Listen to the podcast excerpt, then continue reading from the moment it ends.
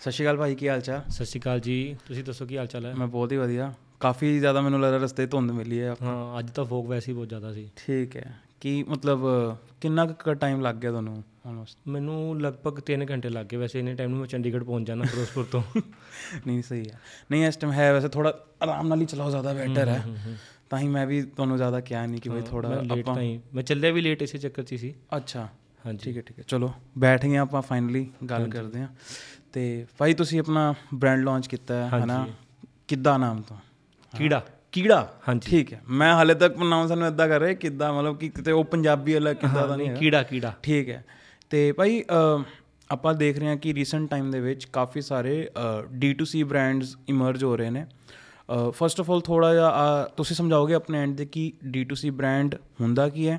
D2C ਦੀ ਮੈਂ full form ਫਿਰ ਵੀ ਜਿਹੜੇ ਪੋਡਕਾਸਟ ਦੇਖ ਰਹੇ ਜਿਨ੍ਹਾਂ ਨੂੰ ਪਹਿਲੀ ਵਾਰ ਪਤਾ ਚੱਲ ਰਿਹਾ ਉਹਦਾ ਮਤਲਬ ਹੈ ਡਾਇਰੈਕਟ ਟੂ ਕਸਟਮਰ ਹਾਂਜੀ ਹਾਂਜੀ ਹਾਂਜੀ। ਡਾਇਰੈਕਟ ਟੂ ਕੰਜ਼ਿਊਮਰ ਬੋਲੋ ਡਾਇਰੈਕਟ ਟੂ ਕਸਟਮਰ ਬੋਲੋ। ਤੇ ਕੀ ਇਹ D2C ਸੈਗਮੈਂਟ ਹੈ ਕੀ ਹੈ? ਐਂਡ ਇਹਦੇ ਬਾਰੇ ਥੋੜਾ ਜਿਹਾ ਚਾਨਣ ਪਾਓ।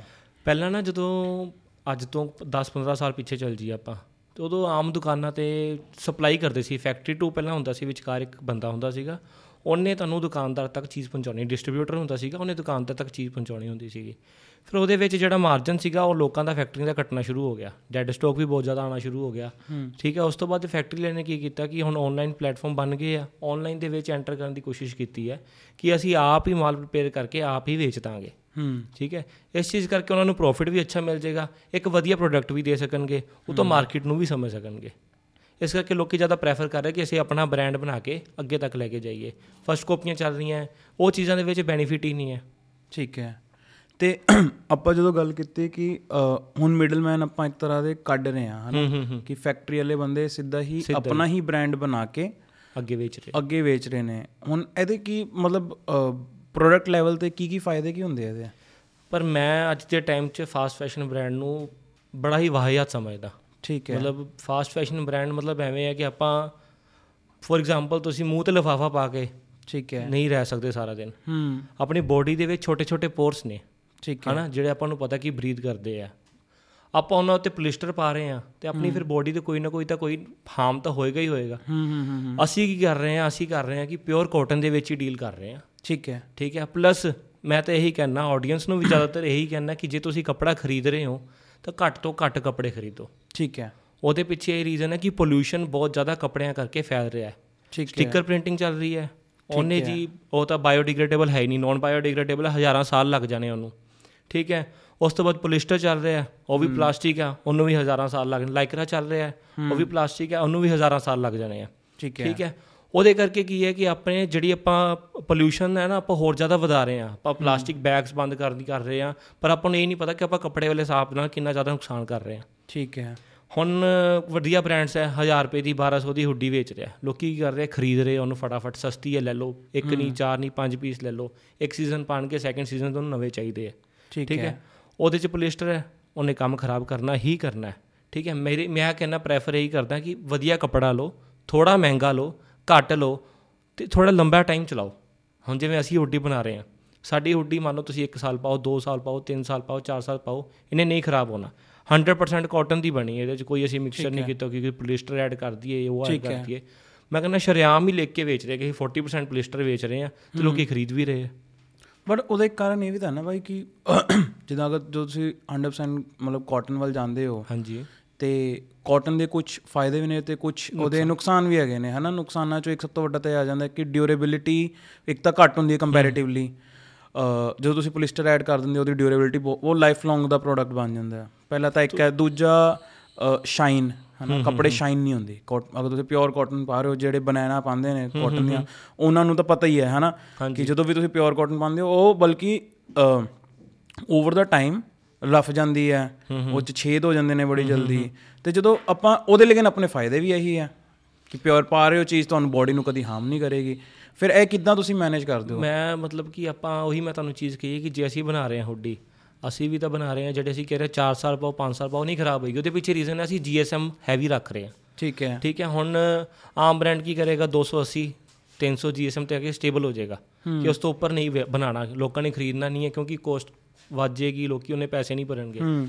ਅਸੀਂ ਚਲੇ ਗਏ 430 GSM ਤੇ। ਹੂੰ ਹੂੰ। ਠੀਕ ਹੈ? ਉਹ ਮੋਟਾ ਕਪੜਾ ਹੋ ਜਾਏਗਾ। ਆਟੋਮੈਟਿਕਲੀ ਕਪੜਾ ਮੋਟਾ ਹੋ ਗਿਆ। ਠੀਕ ਹੈ? ਉਹਨੇ ਜ਼ਿਆਦਾਤਰ ਲੰਬੇ ਟਾਈਮ ਚੱਲਣਾ ਹੀ ਚੱਲਣਾ।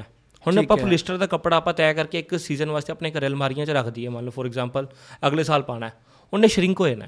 ਠੀਕ ਹੈ। ਉਹਨੇ ਇਕੱਠਾ ਇਕੱਠਾ ਜਿਹਾ ਹੋ ਜਾਣਾ। ਆਪਾਂ ਨੂੰ ਜਿਵੇਂ ਆਪਾਂ ਲਿਫਾਫਾ ਨਹੀਂ ਖੋਲਦੇ ਪਲਾਸਟਿਕ ਦਾ ਕੋਈ ਬੈਗ ਖੋਲਦੇ ਆ ਉਹ ਕਪੜਾ ਵੀ ਉਵੇਂ ਖੁੱਲੇਗਾ ਵਿੱਚ ਕਿਉਂਕਿ ਉਹਦਾ ਵਿੱਚ ਥੋੜਾ ਮਿਕਸਚਰ ਹੈਗਾ ਹੀ ਹੈ ਪਲਾਸਟਿਕ ਦਾ। ਠੀਕ ਹੈ। ਉਹ ਆਪਾਂ ਉਹ ਚੀਜ਼ ਨੂੰ ਸਮਝ ਹੀ ਨਹੀਂ ਪਾਉਂਦੇ ਕਿ ਆਪਣੀ ਬੋਡੀ ਤੇ ਕੀ ਹਾਮ ਹੈ ਉਸ ਚੀਜ਼ ਦਾ। ਕੀ ਵੈਸੇ ਕੀ ਮਤਲਬ ਅਗਰ ਇੱਕ ਬੰਦਾ ਜਿਹੜਾ ਰੈਗੂਲਰ ਫਾਸਟ ਫੈਸ਼ਨ ਵਾਲੇ ਬ੍ਰਾਂਡ ਪਾ ਰਿਹਾ ਹੈ ਜਿੱਦਾਂ ਮੈਂ ਹੁਣ ਇੱਕ ਰੀਸੈਂਟਲੀ ਇੱਕ ਬ੍ਰਾਂਡ ਆਇਆ ਹੈ। ਮੈਂ ਬ੍ਰਾਂਡ ਦਾ ਨਾਮ ਨਹੀਂ ਲਵਾਂਗਾ ਹਾਂਜੀ ਹਾਂਜੀ। ਜਿੱਥੇ ਤੁਸੀਂ ਦੇਖੋਗੇ ਤਾਂ 99 ਰੁਪਏ ਚ ਟੀ-ਸ਼ਰਟਾਂ ਮਿਲ ਰਹੀਆਂ। ਔਰ ਬਹੁਤ ਵੱਡੀ ਕੰਪਨੀ ਦਾ ਇੱਕ ਬ੍ਰਾਂਡ ਆਇਆ ਫਾਸਟ ਫੈਸ਼ਨ ਬ੍ਰਾਂਡ ਜਿਸ ਚ ਤੁਸੀਂ ਆਲਮੋਸਟ 1000 ਰੁਪਏ ਦੇ ਵਿੱਚ ਤੁਸੀਂ ਮੰਨ ਕੇ ਚੱਲੋ ਤੁਸੀਂ ਬਹੁਤ ਸਾਰਾ ਕੁਝ ਲਿਆਓਗੇ। ਬਿਲਕੁਲ।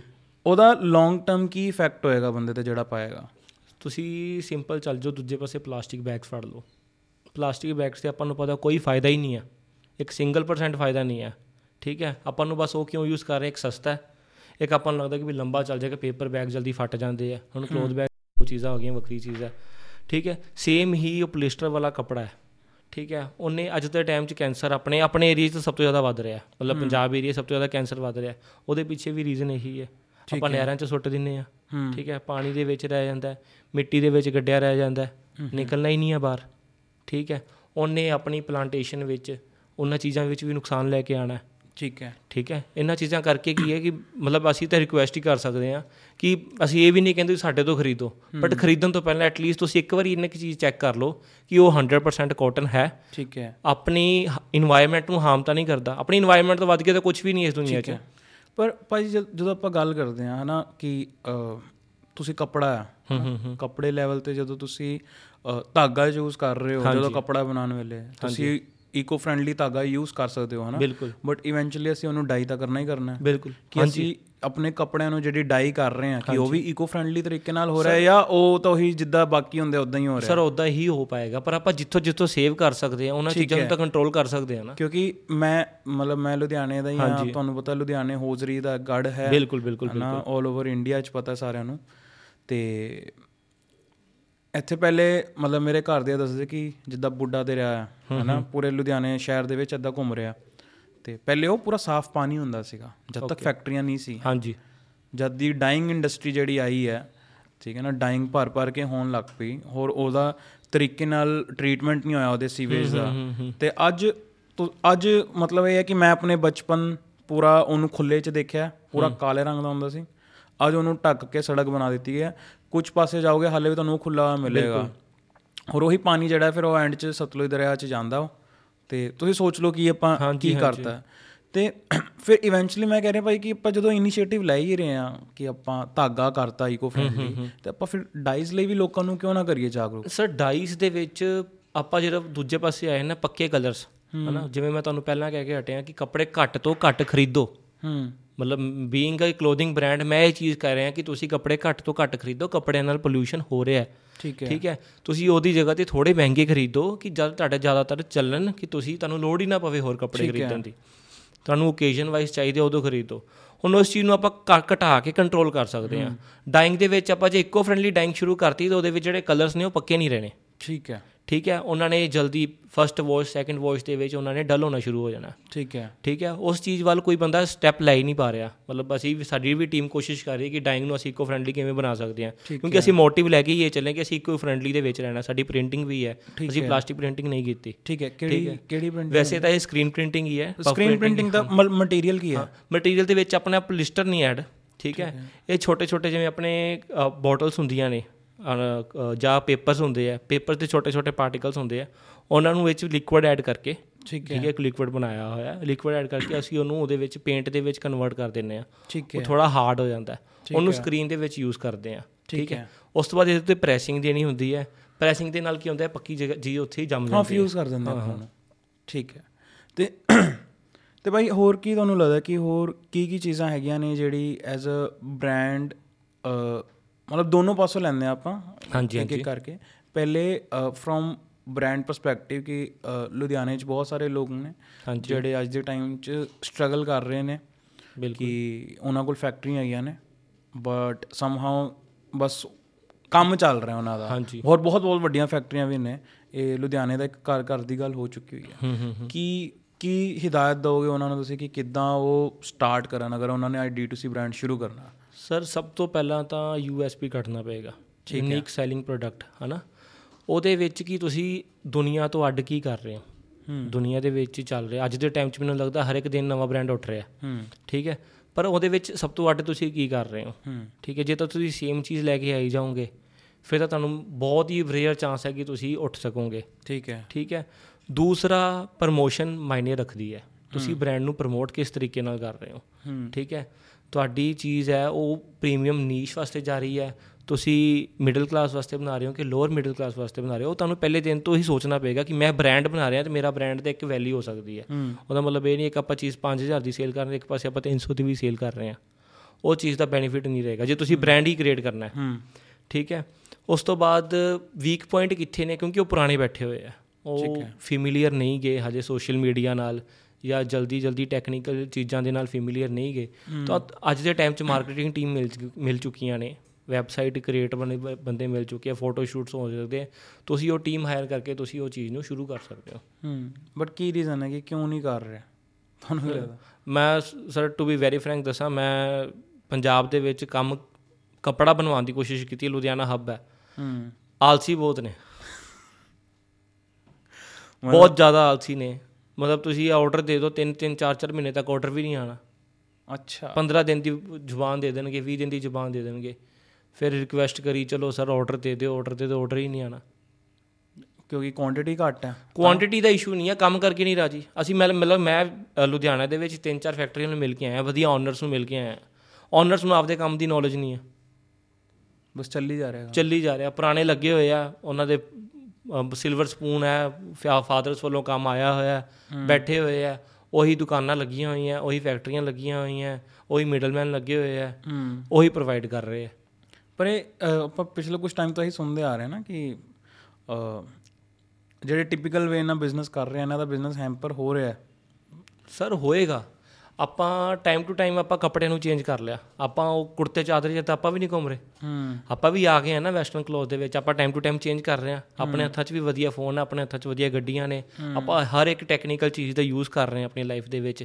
ਤੇ ਫਿਰ ਆਪਾਂ ਜੇ ਟਾਈਮ ਟੂ ਟਾਈਮ ਚੇਂਜ ਹੀ ਨਹੀਂ ਹੋਵਾਂਗੇ ਤੇ ਫਿਰ ਆਪਣੀ ਜਿਹੜਾ ਬਿਜ਼ਨਸ ਹੈ ਉਹ ਤਾਂ ਹਾਰਮ ਹੋਣਾ ਹੀ ਹੋਣਾ ਕਿਸੇ ਨਾ ਕਿਸੇ ਐਂਡ ਤੋਂ।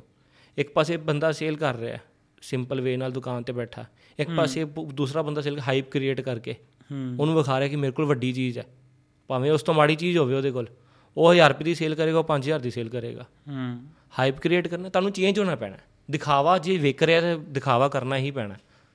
ਅਲਟੀਮੇਟਲੀ ਗੱਲ ਇਹੀ ਆ ਜਾਂਦੀ ਹੈ ਕਿ ਲੋਕੀ ਕੁਝ ਆਪਣੇ ਕੰਫਰਟ ਜ਼ੋਨ ਤੋਂ ਬਾਹਰ ਹੀ ਨਹੀਂ ਨਿਕਲ ਨਹੀਂ ਨਿਕਲ ਪਾ ਰਹੇ। ਉਹਦਾ ਹੀ ਆਲਸ ਹੈ ਕਿ ਕੰਫਰਟ ਜ਼ੋਨ ਤੋਂ ਬਾਹਰ ਕਿੱਦਾਂ ਨਿਕਲੀਏ ਕੁਝ ਨਵਾਂ ਪੜ੍ਹੀਏ ਕੁਝ ਨਵਾਂ ਐਕਸਪੈਰੀਮੈਂਟ ਕਰੀਏ। ਬਿਲਕੁਲ। ਮੈਂ ਉਹੀ ਕਹਿੰਦਾ ਭੇਡ ਚਾਲ ਤਾਂ ਬਸ ਇੱਕੋ ਹੀ ਹੈ ਬਾਹਰ ਜਾਣਾ। ਨਹੀਂ ਉਹ ਉਹ ਅਲੱਗ ਹੈ ਮੈਂ ਕਹਿ ਰਿਹਾ ਇੱਕ ਜਿੰਨਾ ਦੀ ਫੈਕਟਰੀਆਂ ਹੈਗੀਆਂ ਨੇ ਲੇਕਿਨ ਉਹ ਤਾਂ ਵੀ ਕੁਝ ਨਹੀਂ ਕਰ ਰਹੇ ਮੈਂ ਉਹੀ ਸਰ ਤੁਹਾਨੂੰ ਕਹਿਣਾ ਚਾਹ ਰਿਹਾ ਨਾ ਕਿ ਵੀ ਆਲਸ ਹੈ ਪਤਾ ਇੰਨੀਆਂ ਫੈਕਟਰੀਆਂ ਲੱਗੀਆਂ ਹੋਈਆਂ ਇੰਨੀ ਇਨਕਮ ਆ ਰਹੀ ਹੈ ਕਿਉਂ ਵਧਾਉਣਾ ਹੈ? ਕਿਉਂ ਹਿਲਣਾ? ਕਿਵੇਂ ਕਰਾਂਗੇ ਆਪਾਂ ਲੱਖ ਰੁਪਏ ਦਾ ਫੋਨ ਲੈ ਲਾਂਗੇ 20 ਲੱਖ ਦੀ 30 ਲੱਖ ਦੀ ਗੱਡੀ ਲੈ ਲਾਂਗੇ ਪਰ ਬਿਜ਼ਨਸ ਦੇ ਵਿੱਚ ਆਪਾਂ ਸੋਚੀ ਨਾ ਲੱਖ ਰੁਪਈਆ ਮੋਰ ਇਨਵੈਸਟ ਕਰਕੇ ਜਿਹੜਾ ਵੀ ਕਿਸੇ ਕੰਮ ਨਹੀਂ ਆਣਾ ਕਿ ਸੋਚ ਲੈਂਦੇ ਕਿ ਆਪਾਂ ਟਰਾਈ ਕਰ ਸਕਦੇ ਹਾਂ ਲੱਖ ਰੁਪਈਆ ਲਾ ਕੇ ਪਰ ਉਹ ਚੀਜ਼ ਨਹੀਂ ਯੂਜ਼ ਕਰਨਗੇ ਕੈਪੀਟਲ ਦੀ ਗੱਲ ਕੀਤੀ ਤੁਸੀਂ ਪੈਸੇ ਲਾਉਣ ਦੀ ਤੇ ਤੁਸੀਂ ਫਾਈਨੈਂਸਿਸ ਕਿੱਦਾਂ ਜੁਗਾੜੇ ਆਪਣੇ ਕੰਮ ਲਈ? ਸਰ ਮੈਂ ਤਾਂ 16 ਕੁ ਸਾਲ ਦਾ ਸੀਗਾ ਜਦੋਂ ਤੋਂ ਮੈਂ ਚੀਜ਼ਾਂ ਵੇਚਣੀਆਂ ਸ਼ੁਰੂ ਕਰਤੀਆਂ। ਮਤਲਬ ਮੈਂ literally mobile sim number Instagram ਦੇ ਫੋਲੋਅਰਸ ਕੁੱਤੇ ਬਿੱਲੀਆਂ ਮੈਂ ਪਤਾ ਨਹੀਂ ਕੀ ਕੁਝ ਵੇਚਿਆ। ਮਤਲਬ ਮੈਂ ਸਾਰਾ ਕੁਝ ਹੀ ਮਤਲਬ ਮਤਲਬ ਮੈਂ ਮੈਂ ਵੇਚ ਸਕਦਾ ਇਹ ਵੀ ਵੇਚ ਸਕਦਾ ਵੀ ਵੇਚ ਸਕਦਾ। ਠੀਕ ਹੈ। ਠੀਕ ਹੈ। ਉਸ ਚੀਜ਼ ਕਰਕੇ ਮੈਂ ਥੋੜੀ ਥੋੜੀ ਸੇਵਿੰਗਸ ਕਰਦਾ ਰਿਹਾ ਆਪਣੀਆਂ। ਠੀਕ ਹੈ। ਕੁਝ ਫੈਮਿਲੀ ਵੱਲੋਂ ਵੀ ਸਾਨੂੰ ਹੈਲਪ ਹੋਈ ਹੈ। ਉਹਦੇ ਨਾਲ ਅਸੀਂ ਹੌਲੀ ਹੌਲੀ ਹੌਲੀ ਚੀਜ਼ ਸ਼ੁਰੂ ਕੀਤੀ ਹੈ। ਮਤਲਬ ਅਸੀਂ ਦੋ ਪਾਰਟਨਰਸ ਆ ਸਾਡੀ ਮਿਨੀਮਮ 10 10 10 ਲੱਖ ਰੁਪਏ ਦੋਨਾਂ ਦੀ ਇਨਵੈਸਟਮੈਂਟ ਹੋ ਚੁੱਕੀ ਹੈ। ਠੀਕ ਹੈ। ਪਰ ਮੈਂ ਇਹ ਚੀਜ਼ ਸੋਚਦਾ ਬਾਹਰ ਜਾਣਾ ਨਾਲੋਂ ਬਾਹਰ ਜਾਣ ਨਾਲੋਂ ਕਿਤੇ ਚੰਗਾ। ਨਹੀਂ ਨਹੀਂ ਉਹ ਤਾਂ ਹੈ। ਤੇ ਕੀ ਮਤਲਬ ਜਿੱਦਾਂ ਹੁਣ ਤੁਸੀਂ ਇੰਨਾ ਇਨਵੈਸਟ ਕਰ ਰਹੇ ਹਾਲੇ? ਹਾਂਜੀ। ਤੇ ਉਹ ਕੀ ਤੁਹਾਡਾ ਕੀ ਪਲਾਨ ਕੀ ਹੈ ਕਿ ਹੋਰ ਕਿੱਦਾਂ ਇਨਵੈਸਟਮੈਂਟ ਚਾਹੀਦੀ ਹੈ ਜਿੱਦਾਂ ਆਪਾਂ ਦੇਖ ਰਹੇ ਜਨਰਲੀ ਹਾਂਜੀ। ਮੈਂ ਉਹੀ ਚੀਜ਼ ਤੁਹਾਨੂੰ ਦੱਸ ਕੇ ਹਾਈਪ ਕ੍ਰੀਏਟ ਕਰਨੀ ਹੈ। ਫੋਰ ਐਗਜ਼ਾਮਪਲ ਮੈਨੂੰ ਪਤਾ ਹੈ ਕਿ ਬ੍ਰਾਂਡ ਕ੍ਰੀਏਟ ਕਰਨਾ ਤੇ ਕੁਝ ਬਰਨਿੰਗ ਚਾਹੀਦੀ ਹੈ। ਜਿੰਨੀ ਦੇਰ ਬਰਨਿੰਗ ਨਹੀਂ ਕਰਾਂਗੇ ਬ੍ਰਾਂਡ ਕ੍ਰੀਏਟ ਹੀ ਨਹੀਂ ਕਰ ਪਾਵਾਂਗੇ। ਪਹਿਲਾਂ ਬ੍ਰਾਂਡ ਕ੍ਰੀਏਟ ਕਰਾਂਗੇ ਲੋਕੀ ਤਾਂ ਹੀ ਟਰਸਟ ਕਰਨਗੇ ਸਾਡੇ ਤੇ ਫਿਰ ਅਸੀਂ ਮਾਲ ਵੇਚ ਸਕਾਂਗੇ। ਹਨਾ? ਉਸ ਦੇ ਵਿੱਚ ਅਸੀਂ ਕੀ ਕਰ ਰਹੇ ਹਾਂ ਅਸੀਂ ਪਹਿਲਾਂ ਸਿਰਫ ਵੈਬਸਾਈਟ ਤੇ ਚਲੇ ਗਏ। ਵੈਬਸਾਈਟ ਤੇ ਜਾ ਕੇ ਅਸੀਂ ਫੋਟੋ ਸ਼ੂਟਸ ਵਧੀਆ ਕਰਾ ਲਏ ਇਹਨਾਂ ਚੀਜ਼ਾਂ ਵੱਲ ਧਿਆਨ ਦੇ ਕੇ ਉਹਨੂੰ ਪ੍ਰਮੋਟ ਕੀਤਾ ਇੰਸਟਾਗ੍ਰam ਤੇ ਫੇਸਬੁੱਕ ਤੇ ਇਨਫਲੂਐਂਸਰਸ ਥਰੂ ਪ੍ਰਮੋਟ ਕੀਤਾ। ਠੀਕ ਹੈ। ਠੀਕ ਹੈ? ਫਿਰ ਕੱਪੜੇ ਜਦੋਂ ਲੋਕਾਂ ਤੱਕ ਪਹੁੰਚੇ ਆ ਮਤਲਬ ਸਾਡੇ ਬ੍ਰਾਂਡ ਦੀ ਇਹ ਸਾਨੂੰ ਇਹ ਚੀਜ਼ ਅੱਛੀ ਲੱਗੀ ਸਾਡੇ ਕੋਲ ਰੀ ਕਸਟਮਰ ਜ਼ਿਆਦਾ ਠੀਕ ਮਤਲਬ 70% ਰੀ ਕਸਟਮਰ ਆ ਰਹੇ ਆ ਸਾਡੇ ਕੱਪੜੇ ਦਾ ਸਟੱਫ ਅੱਛਾ ਲੱਗ ਰਿਹਾ। ਦੂਜੇ ਪਾਸੇ ਅਸੀਂ ਇਹ ਚੀਜ਼ਾਂ ਵੱਲ ਧਿਆਨ ਦੇ ਕੇ ਅਸੀਂ ਸੋਚਿਆ ਮਤਲਬ ਦੂਜਾ ਤੁਹਾਨੂੰ ਯੂਐਸਪੀ ਐਕਸਪਲੇਨ ਕਰ ਚੁੱਕਾ ਹਾਂ ਕਿ ਮੈਂ ਫਾਸਟ ਫੈਸ਼ਨ ਵੱਲ ਜਾਣਾ ਹੀ ਨਹੀਂ ਸੀ। ਹੂੰ। ਮੈਂ ਬਿਲਕੁਲ ਡੀਸੈਂਟ ਜਿਹੇ ਡਿਜ਼ਾਈਨ ਰੱਖੇ ਆ ਮਤਲਬ ਆਪਣੀ ਬ੍ਰਾਂਡਿੰਗ ਹੀ ਕੀਤੀ ਹੈ ਕਿ ਮੇਰਾ ਕਪੜਾ ਤੁਹਾਨੂੰ ਓੜ ਨਹੀਂ ਲੱਗੇਗਾ ਦੂਜੀ ਵਾਰੀ ਪਾਇਆ ਤੀਜੀ ਵਾਰੀ ਪਾਇਆ ਕੋਈ ਬਹੁਤੇ ਸਟਾਈਲਿਸ਼ ਕੱਪੜੇ ਹੁੰਦੇ ਆਪਾਂ ਨੂੰ ਓੜ ਲੱਗਣੇ ਸ਼ੁਰੂ ਹੋ ਜਾਂਦੇ ਆ। ਮੈਨੂੰ ਮੇਰਾ ਕਪੜਾ ਵਾਰ-ਵਾਰ ਪਾਓ। ਠੀਕ ਹੈ। ਠੀਕ ਹੈ। ਤੇ ਅੱਜ ਦੇ ਟਾਈਮ 'ਚ ਆਪਣਾ ਕੀ ਮੰਥਲੀ ਕੀ ਚੱਲ ਰਿਹਾ ਤੁਹਾਡਾ ਰੈਵਨਿਊ ਉਹ ਤਾਂ ਚਲੋ ਮੈਂ ਖੁੱਲ ਕੇ ਐਕਸਪਲੇਨ ਨਹੀਂ ਕਰ ਸਕਦਾ। ਬਟ ਫਿਰ ਵੀ ਕਿ ਮੈਂ ਉਸ ਉਸ ਪਰਸਪੈਕਟਿਵ ਨਾਲ ਕਹਿ ਰਿਹਾ ਬਾਈ ਕਿ ਮਤਲਬ ਤੁਸੀਂ ਇਨ ਹੈਗੇ ਹੋ ਮਤਲਬ ਕਿ ਤੁਸੀਂ ਹੋਰ ਇਨਵੈਸਟਮੈਂਟ ਲੈਣੀ ਹੈ ਆਪਣੇ ਬਿਜ਼ਨਸ 'ਚ? ਮੈਂ ਇਨਵੈਸਟਮੈਂਟ ਹਜੇ ਹੋਰ ਕਰਾਂਗਾ ਕਿਉਂਕਿ ਮੈਂ ਸਟੋਰ ਤੱਕ ਲੈ ਕੇ ਜਾਣਾ ਇਹਨੂੰ। ਠੀਕ ਹੈ। ਮੈਂ ਤੇ ਆਪ ਹੀ ਸੈਲਫ ਇਨਵੈਸਟ ਕਰਨਾ ਹੈ? ਸੈਲਫ ਇਨਵੈਸਟ ਹੀ ਕਰ ਰਿਹਾ ਮਤਲਬ ਠੀਕ ਹੈ, ਮਤਲਬ bootstrap broking ਕਰ ਰਹੇ ਹੋ ਤੁਸੀਂ ਵਗੈਰਾ। proper। bootstrap ਹੈ ਬਿਲਕੁਲ। ਠੀਕ ਹੈ। ਕੋਈ ਐਂਜਲ ਬ੍ਰੋਕਿੰਗ ਵਗੈਰਾ ਨਹੀਂ ਹੈ ਕੁਝ ਬੈਂਕ ਤੋਂ ਪੈਸੇ ਕੁਝ ਵੀ ਨਹੀਂ ਫੜਿਆ। ਠੀਕ ਹੈ। ਫਿਰ ਤਾਂ ਬਹੁਤ ਹੀ ਵਧੀਆ ਭਾਈ ਮੈਂ ਤਾਂ ਆਪ ਬੂਟ ਸਟ੍ਰੈਪਿੰਗ ਦਾ ਬਹੁਤ ਵੱਡਾ ਫੈਨ ਆ ਬੂਟ ਸਟ੍ਰੈਪਿੰਗ ਦਾ ਮੈਂ ਮਤਲਬ ਦੱਸ ਦਿੰਦਾ ਫਿਰ ਵੀ ਜਿਹੜੇ ਪੋਡਕਾਸਟਰ ਹੈਗੇ ਕਿ ਮਤਲਬ ਜਿਹੜੇ ਲੋਕੀ ਆਪ ਹੀ ਆਪਣਾ ਪੈਸਾ ਕਮਾ ਕੇ ਆਪ ਹੀ ਬਿਜ਼ਨਸ ਬਾਰ-ਬਾਰ ਲਾਉਂਦੇ ਰਹਿੰਦੇ ਐਂਡ ਆਬਵੀਅਸਲੀ ਬੂਟ ਸਟ੍ਰੈਪਿੰਗ ਦੇ ਵਿੱਚ ਸਲੋ ਗਰੋਥ ਹੁੰਦੀ ਆ ਬਟ ਬਹੁਤ ਜ਼ਿਆਦਾ ਤੁਸੀਂ ਸਮਝ ਲਓ ਸਟਰੋਂਗ ਗਰੋਥ ਹੁੰਦੀ ਹੈ ਬਿਲਕੁਲ। 100% ਓਨਰਸ ਤੁਸੀਂ ਖੁਦ ਹੀ ਹੋ ਉਸ ਤੋਂ ਬਾਅਦ। ਹਾਂ ਇਹੀ ਹੈ। ਤੇ ਭਾਈ ਉਦਾਂ ਕੀ ਕਿੰਨੀ ਏਜ ਹੋਏਗੀ ਤੁਹਾਡੇ ਦੋਨੋਂ ਪਾਰਟਨਰਸ ਦੀ? ਅਸੀਂ ਦੋਨੋਂ 24 ਦੇ ਹਾਂ। ਦੋਨੋਂ 24 ਦੇ ਹੋ। ਹਾਂਜੀ। ਤੇ ਅ, ਤੁਸੀਂ ਕਿਉਂਕਿ ਖੁਦ ਵੀ ਫਿਰੋਜ਼ਪੁਰ ਵਰਗੇ ਸ਼ਹਿਰ ਤੋਂ ਤੁਸੀਂ ਦੇਖਿਆ ਹੀ ਹੋਵੇਗਾ ਕਿ ਤੁਹਾਡੇ ਵੀ ਕਿੰਨੇ ਕੁ ਦੋਸਤ ਹੋਣਗੇ ਜਿਹੜੇ ਬਾਹਰ ਪ੍ਰਦੇਸਾਂ ਨੂੰ ਚਲੇ ਗਏ ਨੇ। ਹਾਂਜੀ। ਇਹ ਗੱਲ ਤਾਂ ਮੈਨੂੰ ਨਹੀਂ ਲੱਗਦਾ ਕਿ ਗਲਤ ਕਹਿ ਰਿਹਾ ਹਾਂ ਮੈਂ ਕਿਉਂਕਿ ਮੇਰੇ ਵੀ ਸਾਰੇ ਜਾ ਚੁੱਕੇ ਨੇ। ਓਕੇ। ਤੇ ਕੀ ਭਾਈ ਕੀ ਲੱਗ ਰਿਹਾ ਤੁਹਾਨੂੰ ਕਿ ਕਿਉਂ ਕਿ ਤੁਸੀਂ ਵੀ ਜੇ 24 ਸਾਲ ਦੀ ਏਜ 'ਚ ਆਪਣਾ ਪੂਰਾ ਜ਼ੋਰ ਲਾ ਰਹੇ ਹੋ ਠੀਕ ਹੈ ਕੰਮ ਕਰ ਰਹੇ ਹੋ। ਸਰ ਤੇ ਕੀ ਰੀਜ਼ਨ ਹੈ ਕਿ ਬਾਕੀ ਕਿਉਂ ਨਹੀਂ ਕਰ ਰਹੇ? ਸਰ ਹੁਣ ਤਾਂ ਬਾਹਰ ਜਾਣਾ ਫੈਸ਼ਨ ਹੈ। ਠੀਕ ਹੈ। ਮਤਲਬ ਕਿ ਭੇਡ ਚੱਲ ਬਣ ਚੁੱਕੀ ਹੋਈ ਹੈ। ਤੁਸੀਂ ਇਹ ਹਿਸਾਬ ਲਾਓ ਅਸੀਂ ਕਹਿ ਰਹੇ ਹਾਂ 20 ਲੱਖ ਰੁਪਇਆ ਲਾ ਕੇ ਕੰਮ ਸ਼ੁਰੂ ਕਰ ਲਓ। ਹੂੰ। ਉਹਦੇ ਨਾਲ ਸਾਡੇ ਦੋ ਪਾਰਟਨਰਸ ਦੇ ਘਰੇ ਵੀ ਰੋਟੀ ਬਲ ਰਹੀ ਹੈ। ਹੂੰ। ਅਸੀਂ ਚਾਰ ਬੰਦਿਆਂ ਨੂੰ ਕੰਮ ਵੀ ਦਿੱਤਾ ਉਹਨਾਂ ਦੇ ਘਰੇ ਵੀ ਚੁੱਲਾ ਬਲ ਗਿਆ। ਹੂੰ। ਇੱਕ 20 ਲੱਖ ਰੁਪਇਆ ਲਾ ਕੇ 6 ਜਣੇ ਖਾ ਰਹੇ ਆ ਹੂੰ। 25 ਲੱਖ ਰੁਪਇਆ ਲਾ ਕੇ ਹਰ ਦੂਜਾ ਘਰ ਜਾ ਰਿਹਾ। ਮਤਲਬ 25 ਲੱਖ ਰੁਪਇਆ ਹਰ ਦੂਜੇ ਘਰ ਚ ਆ ਗਿਆ। 25 ਲੱਖ ਰੁਪਇਆ ਲਾ ਕੇ ਬਾਹਰ ਜਾ ਰਹੇ ਆ। ਬਾਹਰ ਜਾ ਕੇ ਕਰਨਾ ਕੀ ਹੈ? ਦਿਹਾੜੀ। ਮਤਲਬ ਮੈਂ ਹੈਰਾਨ ਹੁੰਨਾ ਜਦੋਂ ਪਲੱਸ 2 ਦੇ ਬੱਚੇ ਨੂੰ ਮਿਲਦਾ ਨਾ ਅੱਜ ਦੇ ਟਾਈਮ 'ਚ ਕਿ ਤੁਸੀਂ ਬਾਹਰ ਜਾ ਕੇ ਕਰਨਾ ਕੀ ਹੈ? ਮੈਂ ਦੋ ਸ਼ਿਫਟਾਂ ਲਾਵਾਂਗਾ ਮੈਂ ਤਿੰਨ ਸ਼ਿਫਟਾਂ ਲਾਵਾਂਗਾ। ਤੁਸੀਂ ਮਤਲਬ ਸੋਚ ਹੀ ਰੱਖ ਲਈ ਹੋਈ ਹੈ ਕਿ ਅਸੀਂ ਉੱਥੇ ਜਾ ਕੇ ਕਰਨੀ ਹੀ ਦਿਹਾੜੀ ਹੈ। ਠੀਕ ਹੈ? ਮੈਂ ਮਤਲਬ ਮੈਂ ਸੀਰੀਅਸਲੀ ਉਹਨਾਂ ਚ ਬੰਦਿਆਂ ਨੂੰ ਵੇਖਦਾ ਯੂਪੀ ਬਿਹਾਰ ਵਾਲੇ ਆਪਣੇ ਵੀਰ ਨੇ ਜਿਹੜੇ ਹਨਾ ਉਹ ਇੱਧਰ ਆ ਕੇ 50-50 ਲੱਖ ਦੀਆਂ 60-60 ਲੱਖ ਦੀਆਂ ਕੋਠੀਆਂ ਬਣਾ ਰਹੇ ਆ। ਸਹੀ ਗੱਲ ਹੈ। ਠੀਕ ਹੈ? ਪਿੰਡ ਦੇ ਪਿੰਡ ਭਰੇ ਹੋਏ ਉਹਨਾਂ ਨਾਲ। ਪੰਜਾਬ ਦੇ ਪਿੰਡ ਦੇ ਪਿੰਡ ਭਰੇ ਹੋਏ ਆ। ਪੰਜਾਬ ਦੇ ਲੋਕਾਂ ਕੋਲ ਪੈਸਾ ਵੀ ਹੈ। ਪੰਜਾਬ ਦੇ ਲੋਕਾਂ ਕੋਲ ਜ਼ਮੀਨ ਵੀ ਹੈ। ਪੰਜਾਬ ਦੇ ਲੋਕਾਂ ਕੋਲ ਸਾਰਾ ਕੁਝ ਹੈ ਪਰ ਗੁਲਾਮੀ ਕਰਨ ਦਾ ਸ਼ੌਂਕ ਬਣਿਆ ਹੋਇਆ ਹੈ। ਉਹ ਕਿਸੇ ਇੱਕ ਟਾਈਮ ਤੇ ਸਾਰੇ ਸਾਊਕਾਰ ਸੀ। ਹਾਂਜੀ। ਤੇ ਹੁਣ ਲੇਕਿਨ ਐਟ ਦ ਸੇਮ ਟਾਈਮ ਮੈਂ ਇੱਕ ਚੀਜ਼ ਨੋਟਿਸ ਕੀਤੀ ਹੈ ਕਿ ਅ, ਮੈਂ ਨਾ ਵੈਸੇ ਸੋਚਣ ਮਤਲਬ ਆਪਣੇ ਐਂਡ ਤੇ ਸੋਚ ਰਿਹਾ ਸੀ ਕਿ ਕੀ ਕੀ ਰੀਜ਼ਨਸ ਹੋ ਸਕਦੇ ਨੇ ਬਾਹਰ ਜਾਣ ਦੇ। ਆਬਵੀਅਸਲੀ ਇੱਕ ਤਾਂ ਹੈਗਾ ਮਾਰਕੀਟਿੰਗ ਹੈ ਨਾ? ਹੂੰ ਹੂੰ। ਇੱਕ ਆਬਵੀਅਸਲੀ ਬਿਫੋਰ ਅਗਰ ਬੋਲੀ ਆਪਾਂ 5G 4G ਅ, ਆਪਣਾ ਇੱਕ ਆਰਬਿਟਰਾਜ ਸੀਗਾ ਇਨਫੋਰਮੇਸ਼ਨ ਆਰਬਿਟਰਾਜ ਸੀਗਾ ਕਿ ਤੁਸੀਂ ਅਗਰ ਡਾਲਰਸ ਚ ਕਮਾਉਂਦੇ ਸੀ ਤੁਹਾਡੇ ਪੈਸੇ ਜ਼ਿਆਦਾ ਬਣਦੇ ਸੀਗੇ ਹਨਾ? ਤੇ ਜਿਹੜੇ ਅੱਜ ਤੋਂ 20 15 20 ਸਾਲ ਪਹਿਲੇ ਗਏ ਆਬਵੀਅਸਲੀ ਉਹਨਾਂ ਨੇ ਪੈਸੇ ਬਹੁਤ ਜ਼ਿਆਦਾ ਬਣਾਏ ਹਨਾ। ਉਹਨਾਂ ਨੇ ਆਪਣੇ ਲੋਕਾਂ ਨੂੰ ਬੁਲਾਉਣਾ ਸ਼ੁਰੂ ਕੀਤਾ ਕੀਤਾ ਕੀਤਾ ਕੀਤਾ। ਸਪਲਾਈ ਜ਼ਿਆਦਾ ਹੋ ਗਈ ਹਨਾ? ਡਿਮਾਂਡ ਘਟਦੀ ਗਈ ਤੇ ਇਵੈਂਚੁਅਲੀ ਆਈ ਗੈਸ ਇਵਨ ਪਿਛਲੇ ਕਾਫੀ ਸਾਲਾਂ ਤੋਂ ਤਾਂ ਜਿਹੜੀ ਬੇਸਿਕ ਪੇ ਸੀਗੀ ਜਿਹੜਾ ਨਾ ਪੇ ਰੇਟ ਸੀ ਉਹ ਚੇਂਜ ਵੀ ਨਹੀਂ ਹੋਇਆ। ਔਰ ਔਨ ਦਾ ਕੰਟਰੀ ਇਨਫਲੇਸ਼ਨ ਵੀ ਵਧ ਗਿਆ। ਤੇ ਇਹ ਸਾਰੇ ਰੀਜ਼ਨਸ ਹੈਗੇ ਆ। ਬਟ ਮੈਨੂੰ ਇੱਕ ਰੀਜ਼ਨ ਨਾ ਹੋਰ ਬੜਾ ਲੱਗਦਾ ਹੈ ਕਿ ਉਹ ਹੈ ਕਿ ਆਪਣਾ ਕਲਚਰ ਰਹਿ ਗਿਆ ਆਪਾਂ ਆਪਣੀ ਫੈਮਲੀਜ਼ ਨਾਲ ਰਹਿੰਦੇ ਆ ਹਮੇਸ਼ਾ ਹਨਾ? ਵੈਸਟਰਨ ਕਲਚਰ ਹੈ ਬੱਚੇ ਲੱਗ ਰਹਿੰਦੇ ਨੇ ਹਨਾ? ਮਾਪਿਓ ਤਾਂ ਜਿੱਦਾਂ ਹੀ ਇੱਕ ਸਰਟਨ ਏਜ ਤੋਂ ਬਾਅਦ ਬਟ ਆਪਣੇ ਆਪਣੇ ਤਾਂ ਇਦਾਂ ਕਿ 50 ਸਾਲ ਦਾ ਮੁੰਡਾ ਵੀ ਜੇ ਹੋ ਜਾਏਗਾ ਤਾਂ ਪਿਓ 70 ਸਾਲ ਦਾ 75 ਸਾਲ ਦਾ ਨਾਲ ਹੀ ਰਹਿ ਰਿਹਾ ਹੋਏਗਾ ਹਨਾ? ਮਰਦੇ ਦਮ ਤੱਕ ਇਕੱਠੇ ਰਹਿਣ ਵਾਲਾ ਆਪਣਾ ਰਿਹਾ ਕਲਚਰ ਕਿਸੇ ਨਾ ਕਿਸੇ ਪਾਸੋਂ ਮੈਨੂੰ ਇੱਕ ਐ ਵੀ ਲੱਗਦਾ ਕਿ ਜਿਹੜੇ ਬਹੁਤ ਰੱਜੇ ਹੋਏ ਇੱਥੇ ਵਧੀਆ ਕੰਮ ਕਰ ਰਹੇ ਆ ਜਿਨ੍ਹਾਂ ਦੀ ਵਧੀਆ ਫੈਕਟਰੀਆਂ ਸੀਗੀਆਂ ਹਨਾ? ਉਹ ਵੀ ਉੱਥੇ ਜਾ ਕੇ ਸ਼ਿਫਟਾਂ ਕਰ ਰਹੇ ਨੇ। ਇਹ ਤਾਂ ਹੈ ਨਹੀਂ ਕਿ ਸਿਰਫ ਪੈਸੇ ਦੇ ਚੱਕਰ 'ਚ ਜਾ ਰਹੇ ਨੇ। ਮੈਨੂੰ ਇੱਕ ਇਹ ਕਾਰਨ ਵੀ ਲੱਗਦਾ ਹੈ ਕਿ ਸ਼ਾਇਦ ਉਸ ਆਜ਼ਾਦੀ ਪਿੱਛੇ ਕਿ ਹਾਂ ਕਿ ਰੋਕ ਟੋਕ ਨਾ ਹੋਏ ਘਰ ਦੇ ਇੰਟਰਫੇਅਰ ਨਾ ਕਰਨ। ਮੈਂ ਕੀ ਕਰ ਰਿਹਾ ਲਾਈਫ 'ਚ ਕੀ ਨਹੀਂ ਕਰ ਰਿਹਾ। ਮੈਨੂੰ ਤਾਂ ਇੱਕ ਲੱਗਦਾ ਕਿ ਇਹ ਵੀ ਬਹੁਤ ਵੱਡਾ ਰੀਜ਼ਨ ਹੈ। ਤੁਹਾਡਾ ਕੀ ਓਪੀਨੀਅਨ ਹੈ? ਸਰ ਮੈਂ ਨਾ 5 ਸਾਲ ਫਿਰੋਜ਼ਪੁਰ ਤੋਂ ਬਾਹਰ ਰਿਹਾ ਪੰਜਾਬ 'ਚ ਹੀ ਚੰਡੀਗੜ੍ਹ। ਹੂੰ ਹਨਾ? ਮਤਲਬ ਮੈਂ ਉੱਥੇ ਰਹਿ ਕੇ ਵੀ ਇਹ ਸੋਚਦਾ ਸੀ ਜਿਸ ਦਿਨ ਮੇਰੀ ਮਾਂ ਦਾ ਫੋਨ ਨਹੀਂ ਆਇਆ ਨਾ ਕਿੱਥੇ ਹੈ? ਮੈਨੂੰ ਲੱਗਦਾ ਮੇਰਾ ਦਿਨ ਖਾਲੀ ਹੈ ਰਾਤ ਦੇ 12 ਵਜੇ ਕਿਉਂ ਨਾ ਮੈਨੂੰ ਫੋਨ ਕਰਨਾ ਪੈ ਜੇ? ਕਿ ਅੱਜ ਸਵੇਰ ਦਾ ਫੋਨ ਨਹੀਂ ਆਇਆ ਕਿ ਦਿਨ ਖਾਲੀ ਖਾਲੀ ਜਿਹਾ ਜਾ ਰਿਹਾ। ਮਤਲਬ ਮੇਰਾ ਉੱਥੋਂ ਛੱਡ ਕੇ ਆਂਦਾ ਮੇਨ ਰੀਜ਼ਨ ਇਹ ਸੀਗਾ ਕਿ ਮੇਰਾ ਮਾਪਿਓ ਨਾਲ ਪਿਆਰ ਬਹੁਤ ਜ਼ਿਆਦਾ। ਮਤਲਬ ਮੈਨੂੰ ਐ ਖੁੱਲ ਤਾਂ ਦੇਖੋ ਹਰ ਬੰਦੇ ਨੂੰ ਮਿਲ ਜਾਂਦੀ ਹੂੰ। ਹੁਣ ਜੇ ਤੁਸੀਂ ਬਿਜ਼ਨਸ ਕਰ ਰਹੇ ਹੋ ਤੁਹਾਡੇ ਘਰਦਿਆਂ ਨੂੰ ਦੇਖ ਰਿਹਾ ਤੁਸੀਂ ਸਹੀ ਰਸਤੇ ਤੁਹਾਨੂੰ ਕਿਉਂ ਰੋਕਣਗੇ? ਸਹੀ ਗੱਲ ਹੈ ਠੀਕ ਹੈ? ਜੇ ਰੋਕਦੇ ਵੀ ਆਪਣੇ ਫਾਇਦੇ ਵਾਸਤੇ ਰੋਕਦੇ ਆ। ਹੁਣ ਉਹ ਅੱਜ ਕੱਲ ਦੇ ਪੇਰੈਂਟਸ ਤਾਂ ਅੰਡਰਸਟੂਡ ਹੈ ਕਿ ਬੱਚਾ ਜੇ ਕਮਾ ਰਿਹਾ ਹੈ ਬੱਚਾ ਮਿਹਨਤ ਕਰ ਰਿਹਾ ਉਹਨੇ ਇੰਜੋਏ ਵੀ ਕਰਨਾ ਉਹਨੇ ਪਾਰਟੀ ਵੀ ਕਰਨੀ ਹੈ। ਅੰਡਰਸਟੂਡ ਹੈ। 100% ਮੈਨੂੰ ਨਹੀਂ ਲੱਗਦਾ 100 ਵਿੱਚ ਕੋਈ ਇੱਕ ਘਰ ਹੋਏਗਾ ਜਿਹੜਾ ਅੰਡਰਸਟੂਡ ਨਹੀਂ ਹੈ। ਠੀਕ ਹੈ? ਦੂਸਰਾ ਬਾਹਰ ਜਾਣ ਦੀ ਜੇ ਆਪਾਂ ਗੱਲ ਕਰੀਏ ਬਾਹਰ ਜਾਣ ਵਿੱਚ ਸਰ ਐਵੇਂ ਹੈ ਕਿ ਅੱਜ ਤੋਂ 10-15 ਸਾਲ ਪਹਿਲਾਂ ਜਿਹੜੇ ਗਏ ਚਲੇ ਸੀ ਨਾ ਉਹ ਡਾਲਰਸ 'ਚ ਕਮਾ ਕੇ ਰੁਪੀਸ 'ਚ ਭੇਜਦੇ ਸੀ। ਹੂੰ। ਅੱਜ ਦੇ ਟਾਈਮ 'ਚ ਹੁੰਦਾ ਜੀਐਸਟੀ ਡਬਲ ਹੋ ਗਈ। 14 ਲੱਖ ਤਾਂ ਸਰਕਾਰ ਨੇ ਪਹਿਲਾਂ ਹੀ ਕਹਿ ਦਿੱਤਾ ਕਿ ਤੁਸੀਂ ਇੱਥੇ ਹੀ ਖਰਚਣਾ ਹੈ। ਹੂੰ। ਠੀਕ ਹੈ। ਦੂਸਰਾ ਕੀ ਚੀਜ਼ ਹੋ ਗਈ ਕਿ ਹੁਣ ਲੋਕੀ ਇੱਥੋਂ ਜ਼ਮੀਨਾਂ ਵੇਚ ਕੇ ਬਾਹਰ ਜਾਣ ਲੱਗ ਗਏ ਆ। ਹੂੰ। ਮਤਲਬ I am also into immigration family ਠੀਕ ਹੈ। ਮਤਲਬ ਸਾਡਾ ਆਪਣਾ ਇਮੀਗ੍ਰੇਸ਼ਨ ਸੈਂਟਰ ਹੈ। ਠੀਕ। ਤੇ ਮਤਲਬ ਮੈਂ ਸੀਰੀਅਸਲੀ ਕਹਿ ਰਿਹਾ ਮੈਂ ਮੇਰੇ ਕਜ਼ਨਸ ਆਣਗੇ ਮੇਰਾ ਕੋਈ ਫਰੈਂਡ ਆਏਗਾ ਮੈਨੂੰ ਕਹੇਗਾ ਮੈਂ ਬਾਹਰ ਜਾਣਾ ਹੈ। ਮੈਂ ਮਨਾ ਕਰ ਦਾਂਗਾ ਵੀਰੇ ਕੁਝ ਵੀ ਨਹੀਂ ਪਿਆ ਬਾਹਰ। ਜੇ ਤੁਸੀਂ ਇੱਥੇ 50000 ਰੁਪਇਆ ਮਹੀਨੇ ਦਾ ਕਮਾ ਲੈਣੇ ਤੁਸੀਂ ਇੱਥੇ ਰਾਜੇ ਹੋ। ਸਹੀ ਗੱਲ ਹੈ। ਟੋਟਲੀ ਠੀਕ ਹੈ ਤੇ 50000 ਰੁਪਇਆ ਮਹੀਨੇ ਦਾ ਕਮਾਣਾ ਅੱਜ ਦੇ ਟਾਈਮ ਤੇ ਮੈਨੂੰ ਲੱਗਦਾ ਨਹੀਂ ਬਹੁਤ ਵੱਡੀ ਗੇਮ ਹੈ। ਬਿਲਕੁਲ ਵੀ ਨਹੀਂ ਹੈ। ਔਰ ਮੈਂ ਕਹਿ ਰਿਹਾ ਜੇ ਤੁਸੀਂ ਉਹ ਦੋ ਤਿੰਨ ਸ਼ਿਫਟਾਂ ਜਿਹੜੀਆਂ ਉੱਥੇ ਲਾਣੀਆਂ ਇੱਥੇ ਲਾ ਲਓ ਆਰਾਮ ਨਾਲ ਬਣ ਜਾਣਗੇ। ਸ਼ਰਮ ਖਾ ਜਾਂਦੀ ਹੈ ਜੀ। ਮੈਂ ਮੈਂ ਤੁਹਾਨੂੰ ਦੱਸ ਰਿਹਾ ਲੁਧਿਆਣੇ ਵਰਗੇ ਸ਼ਹਿਰ 'ਚ ਜਦੋਂ ਇਹ ਸੀਜ਼ਨ ਦਾ ਟਾਈਮ ਆਉਂਦਾ ਹੈ ਨਾ ਹਾਂਜੀ। ਤਾਂ ਜਿਹੜੇ ਆ ਰੇੜੇ ਰੇੜੇ ਵਾਲੇ ਨੇ ਇਹ ਦਿਨ ਦੇ ਤਿੰਨ ਤਿੰਨ ਚਾਰ ਚਾਰ ਕਮਾਉਂਦੇ ਨੇ। ਰੇੜੇ ਵਾਲੇ। ਓਕੇ ਜਿਹੜੇ ਕੁਝ ਨਹੀਂ ਕਰਦੇ ਜਿਹੜੇ ਪੇਟੀਆਂ ਹੁੰਦੀਆਂ ਬੋਰੇ ਹੁੰਦੇ ਨੇ ਮਾਲ ਵਾਲੇ ਤੇ ਉਹਨਾਂ ਨੂੰ ਬਸ ਢੋ ਕੇ ਮੁਸ਼ਕਿਲ ਨਾਲ 1 ਕਿਲੋਮੀਟਰ ਦਾ ਡਿਸਟੈਂਸ ਹੁੰਦਾ ਹੂੰ। ਹੂੰ ਹੂੰ ਤੇ ਜੇ ਆਰਾਮ ਨਾਲ ਵੀ ਕੰਮ ਕਰਦੇ ਤਾਂ ਉਹ ਦਿਨ ਦਾ 3 ਤੋਂ 4000 ਰੁਪਏ ਕਮਾਉਂਦੇ ਆ।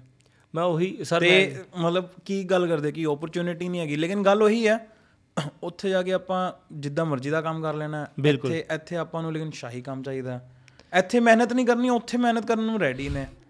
ਸਰ ਉਹੀ ਚੀਜ਼ ਹੈ ਨਾ। ਇੱਥੇ ਤੁਸੀਂ ਮੈਂ ਉਹੀ ਕਹਿ ਰਿਹਾ ਤੁਹਾਡੇ ਕੋਲ ਪੈਸੇ ਆ ਤੁਸੀਂ ਲਾ ਕੇ ਬਾਹਰ ਜਾ ਸਕਦੇ ਹੋ। ਤੁਸੀਂ ਲਾ ਕੇ ਇੱਥੇ ਕੰਮ ਕਰੋ। ਆਪਣੀ ਜੀਡੀਪੀ ਵਧਣੀ ਹੈ। ਆਪਾਂ ਸਰਕਾਰਾਂ ਨੂੰ ਕੋਸਦੇ ਰਹਿੰਦੇ ਹਾਂ ਕਿ ਸਾਨੂੰ ਤੁਸੀਂ ਜੌਬ ਨਹੀਂ ਪ੍ਰੋਵਾਈਡ ਕਰਦੇ ਜੌਬ ਨਹੀਂ ਪ੍ਰੋਵਾਈਡ ਕਰਦੇ। ਤੁਸੀਂ ਜੌਬ ਕ੍ਰੀਏਟ ਕਰੋ। ਠੀਕ ਹੈ ਮੈਂ ਕਹਿੰਦਾ ਜਿਹੜਾ ਬੰਦਾ ਨਹੀਂ ਬਿਜ਼ਨਸ ਕਰ ਸਕਦਾ ਤੁਸੀਂ ਮਾਰਕੀਟਿੰਗ ਸਿੱਖ ਲਓ। ਜਿਹਦੀ ਜੇਬ 'ਚ ਨਹੀਂ ਪੈਸੇ ਹੈਗੇ ਤੁਸੀਂ ਵੈਬ ਡਿਜ਼ਾਈਨਿੰਗ ਸਿੱਖ ਲਓ। ਕਈ ਇਹੋ ਜਿਹੀ ਆਪਸ਼ਨਸ ਨੇ ਜਿਹੜਾ ਤੁਸੀਂ ਕੰਮ ਕਰ ਸਕਦੇ ਹੋ। ਤੁਸੀਂ ਸ਼ੇਅਰ ਮਾਰਕੀਟ ਸਿੱਖ ਲਓ। ਘਰੇ ਬਹਿ ਕੇ ਕੰਮ ਕਰਨਾ ਹੈ। 10-10 ਹਜ਼ਾਰ ਦੇ ਫੋਨ ਹਰ ਬੰਦੇ ਕੋਲ ਨੇ। ਠੀਕ ਹਰ ਇੱਕ ਬੰਦੇ ਕੋਲ 10000 ਦਾ ਫੋਨ ਹੈ। 10000 ਰੁਪਏ ਤੁਸੀਂ ਸ਼ੇਅਰ ਮਾਰਕੀਟ 'ਚ ਇਨਵੈਸਟ ਕਰ ਸਕਦੇ ਹੋ। ਤੁਸੀਂ ਉਹਦੇ ਰਾਹੀਂ ਪੈਸਾ ਬਣਾ ਸਕਦੇ ਹੋ। ਤੁਸੀਂ ਬਾਹਰ ਜਾ ਕੇ ਹੀ ਕਿਉਂ ਕੰਮ ਕਰਨਾ ਚਾਹੁੰਦੇ ਹੋ? ਦੇਖੋ ਸਰ 2 ਸਾਲ ਦੀ ਫੀਸ ਲੈ ਕੇ ਜਾਂਦੇ ਆ। ਤੀਜੇ ਸਾਲ ਦੀ ਘਰੋਂ ਮੰਗਾਣੀ ਹੈ ਫਿਰ ਇੰਡੀਆ ਵਾਲਾ ਬੰਦਾ ਰਾਜਾ ਉਹ ਤੁਹਾਡਾ ਪਿਓਰ ਰਾਜਾ ਜਿਹੜਾ ਤੁਹਾਨੂੰ ਉੱਥੇ ਤੀਜੇ ਸਾਲ ਦੀ ਫੀਸ ਵੀ ਭੇਜ ਰਿਹਾ। ਹੂੰ। ਤੁਹਾਡੇ ਤੋਂ ਵਧੀਆ ਤਾਂ ਉਹ ਕਮਾ ਰਿਹਾ ਨਾ ਇੱਥੇ? ਸਹੀ ਗੱਲ। ਫਿਰ ਤੁਸੀਂ ਇੱਥੇ ਕੀ ਕਰਨ ਚੱਲੇ ਹੋ? ਤੁਸੀਂ ਵੇਖੋਗੇ ਸਰ ਅੱਜ ਤੋਂ 15 ਸਾਲ ਪਹਿਲਾਂ 10 ਸਾਲ ਪਹਿਲਾਂ 15 ਸਾਲ ਪਹਿਲਾਂ ਜਿਹੜੇ ਲੋਕੀ ਆਉਂਦੇ ਸੀ ਕੈਨੇਡਾ ਤੋਂ ਉਹ ਕਹਿੰਦੇ ਸੀ ਉੱਥੇ ਰੁਪਈਆ ਵਧੀਆ ਬਣਦਾ ਹੂੰ। ਅੱਜ ਜੇ ਕੋਈ ਆਏਗਾ ਤੁਸੀਂ ਉਹਨੂੰ ਪੁੱਛੋਗੇ ਨਾ ਕਿ ਹਾਂ ਕੀ ਹਿਸਾਬ ਕਿਤਾਬ ਉੱਥੇ? ਸਾਡਾ ਉੱਥੇ ਲਿਵਿੰਗ ਸਟੈਂਡਰਡ ਹੈ ਜੀ। ਅੱਛਾ ਹੁਣ ਉਹ ਗੱਲ ਨਹੀਂ ਕਰਦੇ ਕਿ ਪੈਸਾ ਵਧੀਆ ਬਣਦਾ ਸਾਡਾ ਲਿਵਿੰਗ ਸਟੈਂਡਰਡ ਹੈ। ਲਿਵਿੰਗ ਸਟੈਂਡਰਡ ਕੀ? ਟੈਕਸੀ ਚਲਾ ਕੇ ਲਿਵਿੰਗ ਸਟੈਂਡਰਡ ਥੋੜੀ ਬੰਦਾ ਤੁਹਾਡਾ ਉੱਥੇ। ਤੁਸੀਂ ਉੱਥੇ ਸਟੋਰ ਤੇ ਜੌਬ ਕਰ ਰਹੇ ਹੋ। ਲਿਵਿੰਗ ਸਟੈਂਡਰਡ ਥੋੜੀ ਹੈ। ਤੁਸੀਂ ਇੱਥੇ ਕਰ ਲਓ ਫਿਰ। ਇਹ ਲਿਵਿੰਗ ਸਟੈਂਡਰਡ ਹੀ ਹੈ ਫਿਰ ਤੁਸੀਂ ਇੱਥੇ ਕਰ ਲਓ। ਇੱਥੇ ਤੁਸੀਂ ਗਰੋ ਤਾਂ ਹੋ ਸਕਦੇ ਹੋ। ਸਰ ਕੋਈ ਵੀ ਚੰਗਾ ਇਮੀਗ੍ਰੇਸ਼ਨ ਵਾਲਾ ਬੰਦਾ ਹੋਊਗਾ। ਹਾਈਪ ਜਿਨ੍ਹਾਂ ਦੀ ਵੱਡੀਆਂ ਵੱਡੀਆਂ ਕੰਪਨੀਆਂ ਨੇ ਤੁਸੀਂ ਕਦੀ ਸੁਣੋਗੇ ਨਹੀਂ ਉਹਨਾਂ ਦੇ ਮੂੰਹੋਂ ਕਿ ਮੈਂ ਆਪਦਾ ਬੱਚਾ ਬਾਹਰ ਭੇਜਣਾ। ਹੈ। ਹੂੰ। ਉਹ ਕਹਿਣਗੇ ਮੈਂ ਪੰਜਾਬ 'ਚ ਰਹਿ ਉਹਨੂੰ ਕਹਿਣਗੇ ਮੈਂ ਪੰਜਾਬ 'ਚ ਰਹਿ ਕੇ ਖੁਸ਼ ਹਾਂ। ਹੁਣ ਤਾਂ ਸਰ ਆਨਲਾਈਨ ਕਰਕੇ ਇੰਨੀ ਓਪਰਚੁਨਿਟੀਜ਼ ਹੋ ਚੁੱਕੀਆਂ ਕਿ ਤੁਸੀਂ ਡਾਲਰ ਨਹੀਂ ਹੁਣ ਤਾਂ ਕੋਈ ਹੁਣ ਹੁਣ ਜੇ ਤੁਸੀਂ ਇੱਥੇ ਬਹਿ ਕੇ ਹੀ ਉੱਥੇ ਦੇ ਕਲਾਇੰਟਸ ਨੂੰ ਸਰਵ ਕਰ ਸਕਦੇ ਹੋ। ਬਿਲਕੁਲ ਬਿਲਕੁਲ। ਔਰ ਅੱਜ ਦੇ ਟਾਈਮ 'ਚ ਮੈਜੋਰਿਟੀ ਪ੍ਰੋਡਕਟ ਜਿਹੜੇ ਨੇ ਉਹ ਡਿਜੀਟਲ ਇੰਨੇ ਹੋ ਗਏ ਨੇ। ਹੂੰ ਹੂੰ। ਤੁਸੀਂ ਉਹ digital services digital product sell ਕਰੋ ਆਰਾਮ ਨਾਲ। ਫਾਈਵਰ ਤੇ ਅਕਾਊਂਟ ਬਣਾਓ ਅਪਵਰਕ ਤੇ ਅਕਾਊਂਟ ਬਣਾਓ। ਸਾਰਾ ਕੁਝ ਹੋ ਰਿਹਾ। ਸਭ ਕੁਝ ਹੋ ਰਿਹਾ ਕਰ ਰਹੇ ਨੇ ਲੋਕ। ਕਰ ਰਹੇ ਆ। ਮਤਲਬ ਮੈਂ ਲੁਧਿਆਣੇ ਵਰਗੇ ਸ਼ਹਿਰ 'ਚ ਇਹੋ ਜਿਹੇ ਬੰਦਿਆਂ ਨੂੰ ਜਾਣਦਾ ਵਾਂ ਜਿਨ੍ਹਾਂ ਦਾ ਤੁਸੀਂ ਇਮੇਜਿਨ ਨਹੀਂ ਕਰ ਸਕਦੇ ਬਟ ਬਹੁਤ ਜ਼ਿਆਦਾ ਕੰਮ ਹੈ। ਸਰ ਸਾਰਾ ਪੰਜਾਬ ਤਾਂ ਹੀ ਖਾਲੀ ਹੋ ਰਿਹਾ ਨਾ। ਤੇ ਇਹੀ ਰੀਜ਼ਨ ਹੈ ਭਾਈ ਕਿ ਹੁਣ ਜਿਵੇਂ ਸ਼ਾਰਕ ਟੈਂਕ ਦੇ ਵੀ ਆਪਾਂ ਦੇਖਿਆ ਕਿ ਰੀਸੈਂਟ ਟਾਈਮ 'ਚ ਜਿਹੜੇ ਫਰਸਟ ਸ਼ਾਰਕ ਟੈਂਕ ਹੋਇਆ ਉਸ ਤੋਂ ਜਿੰਨੇ ਵੀ ਜੱਜਸ ਨੇ ਸਾਰਿਆਂ ਨੇ ਆਪਣਾ ਪਰਸਨਲ ਬ੍ਰਾਂਡ ਤੇ ਕੰਮ ਕਰਨਾ ਸ਼ੁਰੂ ਕਰਤਾ ਕਿ ਤਾਂ ਕਿ ਲੋਕੀ ਹੁਣ ਐਸੋਸੀਏਟ ਕਰ ਪਾਣ ਕਿ ਹਾਂ ਆ ਚਸ਼ਮੇ ਲੈ ਰਹੇ ਹਾਂ ਬਿਕੋਜ਼ ਪਿਊਸ਼ ਬੰਸਲ ਇਹਦਾ ਬਿਲਕੁਲ ਬਿਲਕੁਲ ਬਿਲਕੁਲ ਬਿਲਕੁਲ। ਸਰ ਮੈਂ ਕਹਿੰਨਾ ਜਦੋਂ ਆਪਣੇ ਦੇਸ਼ ਦੇ ਵਿੱਚ ਐਂਟਰਪ੍ਰੈਨਿਓਰਸ ਸਟਾਰ ਬਣਨੇ ਸ਼ੁਰੂ ਹੋ ਜਾਣਗੇ ਨਾ ਉਦੋਂ ਪਤਾ ਲੱਗੇ ਕਿ ਆਪਣਾ ਦੇਸ਼ ਵਧਣਾ ਸ਼ੁਰੂ ਹੋ ਗਿਆ। ਆਪਣਾ ਦੇਸ਼ ਅੱਗੇ ਜਾਣਾ ਸ਼ੁਰੂ ਹੋ ਗਿਆ। ਹੁਣ ਮੈਂ ਤਾਂ ਕਹਿੰਦਾ ਸ਼ਾਰਕ ਟੈਂਕ ਵਰਗੀ ਚੀਜ਼ ਬਹੁਤ ਵਧੀਆ ਚੀਜ਼ ਆ ਉਹਨੇ ਲੋਕਾਂ ਦੇ ਰਸਤੇ ਖੋਲੇ ਆ। ਲੋਕਾਂ ਦੇ ਵਿੱਚ ਕੌਨਫੀਡੈਂਸ ਬਿਲਡ ਹੋਇਆ ਕਿ ਅਸੀਂ ਕੋਈ ਕੰਮ ਸ਼ੁਰੂ ਕਰੀਏ। ਘਰਦਿਆਂ ਨੇ ਵੀ ਇੱਜ਼ਤ ਦੇਣੀ ਸ਼ੁਰੂ ਕਰਤੇ ਕਿ ਹਾਂ ਜਿਹੜੇ ਜਿਨ੍ਹਾਂ ਨੇ ਵੀ ਅੱਜ ਤੱਕ ਕੀਤਾ ਸਟਾਰਟਅਪ ਕਿ ਹਾਂ ਸਾਡਾ ਮੁੰਡਾ ਵੀ ਕਰਦਾ। ਸਰ ਇਹੀ ਚੀਜ਼ ਹੈ। ਤੇ ਦੂਸਰਾ ਕਿ ਤੁਸੀਂ ਜੇ ਕਪੜਾ ਵੇਚਣਾ ਹੀ ਹੈ ਕਪੜਾ ਵੇਚ ਰਹੇ ਅਸੀਂ ਜਿਵੇਂ ਕਪੜਾ ਵੇਚਣਾ ਤੇ ਕਪੜਾ ਵਧੀਆ ਕੁਆਲਿਟੀ ਦਾ ਵੇਚੋਗੇ ਟਾਈਮ ਲੱਗੇਗਾ ਬ੍ਰਾਂਡ ਵੱਡਾ ਬਣਨ ਲੱਗਿਆ। ਪਰ ਤੁਹਾਡੇ ਜਦੋਂ ਤੁਹਾਨੂੰ ਖੁਸ਼ੀ ਉਸ ਚੀਜ਼ ਤੋਂ ਮਿਲਦੀ ਤੁਹਾਡੇ ਰੀ ਕਸਟਮਰ ਜ਼ਿਆਦਾ ਆਉਂਦੇ ਨਾ। ਮੇਰੇ ਤੋਂ ਭਾਵੇਂ 100 ਬੰਦੇ ਨੇ ਹੁਣ ਤੱਕ ਖਰੀਦਿਆ ਹੋਵੇ। 70 ਬੰਦੇ ਵਾਪਸ ਬੰਦੇ ਵਾਪਸ ਆ ਕੇ ਇਸ ਵਾਰ ਤੋਂ ਖਰੀਦ ਰਹੇ ਆ ਨਾ ਮਤਲਬ ਮੈਂ ਸਹੀ ਵੇਚ ਰਿਹਾ। ਸਹੀ ਗੱਲ ਹੈ। ਤੇ ਭਾਈ ਹੋਰ ਕੀ ਤੁਹਾਨੂੰ ਲੱਗਦਾ ਹੈ ਕਿ ਜਦੋਂ ਆਪਾਂ ਸਟਾਰਟ ਕਰਦੇ ਹਾਂ ਅਗਰ- ਅੱਜ ਦੇ ਟਾਈਮ 'ਚ ਕੋਈ ਹੋਰ 18 19 ਸਾਲ ਦਾ ਮੁੰਡਾ ਮਤਲਬ ਮੈਨੂੰ ਤਾਂ ਜਦੋਂ ਵੀ ਕੋਈ ਮਿਲਦਾ ਮੈਂ ਤਾਂ ਉਹਨੂੰ ਇਹ ਕਹਿੰਦਾ ਕਿ ਡਿਗਰੀ ਡਿਗਰੀ 'ਚ ਕੁਝ ਨਹੀਂ ਰੱਖਿਆ। ਹੂੰ ਹੂੰ। ਸਿੱਧਾ ਇੱਕ ਕੰਮ ਕਰੋ। ਸਰ ਮੈਂ ਵੀ ਇਹੀ ਚੀਜ਼ ਕਰਦਾ ਤੇ ਜੇ ਅਗਰ ਅੱਜ ਉਹਨੇ ਕੁਝ ਵੀ ਕਰਨਾ ਹੈ। ਕੀ ਐਜ਼ ਅ 24 ਸਾਲ ਵਾਲਾ ਮੁੰਡਾ 18 ਸਾਲ ਵਾਲੇ ਮੁੰਡੇ ਨੂੰ ਕੀ ਕਹੇਗਾ ਕਿ ਹਾਂ ਕਿ ਜੋ ਮੈਂ ਗਲਤ ਕੀਤਾ ਜੋ ਮੈਂ ਕਰ ਸਕਦਾ ਸੀ ਹੋਰ ਵਧੀਆ ਹੋਰ ਜੋ ਮੈਂ ਸਹੀ ਕੀਤਾ ਕੀ ਕੀ ਟਿਪਸ ਦੋਗੇ ਸਰ ਮੇਰੇ ਵਿੱਚ ਜਿਹੜੀ ਆਦਤ ਹੈ ਨਾ ਮਤਲਬ ਮੈਂ ਆਪਣੇ ਆਪ ਨੂੰ ਦੱਸਾਂ ਮੇਰੇ ਵਿੱਚ ਆਦਤ ਹੈ ਕਿ ਮੈਂ ਕੁਇਕ ਅੱਜ ਸੋਚਿਆ ਕੱਲ ਕਰਨਾ ਹੈ। ਮਤਲਬ ਅਸੀਂ ਬ੍ਰਾਂਡ ਦਾ ਵੀ ਐਵੇਂ ਸ਼ੁਰੂ ਕੀਤਾ। ਠੀਕ ਹੈ। ਠੀਕ ਹੈ? ਬਟ ਮੈਨੂੰ ਲੱਗਦਾ ਥੋੜਾ ਜਿਹਾ ਪੇਸ਼ੈਂਸ ਰੱਖਣਾ ਚਾਹੀਦਾ patience with the results patience with the results ਹਾਂ ਕੰਮ ਕਰਨ ਲੱਗੇ ਤੁਸੀਂ ਕਿਕ ਚਲੋ ਬਹੁਤ ਵਧੀਆ ਗੱਲ ਹੈ। ਤੁਸੀਂ ਜੇ ਬਹੁਤ ਜ਼ਿਆਦਾ ਫਾਸਟ ਹੋ ਨਾ ਕੰਮ ਕਰਨ ਦੇ ਵਿੱਚ ਕਿ ਇਹਨੂੰ ਹੀ ਕਰਨਾ ਹੁਣੇ ਹੀ ਕਰਨਾ। ਪਰ ਜਦੋਂ ਤੁਹਾਡੀ ਸੇਲਸ ਨਿਕਲਣੀ ਹੈ ਤਾਂ ਤੁਹਾਨੂੰ ਥੋੜਾ ਜਿਹਾ ਪੇਸ਼ੈਂਸ ਚਾਹੀਦਾ ਹੈ ਕਿ ਹਾਂ ਜੇ ਮੈਂ ਕੰਮ ਸ਼ੁਰੂ ਕੀਤਾ ਹੈ ਇਹਨੂੰ ਵੱਡਾ ਬਿਲਡ ਕਰਨ ਵਾਸਤੇ ਮੈਨੂੰ ਥੋੜੀ ਦੇਰ ਰੁਕਣਾ ਪਏਗਾ। ਹੂੰ। ਹੌਲੀ ਹੌਲੀ ਲੋਕੀ ਆਣਗੇ ਲੋਕੀ ਤੁਹਾਡੇ ਤੋਂ ਕਿਉਂ ਖਰੀਦਣ? ਹੂੰ। ਠੀਕ ਹੈ। ਵਾਈ ਯੂ ਤੁਹਾਡੇ ਤੇ ਹੀ ਕਿਉਂ? ਉਹਦੇ ਤੋਂ ਕਿਉਂ ਨਹੀਂ? ਤੁਸੀਂ ਤਾਂ ਮਹਿੰਗੀ ਚੀਜ਼ ਵੇਚ ਰਹੇ ਹੋ। ਦੂਸਰਾ 18 ਸਾਲ ਦੇ ਬੱਚੇ ਨੂੰ ਤਾਂ ਮੈਂ ਤਾਂ ਇਹ ਕਹੂੰਗਾ ਦੇਖੋ ਪਹਿਲਾਂ ਤਾਂ ਆਪਣੇ ਵਿੱਚ ਪਛਾਣੋ ਕਿ ਤੁਸੀਂ ਕਰਨਾ ਕੀ ਚਾਹੁੰਦੇ ਹੋ। ਉਹ ਤਾਂ ਬਾਹਰ ਜਾਣਾ ਚਾਹੁੰਦਾ। ਉਹ ਤਾਂ ਪੰਜਾਬ ਦਾ ਬੰਦਾ ਬਾਹਰ ਜਾਣਾ ਚਾਹੁੰਦਾ ਨਾ। ਉਹਨੂੰ ਸਰ ਮੈਂ ਦੱਸ ਰਿਹਾ ਅਸੀਂ ਇਮੀਗ੍ਰੇਸ਼ਨ ਵਾਲੇ ਹੋ ਕੇ ਵੀ ਅਸੀਂ ਰੋਕਦੇ ਹਾਂ ਬਈ ਬਾਹਰ ਜਾ ਕੇ ਕਰੇਗਾ ਕੀ। ਦੂਜੇ ਪਾਸੇ ਸਾਡਾ ਬਿਜ਼ਨਸ ਵੀ ਅਸੀਂ ਭੇਜਣਾ ਵੀ ਹੈ। ਠੀਕ ਹੈ। ਠੀਕ ਹੈ। ਮੈਂ ਤਾਂ ਕਹਿੰਦਾ ਇਸ ਤੋਂ ਵਧੀਆ ਤੁਸੀਂ ਇਮੀਗ੍ਰੇਸ਼ਨ ਦਾ ਬਿਜ਼ਨਸ ਹੀ ਖੋਲ ਇਸ ਤੋਂ ਅੱਛਾ ਤਾਂ ਇਮੀਗ੍ਰੇਸ਼ਨ ਦਾ ਬਿਜ਼ਨਸ ਹੀ ਖੋਲ ਲਓ। 2.5 ਲੱਖ ਰੁਪਏ ਦੀ ਇਨਵੈਸਟਮੈਂਟ ਹੀ ਹੈ। ਵਧੀਆ ਬਿਜ਼ਨਸ ਹੈ। ਕਸਟਮਰ ਤਾਂ ਸੜਕਾਂ ਤੇ ਭੱਜ ਰਿਹਾ। ਜਿਹਨੂੰ ਮਰਜ਼ੀ ਰੋਕ ਕੇ ਪੁੱਛ ਲਓ ਆ ਬਾਈ ਤੈਨੂੰ ਬਾਹਰ ਭੇਜੀਏ। ਸਰ ਉਹਦੇ ਵਿੱਚ ਇਹੀ ਹੈ 18 ਸਾਲ ਦਾ ਬੱਚਾ ਜਿਹੜਾ ਹੈ ਉਹ ਦੇਖੋ ਪਹਿਲੇ ਤਾਂ ਆਪਣੀ ਪਛਾਣ ਕਰੇ ਕਿ ਮੈਂ ਕਰਨਾ ਕੀ ਚਾਹੁੰਦਾ। ਮੈਂ ਕਿਹੜੀ ਚੀਜ਼ 'ਚ ਵਧੀਆ? ਕਿਉਂਕਿ ਮੈਨੂੰ ਲੱਗਦਾ 15 16 ਸਾਲ ਦਾ ਬੱਚਾ ਨਾ ਇੰਨਾ ਗਰੋ ਹੋ ਜਾਂਦਾ ਅੱਜ ਦੇ ਟਾਈਮ 'ਚ ਸੋਸ਼ਲ ਮੀਡੀਆ ਕਰਕੇ ਕਿ ਉਹਨੂੰ ਪਤਾ ਲੱਗਣ ਲੱਗ ਜਾਂਦਾ ਕਿ ਮੈਂ ਇਸ ਚੀਜ਼ 'ਚ ਬਹੁਤ ਵਧੀਆ। ਠੀਕ ਹੈ? 18 ਸਾਲ ਦੇ ਬੰਦੇ ਨੂੰ ਇਹ ਚੀਜ਼ ਚਾਹੀਦੀ ਕਿ ਮੈਂ ਕਿਸ ਚੀਜ਼ 'ਚ ਵਧੀਆ ਉਸ ਚੀਜ਼ ਨੂੰ ਸਟੱਡੀ ਕਰਨਾ ਸ਼ੁਰੂ ਕਰੋ। ਪਹਿਲੇ ਤਾਂ 2-3 ਮਹੀਨੇ ਸਿਰਫ ਸਟੱਡੀ ਦਿਓ ਕਿ ਮੈਂ ਉਹਦੇ ਵਿੱਚ ਕੀ ਕਰ ਸਕਦਾ ਕੀ ਨਹੀਂ ਕਰ ਸਕਦਾ। ਫਿਰ ਉਹਦੇ ਵਿੱਚ ਤੁਸੀਂ ਰਿਜ਼ਲਟਸ ਵੇਖੋ ਲੋਕਾਂ ਦੇ ਜਿਹੜੇ ਉਸ ਚੀਜ਼ ਨੂੰ ਕਰ ਰਹੇ ਹੂੰ। ਪਹਿਲਾਂ ਆਟੋ ਪਹਿਲਾਂ ਹੀ ਕਰ ਰਹੇ ਆ। ਤੁਸੀਂ ਉਹਨਾਂ ਦੇ ਰਿਜ਼ਲਟਸ ਵੇਖੋ ਉਹਨਾਂ ਦੇ ਕੀ ਕਹਿਣਾ ਹੈ। ਠੀਕ ਹੈ? ਇੱਕ ਬੁੱਕ ਰੀਡਿੰਗ ਦੀ ਆਦਤ ਜ਼ਰੂਰ ਪਾਓ। ਕਿ ਤੁਸੀਂ ਜਿਹੜਾ ਕੰਮ ਸੋਚ ਰਹੇ ਹੋ ਉਹਦੀ ਕਿਤਾਬ ਮਾਰਕੀਟ ਦੇ ਵਿੱਚ ਅਵੇਲੇਬਲ 101% ਹੋਏਗੀ। ਠੀਕ ਹੈ। ਉਹਨੂੰ ਪੜੋ ਉਹਨੂੰ ਪੜ੍ਹ ਕੇ ਵੇਖੋ ਕਿ ਵੀ ਜੋ ਮੈਂ ਸੋਚ ਰਿਹਾ ਸੀ ਉਹ ਚੀਜ਼ ਇਹ ਬੰਦੇ ਨੇ ਕੀਤੀ ਹੈ। ਹੂੰ। ਜੇ ਮੈਂ ਇਹ ਚੀਜ਼ ਕਰਾਂਗਾ ਮੈਂ ਉਹ ਬੰਦੇ ਤੋਂ ਉੱਪਰ ਕਿਵੇਂ ਨਿਕਲ ਸਕਦਾ? ਹੂੰ। ਕੀ ਪਤਾ ਮੈਂ ਇਹ ਚੀਜ਼ ਕਰਕੇ ਗਲਤੀ ਤਾਂ ਨਹੀਂ ਕਰ ਰਿਹਾ ਸੀ ਜਿਹੜੀ ਉਹ ਬੰਦੇ ਨੇ ਵੀ ਕੀਤੀ ਹੋਈ ਹੈ। ਉਹ ਚੀਜ਼ਾਂ ਨੂੰ ਬੰਦਾ ਸਹੀ ਕਰ ਸਕਦਾ ਹੈ। ਠੀਕ ਹੈ। ਕਿਹੜੀ ਬੁੱਕਸ ਰეკਮੈਂਡ ਕਰੋਗੇ? ਸਰ ਮੈਂ ਤਾਂ ਡਾਇਓਰ ਬਾਈ ਡਾਇਓਰ ਠੀਕ ਹੈ। ਠੀਕ ਹੈ। ਇੱਕ ਸਾਈਕੋਲੋਜੀ ਆਫ ਮਨੀ ਠੀਕ ਹੈ। ਰਿਚ ਡੈਡ ਪੂਅਰ ਡੈਡ ਤਾਂ ਹਰ ਇੱਕ ਬੰਦੇ ਨੇ ਚਲੋ ਉਹ ਤਾਂ ਸਟਾਰਟਿੰਗ ਹੈ। ਪੜ੍ਹ ਹੀ ਲਿੱਤੀ ਹੈ। ਠੀਕ ਹੈ। ਇਹ ਤਿੰਨ ਚਾਰ ਕਿਤਾਬਾਂ ਨੇ ਜਿਹੜੀਆਂ ਮੈਂ ਸਭ ਤੋਂ ਜ਼ਿਆਦਾ ਡਾਇਓਰ ਤਾਂ ਬਹੁਤ ਅੱਛੀ ਕਿਤਾਬ ਹੈ। ਠੀਕ ਹੈ। ਬਹੁਤ ਹੀ ਅੱਛੀ ਕਿਤਾਬ ਹੈ ਕਿ ਉਹ ਤਾਂ ਪੜ੍ਹਨੀ ਹੀ ਚਾਹੀਦੀ ਹੈ। ਇੱਕ ਮੈਂ ਵੀ ਰეკਮੈਂਡ ਕਰਦਾ ਹੁੰਦਾ ਜਿਹੜੇ ਵੀ ਲੋਕੀ ਆਪਣਾ ਕੁਝ ਵੀ ਕਰਨਾ ਚਾਹੁੰਦੇ ਆ ਉਹ ਹੈਗੀ ਹੈ ਈਮਿਥ ਰਿਵਿਜ਼ਿਟਡ ਓਕੇ ਮਤਲਬ ਉਹ ਹਾਈਲੀ ਰეკਮੈਂਡਡ ਹੈ। ਖਾਸ ਕਰਕੇ ਮਤਲਬ ਬੇਸਿਕਲੀ ਇੱਕ ਡਿਫਰੈਂਸ ਹੈ ਇੱਕ ਹੁੰਦਾ ਸੈਲਫ ਹੂੰ ਔਰ ਇੱਕ ਹੁੰਦਾ ਬਿਜ਼ਨਸ ਬਿਲਕੁਲ। ਦੋਨਾਂ 'ਚ ਬਹੁਤ ਵੱਡਾ ਡਿਫਰੈਂਸ ਹੈ ਜੋ ਸੈਡਲੀ ਮੈਂ ਲੁਧਿਆਣੇ ਦੇ ਲੋਕ ਦੇਖਿਆ ਨਹੀਂ ਸਮਝ ਪਾਉਂਦੇ ਸੈਲਫ EMPLOYED ਦਾ ਮਤਲਬ ਇਹ ਹੈ ਕਿ ਤੁਸੀਂ ਆਪਣੇ ਲਈ ਹੀ ਇੱਕ ਧੰਦਾ ਬਣਾ ਲਿਆ ਬਟ ਤੁਸੀਂ ਉਹਦੇ 'ਚ EMPLOYED ਹੋ। ਹਾਂਜੀ। ਬਿਜ਼ਨਸਮੈਨ ਔਨ ਦਾ ਕੰਟਰੀ ਤੁਸੀਂ ਜਾ ਰਹੇ ਹੋ ਕੰਮ ਤੇ ਨਹੀਂ ਜਾ ਰਹੇ ਹੋ ਤੁਸੀਂ ਛੁੱਟੀ ਤੇ ਹੋ ਤੁਸੀਂ ਕਿਸੇ ਦੂਸਰੇ ਦੇਸ਼ 'ਚ ਹੋ ਤੁਸੀਂ ਘੁੰਮ ਰਹੇ ਹੋ ਫਿਰ ਰਹੇ ਹੋ ਚੱਲਣਾ ਚਾਹੀਦਾ। ਤੁਹਾਡਾ ਕੰਮ ਉਦਾਂ ਹੀ ਚੱਲ ਰਿਹਾ ਹੁੰਦਾ ਜਿੱਦਾਂ ਤੁਹਾਡੇ ਹੁੰਦੇ ਹੋਏ ਵੀ ਚੱਲਦਾ ਹੈਨਾ ਇਹ ਲੁਧਿਆਣੇ 'ਚ ਤੁਹਾਨੂੰ ਨਹੀਂ ਦਿਖੇਗਾ ਲੁਧਿਆਣੇ 'ਚ ਜਾਂ ਕੋਈ ਵੀ ਤੁਸੀਂ ਇੱਕ ਟਿਪੀਕਲ ਫੈਮਿਲੀ ਬਿਜ਼ਨਸ ਲਓਗੇ ਫੈਮਿਲੀ ਬਿਜ਼ਨਸ ਵਰਡ ਹੈ ਹੀ ਇਹੀ ਹੈ ਕਿ ਫੈਮਿਲੀ ਹੈ ਵਿੱਚ ਤਾਂ ਹੀ ਬਿਜ਼ਨਸ ਹੈ otherwise there is no business ਠੀਕ ਹੈ ਤੇ ਇਹ ਬੁੱਕ ਹੈ ਜਿਹੜੀ ਈਮਿਥ ਰਿਵਿਜ਼ਿਟਡ ਇਹ ਤੁਹਾਨੂੰ ਉਹੀ ਪੂਰੀ ਜਰਨੀ ਹੈ ਕਿ how to think when you have to transition from self ਹੂੰ ਟੂ ਐਕਚੁਅਲ ਬਿਜ਼ਨਸਮੈਨ ਓਕੇ ਤੇ ਮੈਂ ਮੇਰੀ ਹਾਈਲੀ ਰეკਮੈਂਡਡ ਬੁੱਕ ਹੈ ਅੱਜ ਤੱਕ ਜਿਨੇ ਜਿਨੇ ਪੜ੍ਹੀ ਉਹਨੇ ਕਿਹਾ ਯਾਰ ਕਿ ਸੱਚੀ ਮਤਲਬ ਹਾਂ ਮਤਲਬ ਇਹ ਇਹਦੀ ਪੀਡੀਐਫ ਵੀ ਮਿਲ ਜੇਗੀ ਤੁਹਾਨੂੰ ਈਜ਼ੀਲੀ ਤੇ ਬਹੁਤ ਹੀ ਅੱਛੀ ਬੁੱਕ ਹੈ ਤੇ ਬਾਕੀ ਬਹੁਤ ਵਧੀਆ ਭਾਈ ਮਤਲਬ ਮੈਨੂੰ ਲੱਗ ਰਿਹਾ ਕਿ ਮੇਰਾ ਤਾਂ ਮੁੱਦਾ ਹੀ ਹੈ ਕਿ ਥਰੂ ਦਿਸ ਪੋਡਕਾਸਟ ਜਿੰਨਾ ਵੀ ਪੰਜਾਬ ਦਾ ਯੂਥ ਹੈ ਜਿਹੜਾ ਗਲਤੀ ਨਾਲ ਵੀ ਸੋਚ ਰਿਹਾ ਕਿ ਭਾਈ ਬਾਹਰ ਜਾਣਾ ਬਾਹਰ ਜਾਣਾ ਹੀ ਆਪਸ਼ਨ ਹੈ। ਕਿਸੇ ਨਾ ਕਿਸੇ ਥਰੂ ਇੱਕ ਇਹ ਇਨਫੋਰਮੇਸ਼ਨ ਵੀ ਚਲੀ ਜਾਏ ਕਿ ਨਹੀਂ ਯਾਰ ਉਸ ਤੋਂ ਬਹੁਤ ਵਧੀਆ ਕੁਆਲਿਟੀ ਆਫ ਲਾਈਫ ਤੁਹਾਡੀ ਇੱਥੇ ਆਲਰੇਡੀ ਹੈਗੀ ਹੈ।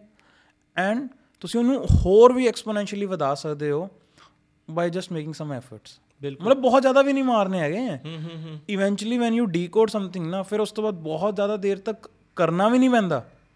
ਸ਼ੁਰੂ 'ਚ ਹੀ ਹੱਥ ਪੈਰ ਜ਼ਿਆਦਾ ਵੱਜਦੇ ਨੇ ਕੁਝ ਸਾਲ।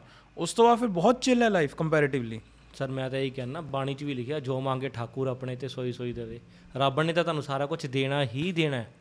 ਜੇ ਤੁਸੀਂ ਸਹੀ ਰਸਤੇ ਤੇ ਜਾਓਗੇ ਰੱਬ ਨੂੰ ਦਿਖੇਗਾ ਵੀ ਤੁਸੀਂ ਸਹੀ ਕੰਮ ਕਰ ਰਹੇ ਹੋ ਤੁਸੀਂ ਇਹਦੇ ਕਾਬਿਲ ਹੋ ਉਹਨੇ ਤਾਂ ਤੁਹਾਨੂੰ ਦੇਣਾ ਹੀ ਦੇਣਾ ਹੈ। ਦੂਸਰਾ ਰੀਜ਼ਨ ਬਾਹਰ ਜਾਣਾ ਮੇਰੇ ਹਿਸਾਬ ਨਾਲ ਉਹ ਲੋਕੀ ਸੋਚਦੇ ਆ ਜ਼ਿਆਦਾਤਰ ਜਿਹੜੇ ਸੋਚਦੇ ਆ ਹਿੰਮਤ ਹਾਰ ਜਾਂਦੇ ਅਸੀਂ ਕੁਝ ਕਰ ਹੀ ਨਹੀਂ ਸਕਦੇ ਇੱਥੇ ਮੈਂ ਦੇਖਿਆ ਕਮੈਂਟਸ ਆਉਂਦੇ ਸਾਨੂੰ ਵਿੱਚ ਇਹ ਵੀ ਕਮੈਂਟ ਆ ਜਾਂਦੇ ਕਿ ਸਾਡੀ ਸਰਕਾਰਾਂ ਬਹੁਤ ਭ੍ਰਸ਼ਟ ਹੈਗੀਆਂ ਨੇ ਉਹਨਾਂ ਨੇ ਨੌਕਰੀਆਂ ਪ੍ਰੋਮਿਸ ਕੀਤੀਆਂ ਸੀਗੀਆਂ ਬਟ ਦਿੱਤੀਆਂ ਨਹੀਂ ਇਹ ਨਹੀਂ ਉਹ ਨਹੀਂ। ਆਪਾਂ ਆਪ ਇੰਪਲੋਇਮੈਂਟ ਜਨਰੇਟ ਕਰ ਸਕਦੇ ਹਾਂ। ਆਪਾਂ ਉਹਨਾਂ ਤੇ ਕਿਉਂ ਰਹਿੰਦੇ ਆ ਆਪਾਂ ਰੀਜ਼ਨ ਦੇਣਾ ਨਾ ਲੇਕਿਨ ਆਪਾਂ ਆਪਣੀ ਨਾਕਾਮਯਾਬੀ ਦਾ ਰੀਜ਼ਨ ਦੇਣਾ।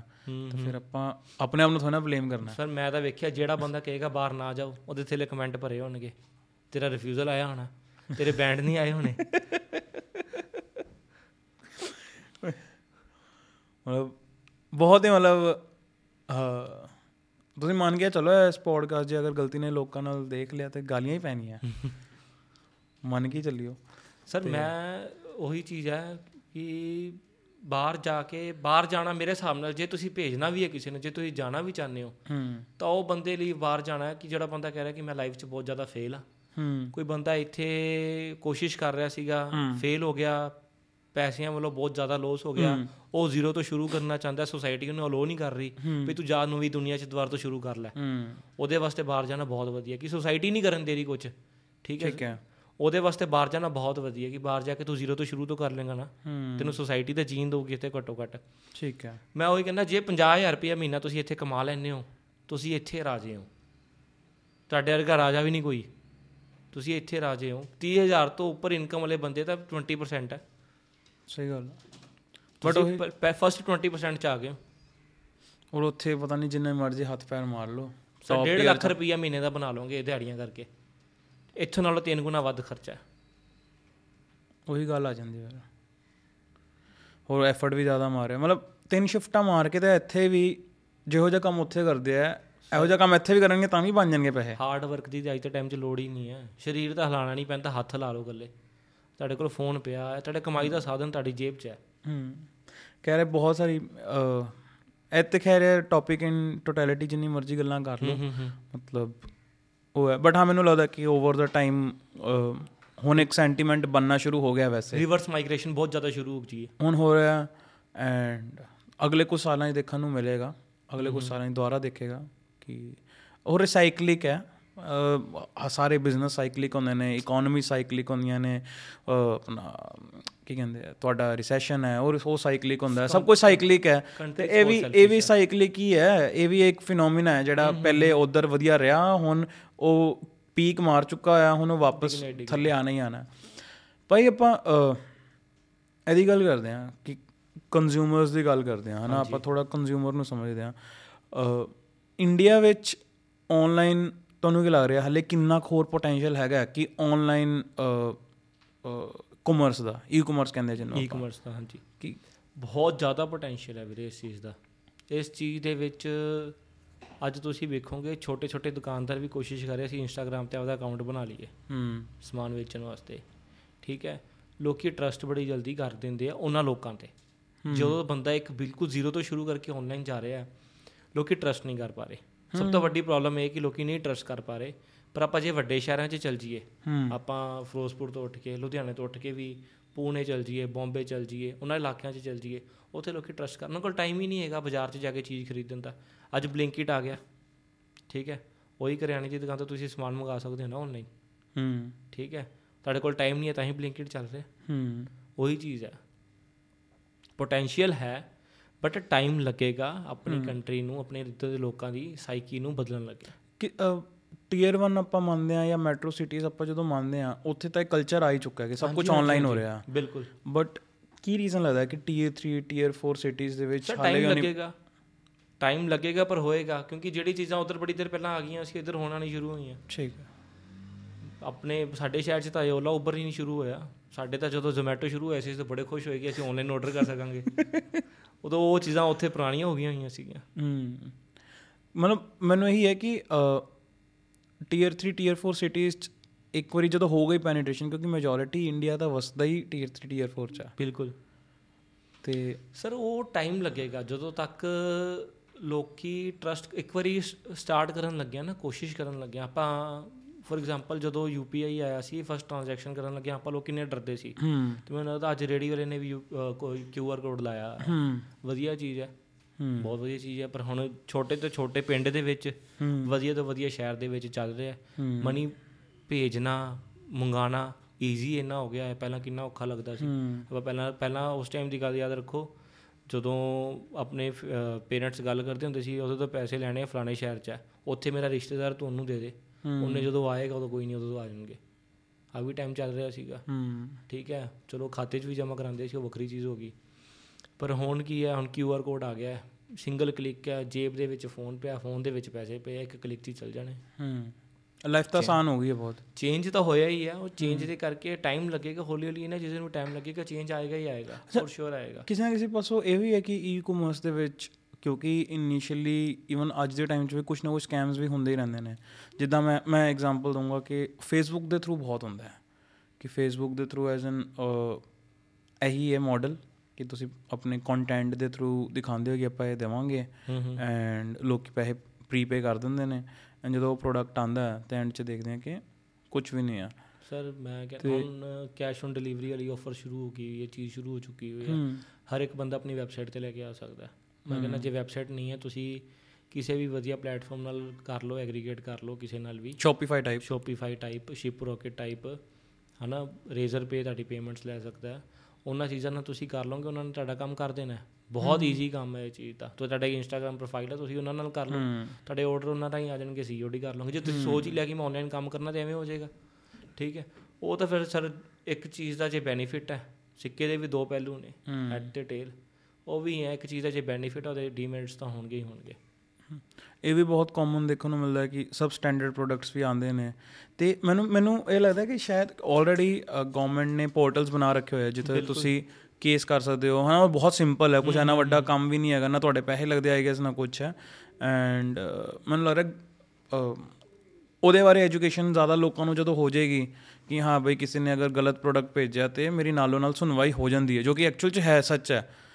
ਤੇ ਜੇ ਲੋਕਾਂ ਨੂੰ ਇਹ ਪਤਾ ਚੱਲ ਜਾਏਗਾ ਲੋਕਾਂ ਦਾ ਹੋਰ ਥੋੜਾ ਵਿਸ਼ਵਾਸ ਆ ਜਾਏਗਾ ਕਿ ਹਾਂ ਚਲੋ ਬਈ ਠੀਕ ਹੈ ਸਰ ਆਪਣੇ ਇਹਨਾਂ ਤੇ ਹਾਫ ਹੈ ਨੋਲੇਜ ਬਹੁਤ ਜ਼ਿਆਦਾ ਹੈ। ਸਲਾਹਾਂ ਦੇਣ ਵਾਲੇ ਬੜੇ ਆ। ਹੂੰ। ਤੁਸੀਂ ਕੁਝ ਗਲਤੀ ਕਰਨੀ ਤੁਹਾਨੂੰ ਸਲਾਹ ਦੇਣ ਵਾਲੇ ਬੜੇ ਹੋਣਗੇ। ਤੁਹਾਨੂੰ ਕਹਿਣ ਵਾਲੇ ਬਹੁਤ ਹੋਣਗੇ ਕਿ ਵੀ ਤੂੰ ਐ ਨਹੀਂ ਐ ਕਰਨਾ ਸੀ। ਹਾਲਾਂਕਿ ਉਹਨਾਂ ਦਾ ਕੋਈ ਉਹਨਾਂ ਚੀਜ਼ਾਂ 'ਚ ਲੈਣ ਦੇਣ ਹੀ ਨਹੀਂ ਹੈ। ਠੀਕ ਹੈ ਬਟ ਸਲਾਹ ਦੇਣ ਵਾਲੀ ਬਹੁਤ ਜਨਤਾ ਆਪਣੇ ਇੱਥੇ। ਹੁਣ ਜੇ ਆਪਾਂ ਸਟੱਡੀ ਕਰਦੇ ਆ ਆਪਾਂ ਚੀਜ਼ ਬਾਏ ਕਰ ਰਹੇ ਆ ਮੈਂ ਉਹੀ ਕਹਿ ਰਿਹਾ ਆਪਾਂ ਰੀਲਸ ਸਕਰੋਲ ਕਰ ਸਕਰੋਲ ਕਰ ਸਕਰੋਲ ਕਰ। YouTube ਤੇ ਜਿਹੜਾ ਬੰਦਾ ਜਾਂਦਾ ਮੈਨੂੰ ਲੱਗਦਾ ਉਹ ਬੰਦਾ ਸਿਰਫ ਸੋਚ ਕੇ ਜਾਂਦਾ ਕਿ ਮੈਂ ਆ ਚੀਜ਼ ਵੇਖਣੀ ਹੈ। ਉਹ ਵੇਖ ਕੇ ਭਾਵੇਂ 2 ਘੰਟੇ ਦੀ ਵੀਡੀਓ ਭਾਵੇਂ 3 ਘੰਟੇ ਦੀ ਵੀਡੀਓ ਭਾਵੇਂ 50 ਮਿੰਟ ਦੀ ਹੋਵੇ ਲੋਕਾਂ ਨੇ ਵੇਖ ਕੇ ਆਣਾ ਹੀ ਆਣੀ ਹੈ। ਠੀਕ ਹੈ? ਜਿੰਨੇ ਉਹ ਚੀਜ਼ ਬਾਰੇ ਨੌਲੇਜ ਲੈਣੀ ਹੈ। ਇੰਸਟਾਗ੍ਰam ਸਕਰੋਲ ਕਰਨ ਦਾ ਟਾਈਮ ਸਾਰਿਆਂ ਕੋਲ ਹੈ। ਪਰ ਤੁਸੀਂ ਜੇ ਤੁਹਾਨੂੰ ਪਤਾ ਕਿ ਤੁਹਾਡੇ ਨਾਲ ਇਸ ਚੀਜ਼ ਦਾ ਫਰਾਡ ਹੋ ਰਿਹਾ ਹੈ ਤੁਸੀਂ ਉਹਨੂੰ ਸਰਚ ਕਰੋ ਨੈਟ ਤੇ ਗੂਗਲ ਤੇ ਸਰਚ ਕਰੋ YouTube ਤੇ ਸਰਚ ਕਰੋ ਤੁਹਾਨੂੰ ਇੱਕ ਮਿੰਟ 'ਚ ਹਰ ਚੀਜ਼ ਨਿਕਲ ਜਾਣੀ ਹੈ। ਹੂੰ। ਮਤਲਬ ਮੇਰੀ ਤਾਂ ਆਦਤ ਇਹ ਹੈ ਕਿ ਮੇਰੀ ਜੇ ਕਿਸੇ ਨਾਲ ਡਿਬੇਟ ਵੀ ਸ਼ੁਰੂ ਹੋ ਜਾਂਦੀ ਹੈ ਨਾ ਮੈਂ ਜ਼ਿਆਦਾ ਡਿਬੇਟ ਨਹੀਂ ਕਰਦਾ ਮੈਂ ਗੂਗਲ ਕੱਢ ਕੇ ਵੇਖ ਲੈਣਾ ਮੈਂ ਗਲਤ ਚੁੱਪ ਕਰ ਜਾ ਤੂੰ ਗਲਤ ਭਰਾ ਤੂੰ ਵੇਖ ਲੈ ਅਗਲੀ ਵਾਰੀ ਤੂੰ ਸਹੀ ਹੋ ਜੀ।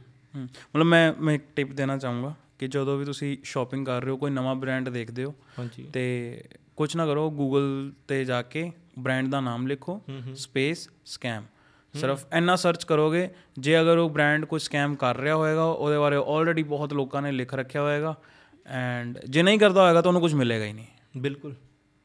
ਇੰਨਾ ਸਿੰਪਲ ਜਿਹਾ ਕੰਮ ਹੈ। ਫਿਰ ਉਸ ਤੋਂ ਬਾਅਦ ਬਾਕੀ ਤੁਸੀਂ ਹੋਰ ਥੋੜਾ ਉਹਨਾਂ ਸੋਸ਼ਲ ਮੀਡੀਆ ਦੇਖ ਲਓ ਇਹ ਦੇਖ ਲਓ ਕਿੰਨਾ ਪੁਰਾਣਾ ਹੈ ਕਿੰਨਾ ਨਹੀਂ ਹੈ ਐਂਡ ਕਮੈਂਟਸ ਪੜ੍ਹ ਲਓ ਉਹਨਾਂ ਦੇਖੇ ਕੀ ਇਹ ਕਰਦੇ ਕੀ ਨਹੀਂ ਕਿਉਂਕਿ ਐਟ ਦ ਸੇਮ ਟਾਈਮ ਮੈਨੂੰ ਇਹ ਲੱਗਦਾ ਕਿ ਤੁਸੀਂ ਕਿਸੇ ਵੀ ਅਪਕਮਿੰਗ ਬ੍ਰਾਂਡ ਨੂੰ ਜੇ ਤੁਸੀਂ ਜਦੋਂ ਬਹੁਤ ਜਲਦੀ ਲੱਭ ਲੈਂਦੇ ਹੋ ਨਾ ਫਿਰ ਬਹੁਤ ਫਾਇਦਾ ਵੀ ਬਹੁਤ ਹੁੰਦਾ। ਹੈ ਐਜ਼ ਅ ਕੰਜ਼ਿਊਮਰ ਵੀ ਕਿ ਤੁਹਾਨੂੰ ਪਤਾ ਹੈ ਕਿ ਤੁਸੀਂ ਟੈਨਸ਼ਨ ਫ੍ਰੀ ਆਰਡਰ ਕਰ ਸਕਦੇ ਹੋ ਜਿਹੜੀ ਚੀਜ਼ ਪਸੰਦ ਆਉਂਦੀ ਹੈ ਆਰਡਰ ਕਰ ਸਕਦੇ ਹੋ। ਤੁਹਾਨੂੰ ਪਤਾ ਹੈ ਜੇ ਇਹਨਾਂ ਦਾ ਕੱਪੜਾ ਵਧੀਆ ਹੈ ਤਾਂ ਕਰਦੇ ਰਹੋ। ਇਸੇ ਲਈ ਆਪਾਂ ਦੇਖਿਆ ਕਿ ਜਿੰਨੇ ਵੀ ਲਗਜ਼ਰੀ ਬ੍ਰਾਂਡਸ ਹੁੰਦੇ ਨੇ ਉਹਨਾਂ ਦੇ ਕੱਟੜ ਆਡੀਅנס ਹੁੰਦੀ ਹੈ ਹਮੇਸ਼ਾ। ਬਿਲਕੁਲ। ਕਿ ਉਹਨਾਂ ਨੂੰ ਉਹ ਟੈਨਸ਼ਨ ਫ੍ਰੀ ਰਹਿੰਦੇ ਨੇ ਕਿ ਪਤਾ ਹੈ ਕਿ ਹਾਂ ਇਸ ਬ੍ਰਾਂਡ ਕੋਲ ਮੈਂ ਪ੍ਰੀਮੀਅਮ ਪੇ ਕਰ ਰਿਹਾ ਬਟ ਕਿਸ ਚੀਜ਼ ਦਾ ਪ੍ਰੀਮੀਅਮ ਪੇ ਕਰ ਰਿਹਾ ਕਿ ਇਹ ਕੋਈ ਚੀਜ਼ ਗਲਤ ਦੇਣਗੇ ਹੀ ਨਹੀਂ। ਮੈਨੂੰ ਕਿਤੇ ਹੋਰ ਜਾਣ ਦੀ ਲੋੜ ਨਹੀਂ ਹੈ। ਐਂਡ ਪਲੱਸ ਕਿਉਂਕਿ ਐਨੇ ਲੋਕਾਂ ਦਾ ਭਰੋਸਾ ਆ ਚੁੱਕਾ ਹੁੰਦਾ ਉਸ ਬ੍ਰਾਂਡ ਤੇ ਉਹ ਇੱਕ ਬ੍ਰੈਗਿੰਗ ਰਾਈਟ ਵੀ ਬਣ ਜਾਂਦਾ ਹੈ ਕਿ ਹਾਂ ਬਈ ਦੇਖੋ ਮੈਂ ਇਸ ਬ੍ਰਾਂਡ ਦਾ ਕੱਪੜਾ ਪਾਉਂਦਾ। ਜਿੱਦਾਂ ਐਲਵੀ ਹੋ ਗਿਆ ਜਾਂ ਜਿਹੜੇ ਜਿੰਨੇ ਵੀ ਟੌਪ ਬ੍ਰਾਂਡਸ ਹੈਗੇ ਨੇ ਤੁਸੀਂ ਇਹਨਾਂ ਦੇ ਨਾਮ ਲੈ ਲਓ। ਤੇ ਮੈਨੂੰ ਲੱਗ ਰਿਹਾ ਕਿ ਐਜ਼ ਅ ਕੰਜ਼ਿਊਮਰ ਤੁਹਾਡਾ ਬਹੁਤ ਐਫਰਟ ਬਚ ਜਾਂਦਾ ਹੈ। ਤੁਹਾਨੂੰ ਫਿਰ ਬਾਜ਼ਾਰਾਂ 'ਚ ਨਹੀਂ ਜਾਣਾ ਪਏਗਾ ਕਿਤੇ ਨਹੀਂ ਜਾਣਾ ਪਏਗਾ। ਤੁਸੀਂ ਬਸ ਉਹੀ 4-5 ਬ੍ਰਾਂਡ ਫੜੋ। ਦੂਜੇ ਪਾਸੇ ਵੇਖੀਏ ਨਾ ਆਪਾਂ ਜੇ ਇੰਡੀਅਨ ਬ੍ਰਾਂਡ ਨੂੰ ਮੌਕਾ ਦੇਣਾ ਕਿਉਂਕਿ ਇੰਡੀਅਨ ਬ੍ਰਾਂਡਸ ਮੇਰੇ ਸਾਹਮਣੇ ਹੈ ਬਹੁਤ ਹੀ ਘੱਟ ਕਲੋਥਿੰਗ ਦੇ ਵਿੱਚ ਤੇ ਕੱਪੜਾ ਸਾਰਾ ਇੰਡੀਆ ਤੋਂ ਬਣਦਾ ਹੈ। ਵਧੀਆ ਵਧੀਆ ਬ੍ਰਾਂਡ ਨੇ ਤੁਸੀਂ ਉਹਨਾਂ ਦੇ ਅੱਜ ਪ੍ਰੋਡਕਟ ਡਿਟੇਲ ਲਿਖੀ ਹੁੰਦੀ ਹੈ ਕਿੱਥੋਂ ਬਣ ਰਿਹਾ ਕੀ ਪ੍ਰੋਡਕਟ ਹੈ ਫੈਕਟਰੀਆਂ ਵੀ ਲਿਖੀਆਂ ਹੁੰਦੀਆਂ 50% ਇੱਧਰ ਦੀ ਹੋਏਗੀ ਲੁਧਿਆਣੇ ਦੀ ਜਾਂ ਤੇਲਗਾਨਾ ਦੀ। ਠੀਕ ਹੈ? ਬ੍ਰਾਂਡ ਕਿੱਥੋਂ ਦਾ ਬਾਹਰ ਦਾ। ਠੀਕ ਹੈ? ਪਰ ਤੁਸੀਂ ਉਹਨਾਂ ਨੂੰ ਜੇ ਚਾਂਸ ਦਿਓਗੇ ਮੇਰੇ ਹਿਸਾਬ ਨਾਲ ਜੇ ਤੁਸੀਂ ਚਾਂਸ ਦਿਓਗੇ ਤਾਂ ਉਹ ਗਰੋ ਕਰ ਸਕਣਗੇ। ਲੁਧਿਆਣੇ ਦੇ ਲੁਧਿਆਣੇ ਦੇ ਜਾਂ ਆਪਾਂ ਬੋਲੀਏ ਇੰਡੀਆ ਦੇ ਕਿਹੜੇ ਬ੍ਰਾਂਡਸ ਹੈਗੇ ਜਿਹੜੇ ਮਤਲਬ ਤੁਸੀਂ ਕਹਿੰਦੇ ਹੋ ਕਿ ਹਾਂ ਯਾਰ ਇਹ ਬਹੁਤ ਅੱਛਾ ਕਰ ਰਿਹਾ? ਦੇਖੋ ਸਰ ਮੇਰੇ ਹਿਸਾਬ ਨਾਲ ਜੇ ਇਸ ਟਾਈਮ ਤੇ ਵਧੀਆ ਬ੍ਰਾਂਡ ਚੱਲ ਰਿਹਾ ਇੱਕ ਤਾਂ ਅਬਾਊਟ ਬਲੈਂਕ ਹੈ। ਕਿਹੜਾ? ਅਬਾਊਟ ਬਲੈਂਕ ਠੀਕ ਹੈ। ਠੀਕ ਹੈ? ਉਹ ਬੰਦਾ ਬੜਾ ਵਧੀਆ ਸਮਾਨ ਵੇਚ ਰਿਹਾ ਸਾਰਾ ਕੁਝ ਬਹੁਤ ਵਧੀਆ ਕਰ ਰਿਹਾ। ਹੈ। ਉਸ ਬਾਅਦ ਬਲੂ ਔਰੇਂਜ ਹੈ। ਉਹ ਅੰਮ੍ਰਿਤਸਰ ਦਾ ਮੁੰਡਾ ਹੈ ਪਲੱਸ ਦੂਸਰਾ ਮੁੰਡਾ ਦਿੱਲੀ ਤੋਂ ਉਹਨਾਂ ਨੇ ਖੋਲਿਆ ਠੀਕ ਹੈ। ਸਾਡੇ ਏਜਮੇਟ ਸੀ ਨੇ ਮਤਲਬ 24 25 ਸਾਲ ਦੇ ਨੇ ਉਹ ਵੀ। ਉਹਨਾਂ ਦਾ ਬ੍ਰਾਂਡ ਬੜਾ ਅੱਛਾ ਰਨ ਕਰ ਰਿਹਾ ਇਸ ਟਾਈਮ ਤੇ। ਉਹਨਾਂ ਦੇ ਕੱਪੜਾ ਵੀ ਬਹੁਤ ਅੱਛਾ ਹੈ। ਮੈਂ ਉਹੀ ਕਹਿੰਦਾ ਵਾਰ-ਵਾਰ ਲਿਟਲ ਬਿਟ ਐਕਸਪੈਂਸਿਵ ਹੈ। ਹੂੰ ਮਹਿੰਗਾ ਹੈ ਪਰ ਤੁਹਾਨੂੰ ਕੁਆਲਿਟੀ ਮਿਲੇਗੀ ਬਟ ਰੀਜ਼ਨ ਹੈ ਕਿ ਕਿਉਂ ਮਹਿੰਗਾ? ਕੁਆਲਿਟੀ ਮਿਲੇਗੀ ਉਤੋਂ ਤੀਸਰਾ ਆਪਣੇ ਬ੍ਰਾਂਡ ਦੀ ਤਾਰੀਫ ਮੈਂ ਕਰਾਂਗਾ ਹੀ ਕਰਾਂਗਾ ਕੀੜਾ ਹੈ। ਠੀਕ ਹੈ। ਇਹ ਤਿੰਨ ਚਾਰ ਬ੍ਰਾਂਡ ਨੇ ਜਿਹੜੇ ਮੈਨੂੰ ਲੱਗਦਾ ਕਿ ਬਹੁਤ ਅੱਛਾ ਕੰਮ ਕਰ ਰਹੇ ਆ। ਪਲੱਸ ਇੰਡੀਅਨ ਨੇ ਠੀਕ ਹੈ। ਵਧੀਆ ਕੰਮ ਕਰ ਰਹੇ ਆ। ਨਵੇਂ ਬ੍ਰਾਂਡਸ ਨੇ 2017 18 ਤੋਂ ਸ਼ੁਰੂ ਹੋਏ ਆ ਸਾਰੇ ਬ੍ਰਾਂਡ ਸੀ। ਠੀਕ ਹੈ। ਤੇ ਸਾਰੇ ਬ੍ਰਾਂਡਸ ਅੱਛੀ ਸੇਲ ਕਰ ਰਹੇ ਆ ਅੱਛਾ ਕੰਮ ਕਰ ਰਹੇ ਆ ਅੱਛਾ ਪ੍ਰੋਡਕਟ ਦੇ ਰਹੇ ਆ। ਉਹਨਾਂ ਦਾ ਵੇਚਣ ਦਾ ਸਿਨੈਰੀਓ ਵੀ ਬੜਾ ਜ਼ਿਆਦਾ ਕਲੀਅਰ ਹੈ। ਹੂੰ। ਅਬ ਪੰਜਾਬ ਐਜ਼ ਅ ਕੰਜ਼ਿਊਮਰ ਅਗਰ ਬੋਲੀਏ ਪੰਜਾਬ ਐਜ਼ ਅ ਕੰਜ਼ਿਊਮਰ ਆਪਾਂ ਦੇਖ ਰਹੇ ਹਾਂ ਕਿ ਸਾਡੇ ਪੰਜਾਬੀ ਆਰਟਿਸਟ ਨੇ ਹੂੰ ਹੂੰ। ਹਨਾ ਉਹ ਬਹੁਤ ਅੱਛੇ ਕੱਪੜੇ ਪਾਉਂਦੇ ਨੇ ਵੀਡੀਓਜ਼ ਵੀ ਉਹਨਾਂ ਦੀ ਸਭ ਤੋਂ ਜ਼ਿਆਦਾ ਸਵੈਂਕ ਹੀ। ਹੁੰਦੀਆਂ ਨੇ। ਤੇ ਕਿਸੇ ਨਾ ਕਿਸੇ ਪਾਸੋਂ ਇਹ ਵੀ ਲੱਗਦਾ ਕਿ ਪੰਜਾਬੀ ਮਾਰਕੀਟ ਐਕਚੁਅਲ ਵਿੱਚ ਬਹੁਤ ਵਧੀਆ ਮਾਰਕੀਟ ਵੀ ਹੈ। ਸਰ ਬਹੁਤ ਵਧੀਆ ਮਾਰਕੀਟ ਹੈ। ਸਾਰਾ ਕੁਝ ਬਹੁਤ ਵਧੀਆ ਪਰ ਪੰਜਾਬ ਦੇ ਲੋਕ ਇਨੀਸ਼ੀਏਟ ਨਹੀਂ ਲੈ ਕੇ ਰਾਜੀ। ਐਜ਼ ਅ ਬਾਇਰ ਐਜ਼ ਅ ਬਾਇਰ ਵੀ ਨਹੀਂ ਲੈ ਕੇ ਰਾਜੀ। ਬਾਇਰ ਤਾਂ ਚਲੋ ਖਰੀਦ ਲੈਣਗੇ ਜੇ ਤੁਸੀਂ ਵੇਖੋਗੇ। ਤੁਸੀਂ ਸਿੱਧੀ ਜੀ ਗੱਲ ਹੈ ਪੰਜਾਬ 'ਚ ਕੱਪੜਾ ਵੇਚਣਾ ਕਿਸੇ ਆਰਟਿਸਟ ਨੂੰ ਪਵਾ ਦਿਓ। ਠੀਕ ਹੈ। ਲੋਕਾਂ ਨੇ ਆਟੋਮੈਟਿਕਲੀ ਖਰੀਦਣਾ ਸ਼ੁਰੂ ਕਰ ਦੇਣਾ। ਪਰ ਦੂਜੇ ਪਾਸੇ ਲੁਧਿਆਣਾ ਇਹੋ ਜਿਹਾ ਉਹਨੇ ਮਿੰਟ ਲਾ ਕੇ ਕਾਪੀ ਵੀ ਬਣਾ ਦੇਣੀ ਹੈ। ਇੱਕ ਜ਼ੀਰੋ ਘਟਾ ਕੇ ਰੇਟ ਆ ਨਿਕਲ ਆਏਗਾ। ਠੀਕ ਹੈ ਬਟ ਠੀਕ ਹੈ ਉਹ ਵੀ ਚੀਜ਼ ਚਲਦੀ ਪਈ ਹੈ ਜੋ ਚੱਲ ਰਹੀ ਹੈ ਮਾਰਕੀਟ 'ਚ ਉਹੀ ਕਹਿ ਰਹੇ ਜੇ ਮੈਰਿਟਸ ਨੇ ਤੇ ਡੀਮੈਰਿਟਸ ਤਾਂ ਹੈਗੇ ਹੀ ਹੈਗੇ ਆ ਫੇਸ ਕਰਨੇ ਹੀ ਪੈਣੇ ਆ ਤੁਹਾਨੂੰ। ਪਰ ਐਜ਼ ਅ ਬਾਇਰ ਪੰਜਾਬ ਦੇ ਵਿੱਚ ਲੋਕੀ ਨਹੀਂ ਜਲਦੀ ਖਰੀਦਦੇ। ਪੰਜਾਬ ਦੇ ਲੋਕਾਂ ਦੇ ਵਿੱਚ ਇਹ ਚੀਜ਼ ਹੈ ਕਿ ਜੇ ਮੈਂ 3000 ਦੀ 4000 ਦੀ ਚੀਜ਼ ਲੈਣੀ ਹੈ ਤਾਂ ਮੈਂ ਇਸ ਬ੍ਰਾਂਡ ਦੀ ਕਿਉਂ ਲੈਣੀ ਹੈ? ਮੈਂ ਵਧੀਆ ਬ੍ਰਾਂਡ ਜਿਹਦਾ ਨਾਮ ਵਧੀਆ ਹੈ ਮੈਂ ਉਹਦੇ ਤੋਂ ਖਰੀਦਾਂ। ਠੀਕ ਹੈ। ਜੇ ਮੈਂ ਕਿਉਂਕਿ ਬ੍ਰੈਗਿੰਗ ਰਾਈਟ ਚਾਹੀਦਾ ਲੋਕਾਂ ਨੂੰ। ਦਿਖਾਵਾ। ਸ਼ੋ ਆਫ ਹੀ ਚਾਹੀਦਾ ਦਿਖਾਵਾ। ਬਟ ਜੇ ਆਪਾਂ ਪੂਨੇ ਸਾਈਡ ਚਲ ਜਾਈਏ ਮਹਾਰਾਸ਼ਟਰ 'ਚ ਐਂਟਰ ਕਰ ਜਾਈਏ ਯੂਪੀ 'ਚ ਐਂਟਰ ਕਰ ਜਾਈਏ ਲੋਕੀ ਕਹਿੰਦੇ ਨਹੀਂ ਯਾਰ ਸਾਨੂੰ ਵਧੀਆ ਚੀਜ਼ ਚਾਹੀਦੀ ਕੋਈ ਨਹੀਂ। ਨਵਾਂ ਬ੍ਰਾਂਡ ਆ ਕੋਈ ਚੱਕਰ ਨਹੀਂ ਪਰ ਮੈਨੂੰ ਚੀਜ਼ ਵਧੀਆ ਚਾਹੀਦੀ ਸਸਤੇ ਰੇਟ ਤੇ। ਹੂੰ। ਸ਼ਾਇਦ ਇਹੀ ਇੱਕ ਬਹੁਤ ਵੱਡਾ ਬਾਇੰਗ ਪੈਟਰਨ ਦਾ ਡਿਫਰੈਂਸ ਹੈ ਐਂਡ ਐਂਡ ਤੁਹਾਡੇ ਜਿਹੜੇ ਮੈਜੋਰਿਟੀ ਕਸਟਮਰਸ ਹੈ ਉਹ ਕਿਹੜੀ ਸਟੇਟ ਸੇ ਹੈਗੇ? ਮੇਰਾ ਸਰ ਮੇਰਾ ਤਾਂ ਪ੍ਰੈਸ਼ਰ ਹੀ ਜ਼ੋਰ ਹੀ ਹੈ ਕਿ ਮੈਂ ਪੰਜਾਬ 'ਚ ਸੇਲ ਕਰਾਂ ਸਭ ਤੋਂ ਜ਼ਿਆਦਾ। ਠੀਕ ਹੈ। ਮੈਂ ਲੁਧਿਆਣੇ ਦੇ ਵਿੱਚ ਸਭ ਤੋਂ ਜ਼ਿਆਦਾ ਸੇਲ ਕਰ ਰਿਹਾ ਇਸ ਟਾਈਮ ਤੇ। ਠੀਕ ਹੈ। ਸੈਕਿੰਡ ਮੈਂ ਫੜਿਆ ਗੁੜਗਾਉਂ ਨੂੰ। ਠੀਕ ਹੈ। ਮੇਰੇ ਗੁੜਗਾਉਂ ਲੁਧਿਆਣਾ ਤੇ ਪੂਨੇ ਇਹ ਤਿੰਨ ਏਰੀਆ 'ਚ ਮੇਰੀ ਸਭ ਤੋਂ ਜ਼ਿਆਦਾ ਸੇਲ ਹੋ ਰਹੀ ਹੈ। ਠੀਕ ਹੈ। ਐਨੀ ਸਪੈਸੀਫਿਕ ਰੀਜ਼ਨ ਕਿ ਕਿਉਂ ਇਹੀ ਤਿੰਨ ਰੀਜ਼ਨ ਮੈਂ ਪਹਿਲਾਂ ਐਡ ਰਨ ਸ਼ੁਰੂ ਕੀਤੀ ਕਿ ਲੋਕੀ ਜਿੱਥੇ ਜਲਦੀ ਟਰਸਟ ਕਰ ਲੈਂਦੇ ਆ ਲੋਕਾਂ ਕੋਲ ਜਿੱਥੇ ਜ਼ਿਆਦਾ ਪੈਸਾ ਹੈ। ਠੀਕ ਹੈ। ਠੀਕ ਹੈ ਜਿਹੜੇ ਸ਼ਹਿਰਾਂ 'ਚ ਜ਼ਿਆਦਾ ਪੈਸਾ ਹੈ ਮੈਂ ਉੱਥੇ ਜ਼ਿਆਦਾ ਐਡ ਰਨ ਕਰ ਰਿਹਾ। ਕਿ ਇੱਥੇ ਲੋਕੀ ਸੋਚ ਰਹੇ ਨੇ ਕਿ ਚੱਲ ਕੋਈ ਨਹੀਂ ਲੈ ਕੇ ਵੇਖ ਲੈਂਦੇ ਆ ਕੀ ਪਤਾ ਵਧੀਆ ਨਿਕਲ ਜਾਵੇ। ਹੂੰ। ਉਹ ਚੀਜ਼ ਲੋਕਾਂ ਦੀ ਜਿਹੜੀ ਮੈਂਟੈਲਿਟੀ ਮੈਂ ਉੱਥੇ ਸੇਲ ਕਰ ਰਿਹਾ। ਠੀਕ ਹੈ। ਉੱਥੇ ਐਡ ਰਨ ਕਰ ਰਹੇ। ਆ ਪਰ ਜਦੋਂ ਮੇਰੇ ਉੱਥੇ ਕਸਟਮਰਸ ਬਿਲਡ ਹੋ ਗਏ ਮੇਰੇ ਕੋਲ ਰੀ ਕਸਟਮਰਸ ਨਾਲ ਮੇਰੇ ਮਤਲਬ ਕੱਟੜ ਕਸਟਮਰ ਬਿਲਡ ਹੋ ਰਹੇ ਆ। ਮੈਂ ਉਹਨਾਂ ਨੂੰ ਨਿਰਾਸ਼ ਤਾਂ ਕਰਨਾ ਨਹੀਂ ਉਹਨਾਂ ਨੂੰ ਵਧੀਆ ਚੀਜ਼ ਮੇਰੀ ਕੋਸ਼ਿਸ਼ ਹੁੰਦੀ ਹੈ ਕਿ ਮੇਰਾ ਨਾਮ ਥੋੜਾ ਚੱਲ ਪਿਆ ਲੋਕੀ ਖਰੀਦ ਲੈ ਮੈਂ ਹੋਰ ਵਧੀਆ ਚੀਜ਼ ਦਵਾਂ। ਮੇਰੀ ਪ੍ਰੈਜੈਂਟੇਸ਼ਨ ਇਸ ਤੋਂ ਵਧੀਆ ਜਾਵੇ। ਠੀਕ ਹੈ ਲੋਕਾਂ ਨੂੰ ਲੈਣ ਲੱਗਿਆ ਮਜ਼ਾ ਆਵੇ। ਫਿਰ ਜਦੋਂ ਉਧਰ ਮੈਨੂੰ ਪਤਾ ਲੱਗ ਗਿਆ ਕਿ ਮੇਰੇ ਕਸਟਮਰਸ ਬਿਲਡ ਹੋ ਗਏ ਆ ਵਧੀਆ ਤਰੀਕੇ ਨਾਲ ਫਿਰ ਉਹਨਾਂ ਨੂੰ ਦੇਖਿਆ ਦਿਖਾਈ ਚ ਛੋਟੇ ਸ਼ਹਿਰਾਂ 'ਚ ਲੋਕੀ ਖਰੀਦਣਾ ਸ਼ੁਰੂ ਕਰਨਗੇ। ਫਿਰ ਮੈਂ ਉੱਥੇ ਮੂਵ ਹੋਣਾ ਸ਼ੁਰੂ ਹੋ ਜਾਊਂਗਾ ਐਡ ਰਨ ਕਰਨਾ ਸ਼ੁਰੂ ਕਰ ਦੂੰਗਾ ਉਧਰਲੇ ਪਾਸੇ ਕਿ ਤੁਸੀਂ ਹੁਣ ਸਾਡੇ ਤੋਂ ਖਰੀਦੋ। ਗੋਟ ਇਟ ਤੇ ਭਾਈ ਪੁਣੇ ਪੁਣੇ ਚ ਵੀ ਤੁਸੀਂ ਕੀ ਕਹਿੰਦੇ ਐਨੇ ਹਾਈ ਜੀਐਸਐਮ ਮਤਲਬ ਐਨੇ ਮੋਟੇ ਕੱਪੜੇ ਨਹੀਂ ਲਈ ਸਰ ਚੱਲਦੇ ਪੂਨੇ 'ਚ ਤਾਂ ਮੇਰੀ ਹੁੱਡੀ ਤੇ ਸਵੈਟਸ਼ਰਟ ਤਾਂ ਵੇਖ ਨਹੀਂ ਰਹੀ। ਹੀ ਨਹੀਂ ਸਕਦੀ ਨਾ ਉੱਥੇ ਤਾਂ। ਮੇਰੀ ਤਾਂ ਟੀ-ਸ਼ਰਟਸ ਤੇ ਸੇਲ ਹੋ ਰਹੀਆਂ ਉੱਥੇ।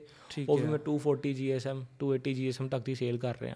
280 ਜੀਐਸਐਮ ਦੀ ਟੀ-ਸ਼ਰਟ ਟੀ-ਸ਼ਰਟ ਬਹੁਤ ਜ਼ਿਆਦਾ ਮੋਟੀ ਨਹੀਂ ਹੋ ਗਈ? ਮੋਟੀ ਤਾਂ ਹੈਗੀ ਹੈ ਬਟ ਸਰ ਉਹਦੀ ਫਾਲ ਬੜੀ ਅੱਛੀ ਹੈ।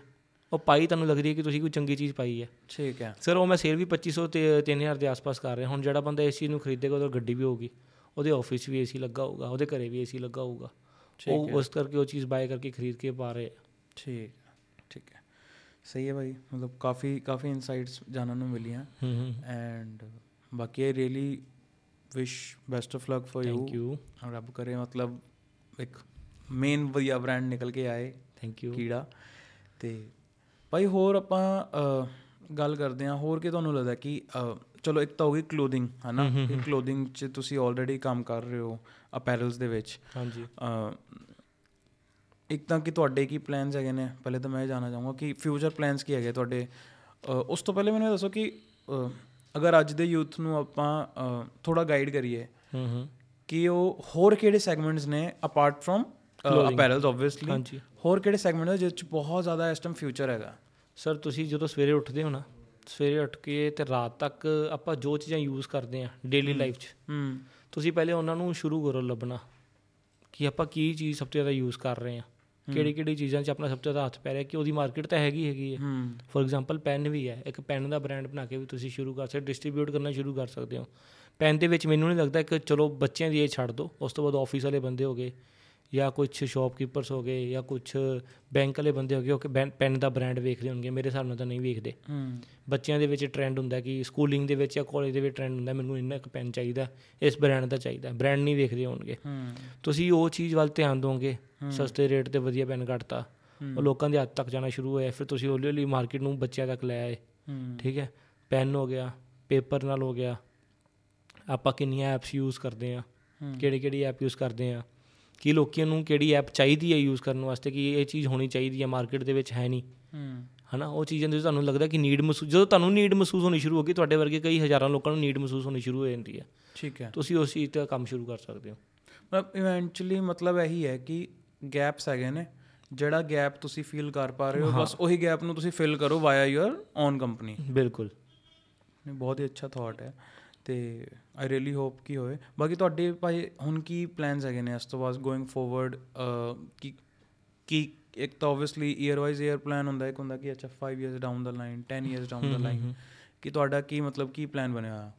ਸਰ ਮੈਂ ਚੱਲ ਰਿਹਾ ਕਿ ਪਹਿਲਾਂ ਤਾਂ ਆਈ ਲਵ ਮਨੀ ਅਲੋਟ ਮਤਲਬ ਮੈਨੂੰ ਤਾਂ ਪੈਸਿਆਂ ਨਾਲ ਬਹੁਤ ਪਿਆਰ ਹੈ। ਸਾਰਿਆਂ ਨੂੰ ਜੇ ਮੈਨੂੰ ਲੱਗਦਾ ਕਿ ਬੰਦਾ ਜਿੰਨੀ ਮਰਜ਼ੀ ਦਿੱਕਤ 'ਚ ਹੋਵੇ ਉਹਦੇ 'ਚ ਤੁਸੀਂ ਜਾ ਕੇ ਪੈਸੇ ਫੜਾ ਦੋਗੇ ਨਾ।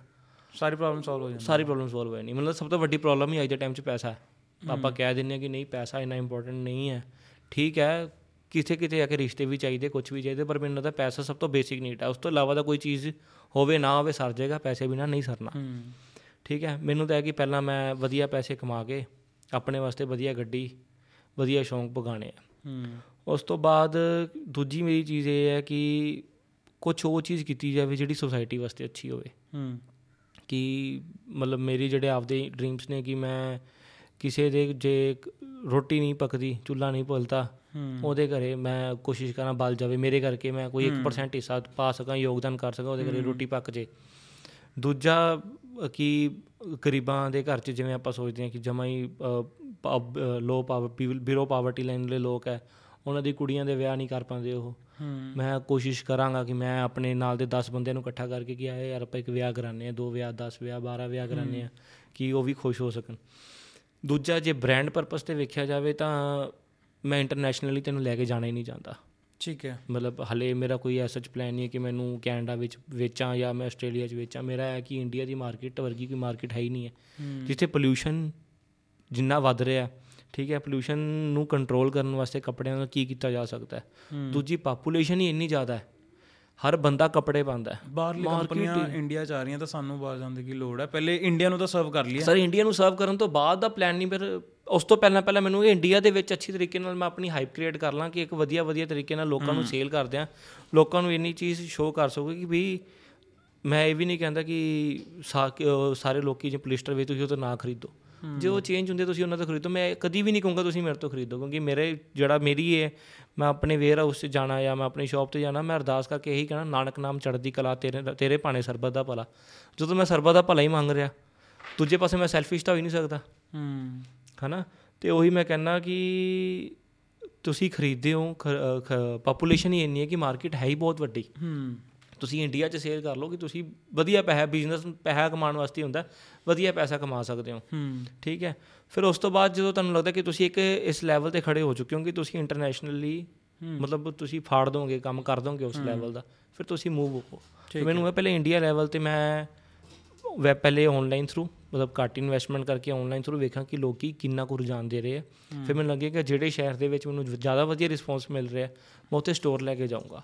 ਤਾਂ ਕਿ ਜਿਹੜੇ ਆਸ-ਪਾਸ ਦੇ ਲੋਕੀ ਸਿਰਫ ਐਡਸ ਵੇਖ ਕੇ ਰੋਕ ਰਹੇ ਆ ਉਹਨਾਂ ਨੂੰ ਮੇਰੇ ਤੇ ਟਰਸਟ ਬਿਲਡ ਹੋਣਾ ਸ਼ੁਰੂ ਹੋ ਜਾਵੇ। ਆਪਣੇ ਬ੍ਰਾਂਡ ਲਈ ਕੋਈ ਸੋਚ ਰਹੇ ਹੋ ਬ੍ਰਾਂਡ ਐਮਬੈਸਡਰ ਕਿਸੇ ਪਾਰਟਿਕੂਲਰ ਬੰਦੇ ਨੂੰ ਜਾਂ ਪਰਸਨ ਨੂੰ? ਸਰ ਮੈਂ ਨਾ ਇਸ ਤੋਂ ਪਹਿਲਾਂ ਐਕਟਿੰਗ ਫੀਲਡ 'ਚ ਸੀ। ਮਤਲਬ ਮੈਂ ਥੀਏਟਰ ਕੀਤਾ ਥੀਏਟਰ ਤੋਂ ਬਹੁਤ ਕੁਝ ਸਿੱਖਿਆ ਐਕਟਿੰਗ ਫੀਲਡ 'ਚ ਸੀ।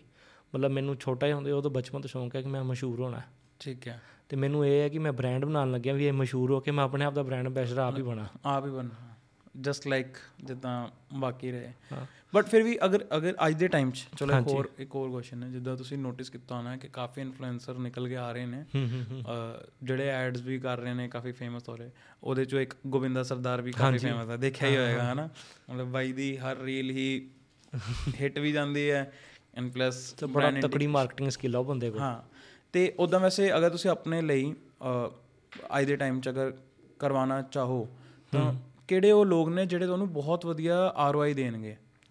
ਸਰ ਮੈਂ ਜੇ ਤਾਂ ਪੰਜਾਬ ਦੀ ਆਡੀਅנס ਫੜਨੀ ਹੈ ਤਾਂ ਮੈਂ ਇਨਫਲੂਐਂਸਰਸ ਨਾਲੋਂ ਜ਼ਿਆਦਾ ਮੈਂ ਐਕਟਰਸ ਨੂੰ ਤੇ ਸਿੰਗਰਸ ਨੂੰ ਮੌਕਾ ਦੇਵਾਂਗਾ। ਠੀਕ ਹੈ। ਠੀਕ ਹੈ? ਐਕਟਰਸ ਨੂੰ ਦੇਣ ਦਾ ਰੀਜ਼ਨ ਇਹ ਹੈ ਕਿ ਮੈਂ ਉਹਨਾਂ ਦੇ ਵਿੱਚ ਰਿਹਾ। ਮੈਨੂੰ ਪਤਾ ਉਹਨਾਂ ਦੀ ਸਟਰਗਲ ਕੀ ਹੈ। ਠੀਕ ਹੈ। ਠੀਕ ਹੈ? ਤੇ ਮੈਂ ਉਹਨਾਂ ਨੂੰ ਚਾਂਸ ਉਹਨਾਂ ਦੀ ਖੁਸ਼ੀ ਮੈਨੂੰ ਪਤਾ ਨਾ ਕਿ ਜਦੋਂ ਇੱਕ ਬ੍ਰਾਂਡ ਉਹਨਾਂ ਕੋਲ ਪਹੁੰਚ ਗਿਆ ਹੂੰ। ਤਾਂ ਉਹਨਾਂ ਦਾ ਲੈਵਲ ਖੁਸ਼ੀ ਦਾ ਲੈਵਲ ਬਹੁਤ ਜ਼ਿਆਦਾ ਬੂਸਟ ਹੋਏਗਾ। ਠੀਕ ਹੈ। ਠੀਕ ਹੈ ਕਿਉਂਕਿ ਉਹ ਡ੍ਰੀਮ ਹੁੰਦਾ ਉਸ ਟਾਈਮ ਤੇ ਜਦੋਂ ਸਟਰਗਲ ਕਰਦੇ ਨੇ ਸਾਡੇ ਕੋਲ ਵੀ ਇੱਕ ਬ੍ਰਾਂਡ ਆ ਤੇ ਤੁਸੀਂ ਉਹ- ਉਹਨਾਂ ਦੀ ਗੱਲ ਕਰ ਰਹੇ ਹੋ ਜਿਹੜੇ ਐਕਟਰਸ ਫੇਮਸ ਨਹੀਂ ਹੋਏ? ਨਹੀਂ ਕੁਝ ਥੋੜੀ ਬਹੁਤ ਹਾਈਪ ਕ੍ਰੀਏਟ ਕੀਤੀ ਹੋਵੇ। ਜੇ ਮੈਂ ਆਰਓਈ ਕੱਟਣੀ ਹੈ ਤਾਂ ਮੈਂ ਥੋੜੀ ਬਹੁਤ ਹਾਈਪ ਕ੍ਰੀਏਟ ਕੀਤੀ ਹੋਵੇ। ਮਤਲਬ ਕੁਝ ਫਾਲੋਅਰਸ ਹੀ ਹੋਣ but at the same time stars ਵੀ ਨਹੀਂ ਹੈ ਸਟਾਰਸ ਵੀ ਨਾ ਹੋਵੇ। ਮਤਲਬ ਮੈਂ ਕਹਾਂ ਜੇ ਮੈਂ ਬਹੁਤ ਵੱਡੇ ਐਕਟਰ ਕੋਲ ਜਾਣਾ ਨਹੀਂ ਮੈਂ ਉਹਨਾਂ ਕੋਲ ਕੋਈ ਹੈ ਇਦਾਂ ਦੇ ਨਾਮ ਹੈ ਦਿਮਾਗ 'ਚ? ਧੀਰਜ ਕੁਮਾਰ ਹੈ ਜਗਜੀਤ ਸੰਧੂ ਹੈ ਹਨਾ ਇਹ ਬੰਦੇ ਜਿਨ੍ਹਾਂ ਨੇ ਲਿਟਰਲੀ ਸਟਰਗਲ ਕੀਤਾ ਹੈ। ਹਾਂ ਹਾਂ। ਠੀਕ ਹੈ? ਸਟਰਗਲ ਤੋਂ ਬਾਅਦ ਖੜੇ ਹੋਏ ਆ ਤੇ ਮੈਨੂੰ ਲੱਗਦਾ ਇਹ ਉਹ ਨੇ ਜਿਹੜੇ ਸਿੰਗਰ ਐਕਟਰ ਨਹੀਂ ਹੈ ਸਿਰਫ ਐਕਟਰ ਨੇ। ਹੂੰ ਹੂੰ। ਇੱਕ ਹੁੰਦਾ ਨਾ ਸਿੰਗਰ ਆਪਣੇ ਪੰਜਾਬ ਦੇ proper theatre ਤੋਂ ਜਿਹੜੇ ਪ੍ਰੋਪਰ ਥੀਏਟਰ ਤੋਂ ਜਿਹੜੇ ਜਾ ਰਹੇ ਆ। ਨਹੀਂ ਨਹੀਂ ਸਹੀ ਹੈ ਬਹੁਤ ਹੀ ਵਧੀਆ। ਆਪਾਂ ਮਤਲਬ ਇੱਕ ਪੋਡਕਾਸਟ ਕੀਤਾ ਹੋਇਆ ਸੀਗਾ ਸ਼ਾਇਦ ਉਹਨਾਂ ਨੂੰ ਜਾਣਦੇ ਹੋ ਕੇਵਲ ਧਾਲੀਵਾਲ ਜੀ ਹਾਂਜੀ ਉਹ ਉਹਨਾਂ ਨਾਲ ਮੈਂ ਪਲੇ ਕੀਤਾ ਸੀ ਅੰਮ੍ਰਿਤਸਰ। ਅੱਛਾ। ਹਾਂਜੀ। ਕੀਤਾ ਉਹਨਾਂ ਨਾਲ। ਪਲੇ ਉਹ ਐਨਐਸਟੀ ਪਾਸ ਆਊਟ ਨੇ। ਹਾਂਜੀ ਹਾਂਜੀ ਹਾਂਜੀ। ਉਹ ਉਹਨਾਂ ਨਾਲ ਕੀਤਾ ਸੀ ਮੈਂ ਅੰਮ੍ਰਿਤ ਅੰਮ੍ਰਿਤਸਰ ਹੀ ਉਹਨਾਂ ਦਾ। ਉਹਨਾਂ ਦਾ ਇੱਕ ਫਰੈਂਡ ਹੈ ਪਾਰਥੋ। ਉਹ ਨੇ ਕਲਕੱਤਾ ਸਾਈਡ ਤੋਂ। ਠੀਕ ਹੈ। ਉਹਨਾਂ ਦੀ ਵਰਕਸ਼ਾਪ ਲੱਗਦੀ ਹਰ ਸਾਲ ਪੰਜਾਬ ਦੇ ਵਿੱਚ। ਠੀਕ ਹੈ। ਜਿਹੜੇ ਉਹਨਾਂ ਨਾਲ ਹੀ ਲਾਉਂਦੇ ਨੇ ਉਹ? ਨਹੀਂ ਉਹ ਅਲੱਗ ਤੋਂ ਅਲੱਗ ਲਾਉਂਦੇ ਨੇ ਥੀਏਟਰ ਦੇ ਵਿੱਚ ਤੇ ਉਹ ਵੀ ਉਹਨਾਂ ਦੀ ਮੈਂ ਜੁਆਇਨ ਕੀਤੀ ਆ। ਠੀਕ ਆ ਅਸੀਂ ਉਹਨਾਂ ਨੂੰ ਬੜਾ ਕੰਪੈਲ ਕਰਕੇ ਬੜੀ ਮਿੰਤਾ ਤਰਲੇ ਕਰਕੇ ਅਸੀਂ ਚੰਡੀਗੜ੍ਹ ਦੇ ਵਿੱਚ ਵੀ ਉਹਨਾਂ ਦੀ ਲਗਵਾਈ ਸੀ ਵਰਕਸ਼ਾਪ ਥੀਏਟਰ। ਮਤਲਬ ਮੈਂ ਨਾ ਥੀਏਟਰ ਨੂੰ ਤਾਂ ਸਮਝਦਾ ਤੁਸੀਂ ਐਕਟਰ ਨਹੀਂ ਬੰਨਾ ਕੋਈ ਗੱਲ ਨਹੀਂ। ਪਰ 2 ਸਾਲ ਥੀਏਟਰ ਜ਼ਿੰਦਗੀ 'ਚ ਜ਼ਰੂਰ ਕਰੋ। ਬਹੁਤ ਕੁਝ ਸਿੱਖਣ ਨੂੰ ਮਿਲਦਾ। ਐਕਟਿੰਗ ਤੋਂ ਇਲਾਵਾ ਬੜਾ ਕੁਝ ਸਿੱਖਣ ਨੂੰ ਮਿਲਦਾ। ਸਾਡੀ ਜਿਹੜੇ ਟੀਚਰ ਸੀ ਨਾ ਮੇਰੇ ਗੁਰੂ ਨੇ ਅਨੀਤਾ ਸ਼ਬਦੀਸ਼ ਜੀ। ਹੂੰ ਉਹ ਸਾਨੂੰ ਪਹਿਲੇ ਦਿਨ ਜਦੋਂ ਅਸੀਂ ਕਮਰੇ 'ਚ ਵੜੇ ਨਾ ਉਹਨਾਂ ਨੇ ਸਾਨੂੰ ਪਹਿਲੇ ਦਿਨ ਕਿਹਾ ਤਾਂ ਪੇਸ਼ੈਂਸ ਤੇ ਡੈਡੀਕੇਸ਼ਨ ਆ ਦੋ ਚੀਜ਼ਾਂ ਤੁਸੀਂ ਆਪਣੀ ਜ਼ਿੰਦਗੀ 'ਚ ਮੰਨ ਲਓਗੇ ਨਾ ਤੁਸੀਂ ਕਿਥੇ ਤੇ ਕਿਥੇ ਪਹੁੰਚ ਸਕਦੇ ਹੋ। ਉਹ ਚੀਜ਼ ਸੀ। ਮਤਲਬ ਮੈਂ ਉਸ ਕਰਕੇ ਕਹਿੰਦਾ ਕਿ ਥੀਏਟਰ ਤੁਹਾਨੂੰ ਤੁਸੀਂ ਵੇਖੋ ਇੱਕ ਐਕਟਰ ਐਕਟਰ ਜਾਂਦਾ ਹੈ ਨਾ ਜਦੋਂ ਸਟੇ ਆਪਣਾ ਪਰਫਾਰਮ ਕਰਨ ਵਾਸਤੇ ਕੈਮਰੇ ਦੇ ਅੱਗੇ ਉਹਦਾ ਸੈੱਟ ਰੈਡੀ ਹੁੰਦਾ। ਉਹਦੀ ਸੀਟ ਰੈਡੀ ਹੁੰਦੀ ਹੈ। ਉਹਨੇ ਉੱਥੇ ਜਾ ਕੇ ਬਹਿਣਾ ਹੈ। ਜਾਂ ਉੱਥੇ ਆਪਦਾ ਸ਼ੂਟ ਕਰਨਾ ਚੱਲ ਜਾਣਾ। ਥੀਏਟਰ ਵਾਲੇ ਬੰਦੇ ਨੇ ਪਹਿਲਾਂ ਸਟੇਜ ਤੇ ਝਾੜੂ ਮਾਰਨਾ ਫਿਰ ਆਪਦਾ ਸੈੱਟ ਰੈਡੀ ਕਰਨਾ ਫਿਰ ਲਾਈਟਿੰਗ ਰੈਡੀ ਕਰਨੀ ਹੈ। ਉਸ ਤੋਂ ਬਾਅਦ ਆਪ ਐਕਟਰ ਬਣਨਾ ਹੈ। ਫਿਰ ਪਰਫਾਰਮ ਕਰਨਾ ਪਰਫਾਰਮ ਕਰਨ ਤੋਂ ਬਾਅਦ ਜਦੋਂ ਸਾਰੀ ਆਡੀਅנס ਚਲੀ ਗਈ ਉਸ ਤੋਂ ਬਾਅਦ ਉਹਨੇ ਸਾਰਾ ਸੈੱਟ ਉਤਾਰਨਾ ਹੈ। ਉਹਨੇ ਪੈਕ ਕਰਨਾ ਹੈ। ਉਹਨੇ ਗੱਡੀਆਂ ਤੇ ਲੱਦਣਾ ਹੈ। ਉਹਨੇ ਆਪਦੇ ਜਿੱਥੇ ਵੀ ਸਾਡਾ ਸਟੋਰ ਹੋਏਗਾ ਜਾਂ ਜਿੱਥੇ ਸਾਡਾ ਥੀਏਟਰ ਦਾ ਆਪਦਾ ਇੱਕ ਆਫਿਸ ਬਣਿਆ ਹੋਏਗਾ ਉੱਥੇ ਤੱਕ ਪਹੁੰਚਾਉਣਾ ਬਹੁਤ ਹੀ ਵਧੀਆ। ਨਹੀਂ ਇਹ ਤਾਂ ਹੈ ਮਤਲਬ ਮੈਂ ਆਪ ਇਸ ਚੀਜ਼ ਤੋਂ ਐਗਰੀ ਕਰਦਾ ਮੈਂ ਆਪ ਵੀ ਕੀਤਾ ਹੈ। ਮਤਲਬ ਮੈਂ ਕਾਲਜ ਡਰਾਮੈਟਿਕਸ ਕਲੱਬ ਦਾ ਹੀ ਪਾਰਟ ਸੀਗਾ ਤੇ ਮੈਂ ਉੱਥੇ ਵੀ ਵਰਕਸ਼ਾਪ ਜਦੋਂ ਲਾਈ ਸੀ ਮੈਨੂੰ ਉਦੋਂ ਪਤਾ ਚੱਲਿਆ ਅੱਛਾ ਇੰਨਾ ਕੁਝ ਹੈ ਡੀਪ ਹੋਰ ਇੰਨਾ ਦੌੜਾਉਂਦੇ ਭਗਾਉਂਦੇ ਨੇ। ਨਹੀਂ ਸਰ ਥੀਏਟਰ ਤਾਂ ਮੈਂ ਕਿਹਾ ਜਿਹੜਾ ਬੰਦਾ 2 ਸਾਲ ਥੀਏਟਰ ਕਰਕੇ ਨਾ ਉਹ ਭੁੱਖਾ ਮਰੇਗਾ ਕਦੀ ਠੀਕ ਹੈ? ਨਾ ਉਹ ਬੰਦਾ ਕਦੀ ਪਿੱਛੇ ਹਟੂਗਾ ਨਾ ਬੰਦਾ ਕਦੀ ਕੌਨਫੀਡੈਂਸ ਪੁਆਇੰਟ ਆਫ View ਤੋਂ ਪਿੱਛੇ ਹਟੂਗਾ। ਬਹੁਤ ਹੀ ਵਧੀਆ ਭਾਈ ਮਤਲਬ ਕਾਫੀ ਜ਼ਿਆਦਾ ਇੰਟਰਸਟਿੰਗ ਇਨਸਾਈਟਸ ਮਿਲੇ ਆ। ਇੱਕ ਭਾਈ ਹੁਣ ਦੇਖਿਆ ਹੋਏਗਾ ਡਾਕਟਰ ਬਾਈ ਕਾ ਡਾਕਟਰ ਬਿੰਦਰ। ਹਾਂ ਡਾਕਟਰ ਬਿੰਦਰਾ ਦਾ ਜਿਹੜਾ ਚੱਲ ਰਿਹਾ ਨਾ ਇਸ਼ੂ ਸੰਦੀਪ ਮਹੇਸ਼ਵਰੀ ਜੀ ਦਾ ਉਹਨਾਂ ਨਾਲ ਜਿਹੜਾ ਹੋਇਆ ਐਂਡ ਉਸ ਤੋਂ ਬਾਅਦ ਪਤਾ ਚੱਲ ਰਿਹਾ। ਕਿਤੇ ਨਾ ਕਿਤੇ ਇਹ ਵੀ ਹੈ ਪੰਜਾਬ 'ਚ ਜਿਹੜਾ ਯੂਥ ਹੈ ਉਹ ਉਹ ਕਿਸੇ ਨਾ ਕਿਸੇ ਐਮਐਲਐਮ ਸਕੀਮ ਜਾਂ ਪਿਰਾਮਿਡ ਸਕੀਮ 'ਚ ਫਸ ਜਾਂਦਾ ਹੈ। ਫਿਰ ਜਿਸ ਕਰਕੇ ਉਹ ਹੋਰ ਬੰਦਾ ਕਹਿੰਦਾ ਕਿ ਯਾਰ ਨਾ ਹੀ ਕਰੋ ਬਿਜ਼ਨਸ ਬਾਹਰ ਹੀ ਚਲੇ ਜਾਓ। ਸਰ ਡਾਕਟਰ ਬਿੰਦਰ ਵਾਲੇ ਪਾਸੋਂ ਨਾ ਮੈਨੂੰ ਵੀ ਕਾਲ ਆਈ ਸੀ। ਅੱਜ ਤੋਂ 3 ਕੁ ਸਾਲ ਪਹਿਲਾਂ ਦੀ ਗੱਲ ਹੈ। ਮੈਂ ਤਾਂ ਨਾਮ ਲੈਣ ਲੱਗੇ ਵੀ ਪਰਹੇਜ ਨਹੀਂ ਕਰਾਂਗਾ। ਸ਼ੰਕਰ ਗੁਪਤਾ ਬੰਦੇ ਦਾ ਨਾਮ ਸੀ ਜਿਹੜੇ ਉਹਨਾਂ ਦੀ ਕੰਪਨੀ ਅੰਡਰ ਕੰਮ ਕਰ ਰਿਹਾ ਸੀਗਾ। ਉਹ ਕਹਿੰਦਾ ਤੁਹਾਨੂੰ ਬਿਜ਼ਨਸ ਸਿਖਾਵਾਂਗੇ ਅਸੀਂ। ਤੁਸੀਂ ਕਿਹੜਾ ਬਿਜ਼ਨਸ ਕਰ ਰਹੇ ਹੋ? ਮੈਂ ਕਿਹਾ ਆਹ ਕਰ ਰਿਹਾ। ਠੀਕ ਹੈ ਤੁਹਾਨੂੰ ਬਿਜ਼ਨਸ ਸਿਖਾਵਾਂਗੇ ਅਸੀਂ। ਮੈਂ ਕਿਹਾ ਬ੍ਰਦਰ ਇੱਕ ਚੀਜ਼ ਰੁਕ ਜਾਓ। ਤੁਸੀਂ ਜੌਬ ਕਰ ਰਹੇ ਹੋ ਕਿ ਬਿਜ਼ਨਸ ਕਰ ਰਹੇ ਹੋ? ਪਹਿਲਾਂ ਤਾਂ ਮੈਨੂੰ ਇਹ ਦੱਸੋ। ਹੂੰ। ਕਹਿੰਦਾ ਸਰ ਮੈਂ ਉਹਨਾਂ ਦੇ ਅੰਡਰ ਬਿਜ਼ਨਸ ਕਰ ਰਿਹਾ। ਮੈਂ ਕਿਹਾ ਅੰਡਰ ਬਿਜ਼ਨਸ ਕਿਵੇਂ ਹੁੰਦਾ? ਮੈਨੂੰ ਇਹ ਚੀਜ਼ ਤਾਂ ਐਕਸਪਲੇਨ ਕਰੋ ਅੰਡਰ ਬਿਜ਼ਨਸ ਕੀ ਹੁੰਦਾ? ਬਿਜ਼ਨਸ ਤਾਂ ਤੁਸੀਂ ਫਿਰ ਤੁਸੀਂ ਓਨਰ ਚ ਬਿਜ਼ਨਸ ਕਰ ਰਹੇ ਹੋ। ਠੀਕ ਹੈ ਫਿਰ ਤੁਸੀਂ ਅੰਡਰ ਬਿਜ਼ਨਸ ਥੋੜੀ ਜੌਬ ਕਰ ਰਹੇ ਹੋ ਨਾ। ਮੈਂ ਕਿਹਾ ਸਰ ਜੇ ਤੁਸੀਂ ਉੱਥੇ ਲੈ ਕੇ 50 60000 ਰੁਪਏ ਸੈਲਰੀ ਲੈ ਰਹੇ ਹੋ ਬੰਦੇ ਤੋਂ ਤੁਸੀਂ ਸਾਨੂੰ ਫਸਾ ਰਹੇ ਹੋ। ਆਪਦੀ ਸੇਲਸ ਨਾਲ ਜਾਂ ਕੁਝ ਵੀ ਹੈ ਤੁਹਾਡੇ ਚ ਸੇਲਸ ਦੀ ਕੈਪੇਬਿਲਿਟੀ ਤੋਂ ਸਾਨੂੰ ਫਸਾ ਰਹੇ ਹੋ। ਫਿਰ ਫਾਇਦਾ ਕਿ? 10 ਲੱਖ ਰੁਪਏ ਮੰਗ ਲਿਆ ਉਹ ਬੰਦਿਆਂ ਨੇ। ਠੀਕ ਹੈ। ਠੀਕ ਹੈ 10 ਲੱਖ ਰੁਪਏ ਤੁਸੀਂ ਸਾਨੂੰ ਤੇ 10 ਲੱਖ ਰੁਪਏ ਤੁਹਾਡੀ ਇਨਵੈਸਟਮੈਂਟ ਹੋਏਗੀ ਤੁਹਾਡੇ ਕੰਮ 'ਚ। ਠੀਕ ਤੇ ਹੈ। ਤੁਸੀਂ ਬਹੁਤ ਉੱਪਰ ਤੱਕ ਚੱਲ ਜਾਓਗੇ ਕਿਉਂਕਿ ਸਾਡੀ ਸਾਰੀ ਟੀਮ ਤੁਹਾਨੂੰ ਬਹੁਤ ਵਧੀਆ ਤਰੀਕੇ ਨਾਲ ਸਪੋਰਟ ਕਰੇਗੀ। ਠੀਕ ਹੈ। ਤੇ ਮੈਨੂੰ ਨਹੀਂ ਲੱਗਦਾ ਜੇ ਤੁਸੀਂ ਬਿਜ਼ਨਸ ਕਰਨਾ ਹੈ ਤਾਂ ਤੁਹਾਨੂੰ ਕਿਸੇ ਦੀ ਉਸ ਲੈਵਲ ਦੀ ਸਪੋਰਟ ਚਾਹੀਦੀ ਹੋਗੀ ਕਿ ਤੁਸੀਂ ਕਿਵੇਂ ਕਿਉਂਕਿ ਹਰ ਬੰਦੇ ਦੀ ਆਪਦੀ ਆਪਦੀ ਜਰਨੀ ਹੈ। ਹੂੰ। ਠੀਕ ਹੈ? ਪਰ ਉਦੋਂ ਮੇਰਾ ਥੋੜਾ ਹੋ ਗਿਆ ਸੀਗਾ ਪੰਜਾਬੀਆਂ ਦਾ ਹਿਸਾਬ ਕਿਤਾਬ ਹੋ ਗਿਆ ਸੀ ਉਹਨਾਂ ਨਾਲ। ਠੀਕ ਤੇ ਫਿਰ ਸਹੀ ਰਿਹਾ ਸਿਸਟਮ ਬਟ ਮੇਰੇ ਹੀ ਨੌਨ ਚ ਨਾ ਕੋਈ ਬੰਦਾ ਫਸ ਗਿਆ ਸਾਢੇ ਕੇ 5 ਲੱਖ ਰੁਪਏ ਦੇ ਕੇ। ਡਾਕਟਰ ਬਿੰਦਰਾ ਵਾਲੇ ਪਾਸੇ ਹੀ। ਮੁੰਡੇ ਦਾ ਨਾਮ ਸੀਗਾ ਆਯੂਸ਼ ਸੀਗਾ ਉਹ ਨੋਇਡਾ ਦਾ। ਉਹ ਸੌਰੀ ਆਗਰਾ ਦਾ। ਮੇਰੇ ਨਾਲ ਪੜਿਆ ਹੋਇਆ ਸੀ। ਤੇ ਉਹ ਬੰਦਾ ਫਸ ਗਿਆ 5.5 ਲੱਖ ਰੁਪਏ ਦੇ ਕੇ। ਉਹ ਇਹਨੇ ਨਾ ਉਸ ਇਹਨਾਂ ਨੇ ਕੰਪੈਲ ਕੀਤਾ ਹੁੰਦਾ ਕਿ ਜੇ ਤੁਹਾਡਾ ਕੰਮ ਨਾ ਚੱਲਿਆ 6 ਮਹੀਨੇ ਦੇ ਵਿੱਚ ਸਾਲ ਦੇ ਵਿੱਚ ਤੁਹਾਨੂੰ ਅੱਛਾ ਰਿਸਪੌਂਸ ਨਾ ਮਿਲਿਆ ਤਾਂ ਤੁਸੀਂ ਸਾਡੇ ਤੋਂ ਪੈਸੇ ਵਾਪਸ ਲੈ ਸਕਦੇ ਹੋ। ਠੀਕ ਹੈ। ਠੀਕ ਹੈ ਉਹ ਬੰਦੇ ਨੇ ਸਾਲ ਕੁ ਦਾ ਟਾਈਮ ਦਿੱਤਾ ਮਤਲਬ ਸਾਲ ਉਹਨਾਂ ਦੇ ਵਿੱਚ ਉਹਨਾਂ ਨੇ ਮਾਰਕੀਟਿੰਗ ਤੇ ਬੜਾ ਖਰਚਾ ਕਰਵਾਇਆ ਇਹਨਾਂ ਚੀਜ਼ਾਂ ਤੇ ਲੱਖ ਲੱਖ ਰੁਪਈਆ ਡੇਢ ਡੇਢ ਲੱਖ ਰੁਪਈਆ ਨੇ ਮਹੀਨੇ ਦਾ ਆਪਦੇ ਬਿਜ਼ਨਸ ਤੇ ਸਪੈਂਡ ਕੀਤਾ। ਉਹ ਦਸ ਦਾ ਜਦੋਂ ਸਾਲ ਕੁ ਬੀਤਿਆ ਉਹਨੇ ਕਹਿੰਦਾ ਵੀ ਮੇਰਾ ਤਾਂ ਕੰਮ ਚੱਲ ਨਹੀਂ ਰਿਹਾ। ਹੂੰ। ਕਿਉਂਕਿ ਉਹਨੂੰ ਪਤਾ ਹੀ ਨਹੀਂ ਸੀ ਕਿ ਐਡ ਕਿੰਨੇ ਦੀ ਰਨ ਹੋ ਰਹੀ ਹੈ ਕੀ ਕਿੰਨੇ ਦਾ ਰਨ 10000 ਦੀ ਐਡ ਰਨ ਲੱਖ ਰੁਪਏ ਲੈ ਰਹੇ ਸੀ। ਤੇ ਉਹਨੇ ਕਿਹਾ ਮੇਰਾ ਬਿਜ਼ਨਸ ਚੱਲ ਨਹੀਂ ਰਿਹਾ ਤੁਸੀਂ ਮੈਨੂੰ ਮੇਰੇ ਪੈਸੇ ਵਾਪਸ ਕਰੋ। ਠੀਕ ਹੈ। ਫਿਰ ਉਹਨਾਂ ਨੇ ਕਿਹਾ ਕਿ ਜੇ ਤੁਸੀਂ ਆਪਦੇ ਪੈਸੇ ਲੈ ਵਾਪਸ ਲੈਣੇ ਆ ਕਿ ਤੁਸੀਂ ਤਿੰਨ ਬੰਦੇ ਹੋਰ ਕੰਪੈਲ ਕਰਕੇ ਲੈ ਕੇ ਆਓ। ਚਾਰ ਬੰਦੇ ਹੋਰ ਕੰਪੈਲ ਕਰਕੇ ਲੈ ਕੇ ਆਓ ਕਿ ਉੱਥੋਂ ਪੈਸੇ ਲੈ ਕੇ ਤੁਹਾਨੂੰ ਵਾਪਸ ਕਰ ਦਾਂਗੇ। ਇਹਨਾਂ ਨੇ ਇਸ ਤਰੀਕੇ ਨਾਲ ਆਪਣੇ ਆਪਣੀ ਹਾਈਪ ਕ੍ਰੀਏਟ ਕਰ ਲਈ। ਉੱਪਰੋਂ ਮੋਟੀਵੇਸ਼ਨਲ ਸਪੀਕਰ ਬੰਨਾ ਬਹੁਤ ਈਜ਼ੀ ਹੋ ਗਿਆ।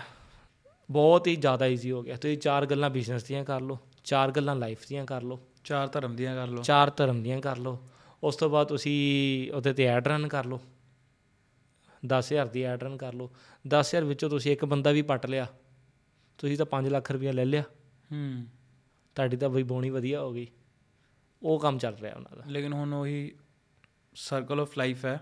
ਸਰ ਕਰਮਾ ਚੋਰੀ ਕੀਤੀ ਸਾਹਮਣੇ ਆਣੀ ਆਣੀ ਹੈ। ਜਿੰਨਾ ਮਰਜ਼ੀ ਬਚ ਲਓ ਜਿੰਨਾ ਮਰਜ਼ੀ ਪਿੱਛੇ ਹਟੋ। ਜਿੱਦਾਂ ਦੇ ਕਰਮ ਕੀਤੇ ਉਹ ਹੁਣ ਫਲ ਮਿਲਣਾ ਹੀ ਮਿਲਣਾ। ਦੇਖੋ ਇੱਕ ਚੋਰੀ ਦੇ ਨਾਲ ਦੋ ਚੋਰੀਆਂ ਇਕੱਠੀਆਂ ਆ ਗਈਆਂ ਨਾਲ ਵਾਈਫ ਵਾਲਾ ਪੰਗਾ ਵੀ ਪੈ ਗਿਆ। ਹਾਂ। ਨਾਲੇ ਦੂਜੀ ਚੋਰੀ ਵੀ ਫੜੇਗੀ। ਇਹ ਬਹੁਤ ਬਹੁਤ ਵੱਡਾ ਇਸ਼ੂ ਹੈ। ਔਰ ਇਹ ਐਕਚੁਅਲ ਚ ਕੀ ਮਤਲਬ ਮੈਂ ਫਿਰ ਵੀ ਮੈਂ ਤਾਂ ਅਜੇ ਤੱਕ ਸਮਝ ਨਹੀਂ ਪਾਇਆ ਕਿ ਕੀ ਹੈ ਬਟ ਇਹਨਾਂ ਦਾ ਪ੍ਰੋਡਕਟ ਕੀ ਹੈ?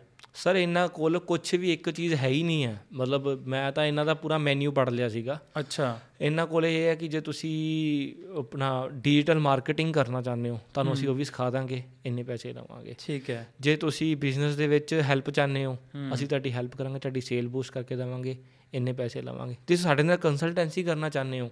ਹੂੰ। ਠੀਕ ਹੈ। ਤੁਸੀਂ ਡਾਕਟਰ ਬਿੰਦਰਾ ਦੇ ਸਾਹਮਣੇ ਬੈਠਣਾ ਤਾਂ 25 ਲੱਖ ਰੁਪਈਆ ਜੇਬ ਢਿੱਲੀ ਕਰੋ ਜੇ ਉਹਨਾਂ ਨਾਲ ਇੰਟਰਵਿਊ ਕਰਨਾ ਹੈ। ਉਹਨਾਂ ਨਾਲ ਬੈਠ ਕੇ 2 ਘੰਟੇ ਦੀ 3 ਘੰਟੇ ਦੀ ਗੱਲਾਂ ਕਰਨੀਆਂ ਤਾਂ। ਅੱਛਾ। ਠੀਕ ਹੈ ਸਿਰਫ ਗੱਲਾਂ ਕਰਨ ਦੇ ਤੇ ਤੁਹਾਨੂੰ ਬਹੁਤ ਜ਼ਿਆਦਾ ਉਹ ਗਿਆਨ ਦੇਣਗੇ। ਹਾਂ। ਠੀਕ ਹੈ ਪ੍ਰੋਡਕਟ ਉਹਨਾਂ ਕੋਲ ਕੋਈ ਵੀ ਨਹੀਂ ਹੈ ਇੱਕ ਸਰਵਿਸ ਪ੍ਰੋਵਾਈਡ ਕਰਦੇ ਆ ਜਿਹੜੀ ਕਿ ਬੜੀ ਵਾਹਿਆਤ ਸਰਵਿਸ ਆ ਉਹਨਾਂ ਦੀ। ਸਰਵਿਸ ਕੀ ਹੈ ਐਗਜ਼ੈਕਟ ਸਰਵਿਸ ਇਹੀ ਕਿ ਤੁਹਾਡਾ ਬਿਜ਼ਨਸ ਗਰੋ ਕਰਦੇ ਆ। ਆਪਦਾ ਬਿਜ਼ਨਸ ਗਰੋ ਕਰਦੇ ਤੁਹਾਡੇ ਬਿਜ਼ਨਸ ਰਾਹੀਂ। ਤੇ ਸਿਰਫ ਇਹ ਨਹੀਂ ਹੈ ਕਿ ਮਤਲਬ ਕਿ ਇੱਕ ਖਾਲੀ ਹਵਾ ਹਵਾ ਹਵਾ ਵੀ ਨਹੀਂ ਵੇਚ ਰਹੇ ਇਹ ਕਿਸੇ ਨਾ ਕਿਸੇ ਤਰੀਕੇ ਨਾਲ ਉਸ ਬੰਦੇ ਤੋਂ ਟਿਪਸ ਦਵਾ ਰਹੇ ਨੇ ਕਿ ਇਹਦੇ ਬਿਜ਼ਨਸ 'ਚ ਇਹ ਹੋਣਾ ਚਾਹੀਦਾ ਹੋਇਆ ਸਰ ਕਿ ਬਿਜ਼ਨਸ ਵੀ ਖਰਾਬ ਕਰ ਰਹੇ ਨੇ ਲੋਕਾਂ ਦੇ ਐਕਚੁਅਲ ਬਿਜ਼ਨਸ ਵੀ ਖਰਾਬ ਕਰ ਰਹੇ ਨੇ। ਸਰ ਦੇਖੋ ਜਿਹਦਾ ਬੰਦੇ ਦਾ ਕੰਮ ਚੱਲਦਾ ਜਿਹੜਾ ਬੰਦਾ ਲੱਖ ਡੇਢ ਲੱਖ ਰੁਪਏ ਮਹੀਨੇ ਦਾ ਕਮਾ ਰਿਹਾ ਉਹਨੂੰ ਫੋਨ ਆਇਆ ਦਫਾ ਹੋ ਯਾਰ ਮੈਂ ਨਹੀਂ ਤੇਰੇ ਤੋਂ ਕੋਈ ਕੰਮ ਕਰਾਉਣਾ। ਹੂੰ। ਉਹ ਤਾਂ ਹੀ ਗਾਲ ਕੱਢੇਗਾ ਜਾਂ ਕਹੇਗਾ ਯਾਰ ਠੀਕ ਹੈ ਤੂੰ ਆਪਦਾ ਕੰਮ ਵੇਖ। ਜਿਹੜਾ ਕਮਾ ਵਿਚਾਰਾ 5-10000 ਰੁਪਏ ਰਿਹਾ ਵਿਚਾਰਾ ਲਾ ਕੇ ਬੈਠਾ ਕਿ 10-12 ਲੱਖ ਰੁਪਏ ਕੰਮ ਤੇ ਲਾ ਕੇ ਬੈਠਾ ਸੇਲ ਨਹੀਂ ਨਿਕਲਦੀ ਪਈ। ਉਹਦੇ ਵਰਗੇ ਬੰਦੇ ਨੂੰ ਫੋਨ ਆ ਜਾਂਦਾ ਨਾ ਉਹਦੀ ਉਹ ਹੋ ਜਾਂਦੀ ਹੈ ਅੰਦਰੋਂ ਮੈਟਾਬੋਲਿਜ਼ਮ ਨਾ ਪੂਰਾ ਬੂਸਟ ਹੁੰਦਾ ਕਿ ਹਾਂ ਹੁਣ ਮੈਂ ਰਾਜਾ ਬਣਾਂਗਾ ਕਿਉਂਕਿ ਦਿਖਾ ਦਿੰਦੇ ਆ ਕਿ ਤੁਸੀਂ ਬਹੁਤ ਉੱਪਰ ਤੱਕ ਚੱਲ ਜਾਓਗੇ। ਹੂੰ। ਜੇ ਉਹ ਸਾਈਕਲ ਨਾਲ ਖੇਡ ਕੇ ਨਾ ਬੰਦੇ ਨੂੰ ਕੰਪੈਲ ਕਰਕੇ ਆਪਦੇ ਵੱਲ ਖਿੱਚ ਲੈਂਦੇ ਆ। ਹੂੰ। ਜਿਹੜਾ ਬੰਦਾ ਕਹਿੰਦੇ ਨਾ ਡਿੱਗਿਆ ਢੈਂਦਾ ਬੰਦਾ ਹੱਥ ਪੈਰ ਕਿਉਂ ਨਹੀਂ ਮਾਰਦਾ ਸਾਰੇ ਪਾਸੇ ਵਜਾਉਂਦਾ ਦਰ ਦਰ ਤੇ ਭਟਕਦਾ। ਉਹ ਸਿਸਟਮ ਬੰਦਾ ਕਹਿੰਦਾ ਯਾਰ ਮੈਂ ਆ ਵੀ ਟਰਾਈ ਕਰ ਲਿਆ ਇਹ ਵੀ ਟਰਾਈ ਕਰ ਲਿਆ ਚਲ ਇੱਥੇ ਵੀ ਸਹੀ। ਹੂੰ। ਮੈਂ 12 ਲਾਇਆ ਤਾਂ ਚੱਲ ਕੋਈ ਨਹੀਂ ਸਮਝ ਲਾਂਗਾ 15 ਲੱਗ ਗਿਆ ਮੇਰਾ 3 ਲੱਖ ਇੱਥੇ ਸਹੀ। ਕਰ ਤਾਂ ਦੇਣਗੇ ਐਡਾ ਵੱਡਾ ਨਾਮ ਹੈ ਹਾਈਪ ਹੈ ਬੰਦੇ ਦੀ। ਬਟ ਉਹੀ ਹੈ ਸੱਚ ਸਾਹਮਣੇ ਆਣਾ ਹੀ ਆਉਣਾ। ਔਰ ਇਹਦੀ ਟਾਰਗੇਟ ਆਡੀਅנס ਕੀ ਹੈਗੀ ਹੈ? ਮਤਲਬ ਇਹਨਾਂ ਸਰ ਯੰਗਸਟਰਸ ਹੀ ਹੈ। ਮਤਲਬ ਜਿਹੜੇ ਪਲੱਸ 2 ਕਰ ਰਹੇ ਆ ਜਾਂ ਬੈਚਲਰਸ ਕਰ ਰਹੇ ਆ ਰਹੇ ਇਹਨਾਂ ਨੂੰ ਫੜ ਰਹੇ ਆ। ਸੇਮ ਜਿੱਦਾਂ ਬਾਕੀ ਵੀ ਉਹ ਨੇ ਜਿੱਦਾਂ ਈਵੀਜ਼ ਵਗੈਰਾ ਜਿਹੜੇ ਚੱਲੇ ਸੀਗੇ। ਸਾਡੇ ਟਾਈਮ ਤੇ ਉਹ ਚੱਲਦੇ ਸੀਗੇ। ਸਰ ਇਹਨਾਂ ਨੂੰ ਫੜਨਾ ਬਹੁਤ ਸੌਖਾ ਹੈ। ਹਾਂ ਹਾਂ। ਮੇਰੇ ਹਿਸਾਬ ਨਾਲ ਕਿਉਂਕਿ ਐਸਪੀਰੇਸ਼ਨਸ ਬਹੁਤ ਹੁੰਦੀਆਂ। ਇਹਨਾਂ ਉਹਨੂੰ ਜਦੋਂ ਤੁਸੀਂ ਮੇਰੇ ਵਰਗੇ ਬੰਦੇ ਨੂੰ ਜਾਈ ਤੋਂ 2 ਸਾਲ 3 ਸਾਲ ਪਹਿਲਾਂ ਕਹਿ ਦਿੰਦੇ ਕਿ ਤੈਨੂੰ ਸਾਲ ਦੇ ਵਿੱਚ ਮੈਂ ਫੋਰਚੂਨਰ ਦਵਾ ਦਾਂਗਾ। ਤੇਰੇ ਕੋਲ ਫਲਾਣਾ ਫੋਨ ਹੋਏਗਾ ਤੇ ਕੋਲ ਇਹ ਹੋਏਗਾ ਤੇ ਮੈਂ ਵੀ ਸ਼ਾਇਦ ਇਹਨਾਂ ਦੇ ਮਗਰ ਲੱਗ ਜਾਂਦਾ। ਜਦੋਂ ਮੈਂ ਬਿਜ਼ਨਸ ਨਾ ਸ਼ੁਰੂ ਕੀਤਾ ਹੁੰਦਾ ਤਾਂ। ਜਦੋਂ ਮੈਂ ਬਿਜ਼ਨਸ ਫੈਮਿਲੀ ਨੂੰ ਬਿਲੋਂਗ ਕਰਦਾ ਥੋੜਾ ਜਿਹਾ ਮੈਨਾਂ ਚੀਜ਼ਾਂ ਤੋਂ ਆਲਰੇਡੀ ਪਤਾ ਹੀ ਪਤਾ ਲੱਗ ਗਿਆ ਬੰਦੇ ਨੂੰ ਠੀਕ ਹੈ। ਫਿਰ ਪਿੱਛੇ ਹਟਣਾ ਸ਼ੁਰੂ ਹੋ ਜਾਂਦਾ ਬੰਦਾ ਠੀਕ ਹੈ। ਮੈਨੂੰ ਰੋਜ਼ ਫੋਨ ਆਏਗਾ ਸ਼ੇਅਰ ਮਾਰਕੀਟ ਵਾਲਿਆਂ ਦਾ। सर मैं ये बोल रहा हूँ ये एक फलानी कंपनी से बोल रही हूँ कि आप पैसा कमाना चाहते हैं हम्म। मैं कहा मैडम पहले आपकी तनख्वाह दस किन्नी है ਵਧੀਆ ਸੇਲਸ ਕਰਦੀ ਹੈ ਤੂੰ ਮੇਰੇ ਕੱਪੜੇ ਵੇਚ ਨਹੀਂ ਨਹੀਂ ਸਹੀ ਹੈ ਮਤਲਬ ਇਹ ਤਾਂ ਹੈ ਅ, ਬਹੁਤ ਜ਼ਰੂਰੀ ਹੈ ਇਹਦੇ ਟਾਈਮ 'ਚ ਇੱਕ ਚੀਜ਼ ਸਮਝ ਆਣੀ ਚਾਹੀਦੀ ਹੈ ਲੋਕਾਂ ਨੂੰ ਕਿ ਅ, ਰੋਜ਼ ਨਵੀਆਂ ਐਮਐਲਐਮ ਸਕੀਮਸ ਆਉਣਗੀਆਂ ਰੋਜ਼ ਪਿਰਾਮਿਡ ਸਕੀਮਸ ਆਉਣਗੀਆਂ ਸਰ ਉਹਨਾਂ ਤੋਂ ਕੋਈ ਵੀ ਸਕੀਮ ਜਿਹੜੀ ਤੁਹਾਨੂੰ ਕਹਿ ਰਹੀ ਹੈ ਕਿ ਅੱਗੇ ਬੰਦੇ ਜੋੜੋ ਉਹ ਤੋਂ ਦੂਰ ਰਹੋ ਇਹ ਪਹਿਲੀ ਚੀਜ਼ ਹੈ। ਕੋਈ ਵੀ ਇਹੋ ਜਿਹਾ ਧੰਦਾ ਨਹੀਂ ਹੁੰਦਾ ਜੈਨੂਇਨ ਜਿਹੜੇ 'ਚ ਇਹ ਕਹਿੰਦੇ ਨੇ ਕਿ ਅੱਗੇ ਬੰਦਾ ਜੋੜੋ। ਰਹੇ ਵੀ ਹੋਣਗੇ ਤਾਂ ਮੈਂ ਕਹਿ ਰਿਹਾ ਕਿ ਆਪਣੀ ਸੇਫਟੀ ਲਈ ਤੁਸੀਂ ਸਾਰਿਆਂ ਨੂੰ ਨਕਾਰ ਦਿਓ ਇੱਕ ਵਾਰ। ਸਰ ਅੱਗੇ ਬੰਦਾ ਜੋੜਨ ਵਾਲਾ ਬਿਜ਼ਨਸ ਆਪਣੇ ਇੰਡੀਆ ਦੇ ਵਿੱਚ ਲੀਗਲ ਹੀ ਨਹੀਂ ਹੈ। ਤਾਂ ਹੀ ਵੱਡੀਆਂ ਕੰਪਨੀਆਂ ਜੇ ਆਪਾਂ ਨਾਮ ਲੈ ਵੀ ਲਈਏ ਤਾਂ ਐਲੋਵੀਰਾ ਫੋਰਐਵਰ ਪਲੱਸ ਐਮਵੇ ਇਹ ਪ੍ਰੋਡਕਟ ਲੈ ਕੇ ਆਈਆਂ। ਅਸਲ 'ਚ ਉਹਨਾਂ ਦਾ ਟਾਰਗੇਟ ਇਹੀ ਹੈ ਕਿ ਅੱਗੇ ਬੰਦੇ ਜੋੜੋ। ਤੁਹਾਡੇ ਕੋਲ ਸੇਲਸ ਆਣਗੀਆਂ ਤੁਹਾਡੇ ਕੋਲ ਪੈਸੇ ਆਣਗੇ ਫੋਰਨ ਕੰਟਰੀਜ਼ ਦੇ ਵਿੱਚ ਚੀਜ਼ਾਂ ਚੱਲ ਰਹੀਆਂ ਬਟ ਇੰਡੀਆ ਦੇ ਵਿੱਚ ਲੀਗਲ ਨਹੀਂ ਹੈ ਉਹਨਾਂ ਨੇ ਤਾਂ ਇੱਕ ਪ੍ਰੋਡਕਟ ਵਿੱਚ ਐਡ ਕਰ ਦਿੱਤੇ ਹੋਏ ਆ ਅਸੀਂ ਪ੍ਰੋਡਕਟ ਵੇਚਦੇ ਆ ਠੀਕ ਹੈ। ਨਹੀਂ ਤਾਂ ਸਭ ਹਵਾ। ਸਭ ਹਵਾ। ਅੱਜ ਤਾਂ ਇਹ ਹੈਗੇ ਹੋਟਲ ਕਈਆਂ ਨੇ ਹੋਟਲ ਦਾ ਬਣਾ ਰੱਖਿਆ ਹੋਇਆ ਕਿ ਆ ਹੋਟਲ ਦੀ ਮੈਂਬਰਸ਼ਿਪਾਂ ਵੇਚਦੇ ਨੇ ਕਿ ਅੱਗੇ ਦੇ ਅੱਗੇ ਅੱਗੇ ਦੇ ਅੱਗੇ ਕੁਝ ਨਹੀਂ ਕਰਨਾ ਤੁਸੀਂ ਸਿਰਫ ਹੋਟਲ ਦੀ ਮੈਂਬਰਸ਼ਿਪਸ ਹੀ ਵਿਕਵਾਉਣੀਆਂ ਨੇ ਐਂਡ ਤੁਹਾਨੂੰ ਬਦਲੇ 'ਚ ਕੀ ਮਿਲਦਾ ਕਿ ਜੋ ਤੁਸੀਂ ਅੱਗੇ ਵੇਚਦੇ ਹੋ। ਤੇ ਉਹਨਾਂ ਦਾ ਕਮਿਸ਼ਨ ਮਿਲਦਾ ਹੈ। ਐਂਡ ਪਲੱਸ ਤੁਹਾਨੂੰ ਵੀ ਇੱਕ ਸਾਲ ਤੁਸੀਂ ਕਿਤੇ ਵੀ ਜਾਓਗੇ ਤਾਂ ਤੁਹਾਨੂੰ ਉਸ ਪਾਰਟਿਕੂਲਰ ਚੇਨ ਦੇ ਵਿੱਚ ਰਹਿਣ ਨੂੰ ਉਹ ਚੀਜ਼ ਮੇਰੇ ਹਿਸਾਬ ਨਾਲ being a business point of View ਤੋਂ ਸਹੀ ਵੀ ਹੈ। ਠੀਕ ਹੈ। ਹਨਾ ਕਿ ਜੇ ਤੁਸੀਂ ਆਪਣੀ ਚੀਜ਼ ਵੇਚਣੀ ਹੈ ਜਦੋਂ ਆਪਾਂ ਸੋਚਦੇ ਵੇਚਣਾ ਇਹਨੂੰ ਹੂੰ। ਤੁਹਾਡੀ ਤੁਹਾਨੂੰ ਪਤਾ ਤੁਹਾਡੀ ਐਕਚੁਅਲ ਚੀਜ਼ ਹੈ। ਜੇ ਤੁਸੀਂ 50% ਆਫ ਵਾਲਾ ਜੇ ਕੋਈ ਕੂਪਨ ਕਿਸੇ ਰਾਹੀਂ ਅੱਗੇ ਅੱਗੇ ਅੱਗੇ ਭੇਜ ਰਹੇ ਹੋ ਜਾਂ ਮੈਂਬਰਸ਼ਿਪ ਭੇਜ ਰਹੇ ਹੋ ਤੁਸੀਂ ਐਕਚੁਅਲ ਚ ਪ੍ਰੋਵਾਈਡ ਵੀ ਕਰ ਰਹੇ ਹੋ। ਫਿਰ ਛਲ ਕਪਟ ਡੰਡ ਵੇਚ ਸਭ ਜਾਇਜ਼ ਹੈ। ਵੇਚਣ ਵਾਸਤੇ ਤਾਂ ਫਿਰ ਸਾਰਾ ਕੁਝ ਸਹੀ ਹੈ। ਬਸ ਇਹ ਹੈ ਕਿ ਉਹ ਇਲੀਗਲ ਨਾ ਹੋਵੇ। ਹੂੰ। ਠੀਕ ਹੈ। ਬਾਕੀ ਸਰ ਫਰੋਡ ਹਰ ਪਾਸੇ ਹੈ। ਸਾਡੀ ਇਮੀਗ੍ਰੇਸ਼ਨ ਲਾਈਨ 'ਚ ਵੀ ਬੜਾ ਫਰੋਡ ਹੈ। ਠੀਕ ਹੈ। ਸਾਡੇ ਕਲੋਥਿੰਗ ਦੇ ਵਿੱਚ ਵੀ ਲੋਕੀ ਐਡਵਾਂਸ ਲੈ ਲੈਂਦੇ ਆ ਮਾਲ ਹੀ ਨਹੀਂ ਦੇਣਾ। ਸਾਲ ਸਾਲ ਡੇਢ ਡੇਢ ਸਾਲ ਉਹ ਵੀ ਫਰੋਡ ਹੈ। ਠੀਕ ਹੈ। ਬੰਦਾ ਉੱਥੇ ਕੀ ਕਰ ਲੇਗਾ ਲੜ ਲੇਗਾ ਬੈਸ ਲੇਗਾ ਕੀ ਕਰ ਲੇਗਾ ਇਹ ਚੀਜ਼ ਹੈ। ਫਰੋਡ ਤਾਂ ਹਰ ਪਾਸੇ ਪਰ ਬਚਣਾ ਆਪ ਹੀ ਪੈਣਾ। ਕੋਈ ਨਹੀਂ ਬਚਾ ਸਕਦਾ ਤੁਹਾਨੂੰ।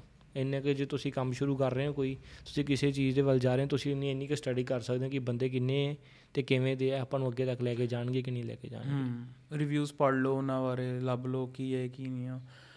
ਆ ਮਤਲਬ ਇਹ ਤਾਂ ਹੈ ਮਤਲਬ ਐਜ਼ ਅ ਕੰਜ਼ਿਊਮਰ ਵੀ ਬੜਾ ਡਰ ਲੱਗਦਾ ਕਿ ਬਈ ਨਵੇਂ ਬੰਦੇ ਨਾਲ ਕੰਮ ਕਰਦੇ ਹੋਏ। ਤਾਂ ਹੀ ਮੈਂ ਕਹਿ ਰਿਹਾ ਕਿ ਇਨੀਸ਼ੀਅਲ ਟਾਈਮ ਦੇ ਵਿੱਚ ਤੁਸੀਂ ਕੋਈ ਬ੍ਰਾਂਡ ਲੱਭ ਲੈਂਦੇ ਹੋ ਤੇ ਬਹੁਤ ਜ਼ਿਆਦਾ ਸੁੱਖ ਹੋ ਜਾਂਦਾ ਤੁਹਾਡਾ। ਤੁਸੀਂ ਟੈਨਸ਼ਨ ਫ੍ਰੀ ਫਿਰ ਰਹਿ ਸਕਦੇ ਹੋ। ਔਰ ਇਹ ਬਹੁਤ ਵੱਡਾ ਸੁੱਖ ਹੈ। ਜਿਹੜੇ ਜਿਹੜੇ ਆਲਰੇਡੀ ਬ੍ਰਾਂਡਸ ਨਾਲ ਤੋਂ ਬਾਏ ਕਰਦੇ ਨੇ ਉਹਨਾਂ ਨੂੰ ਇਹ ਗੱਲ ਪਤਾ ਹੈ।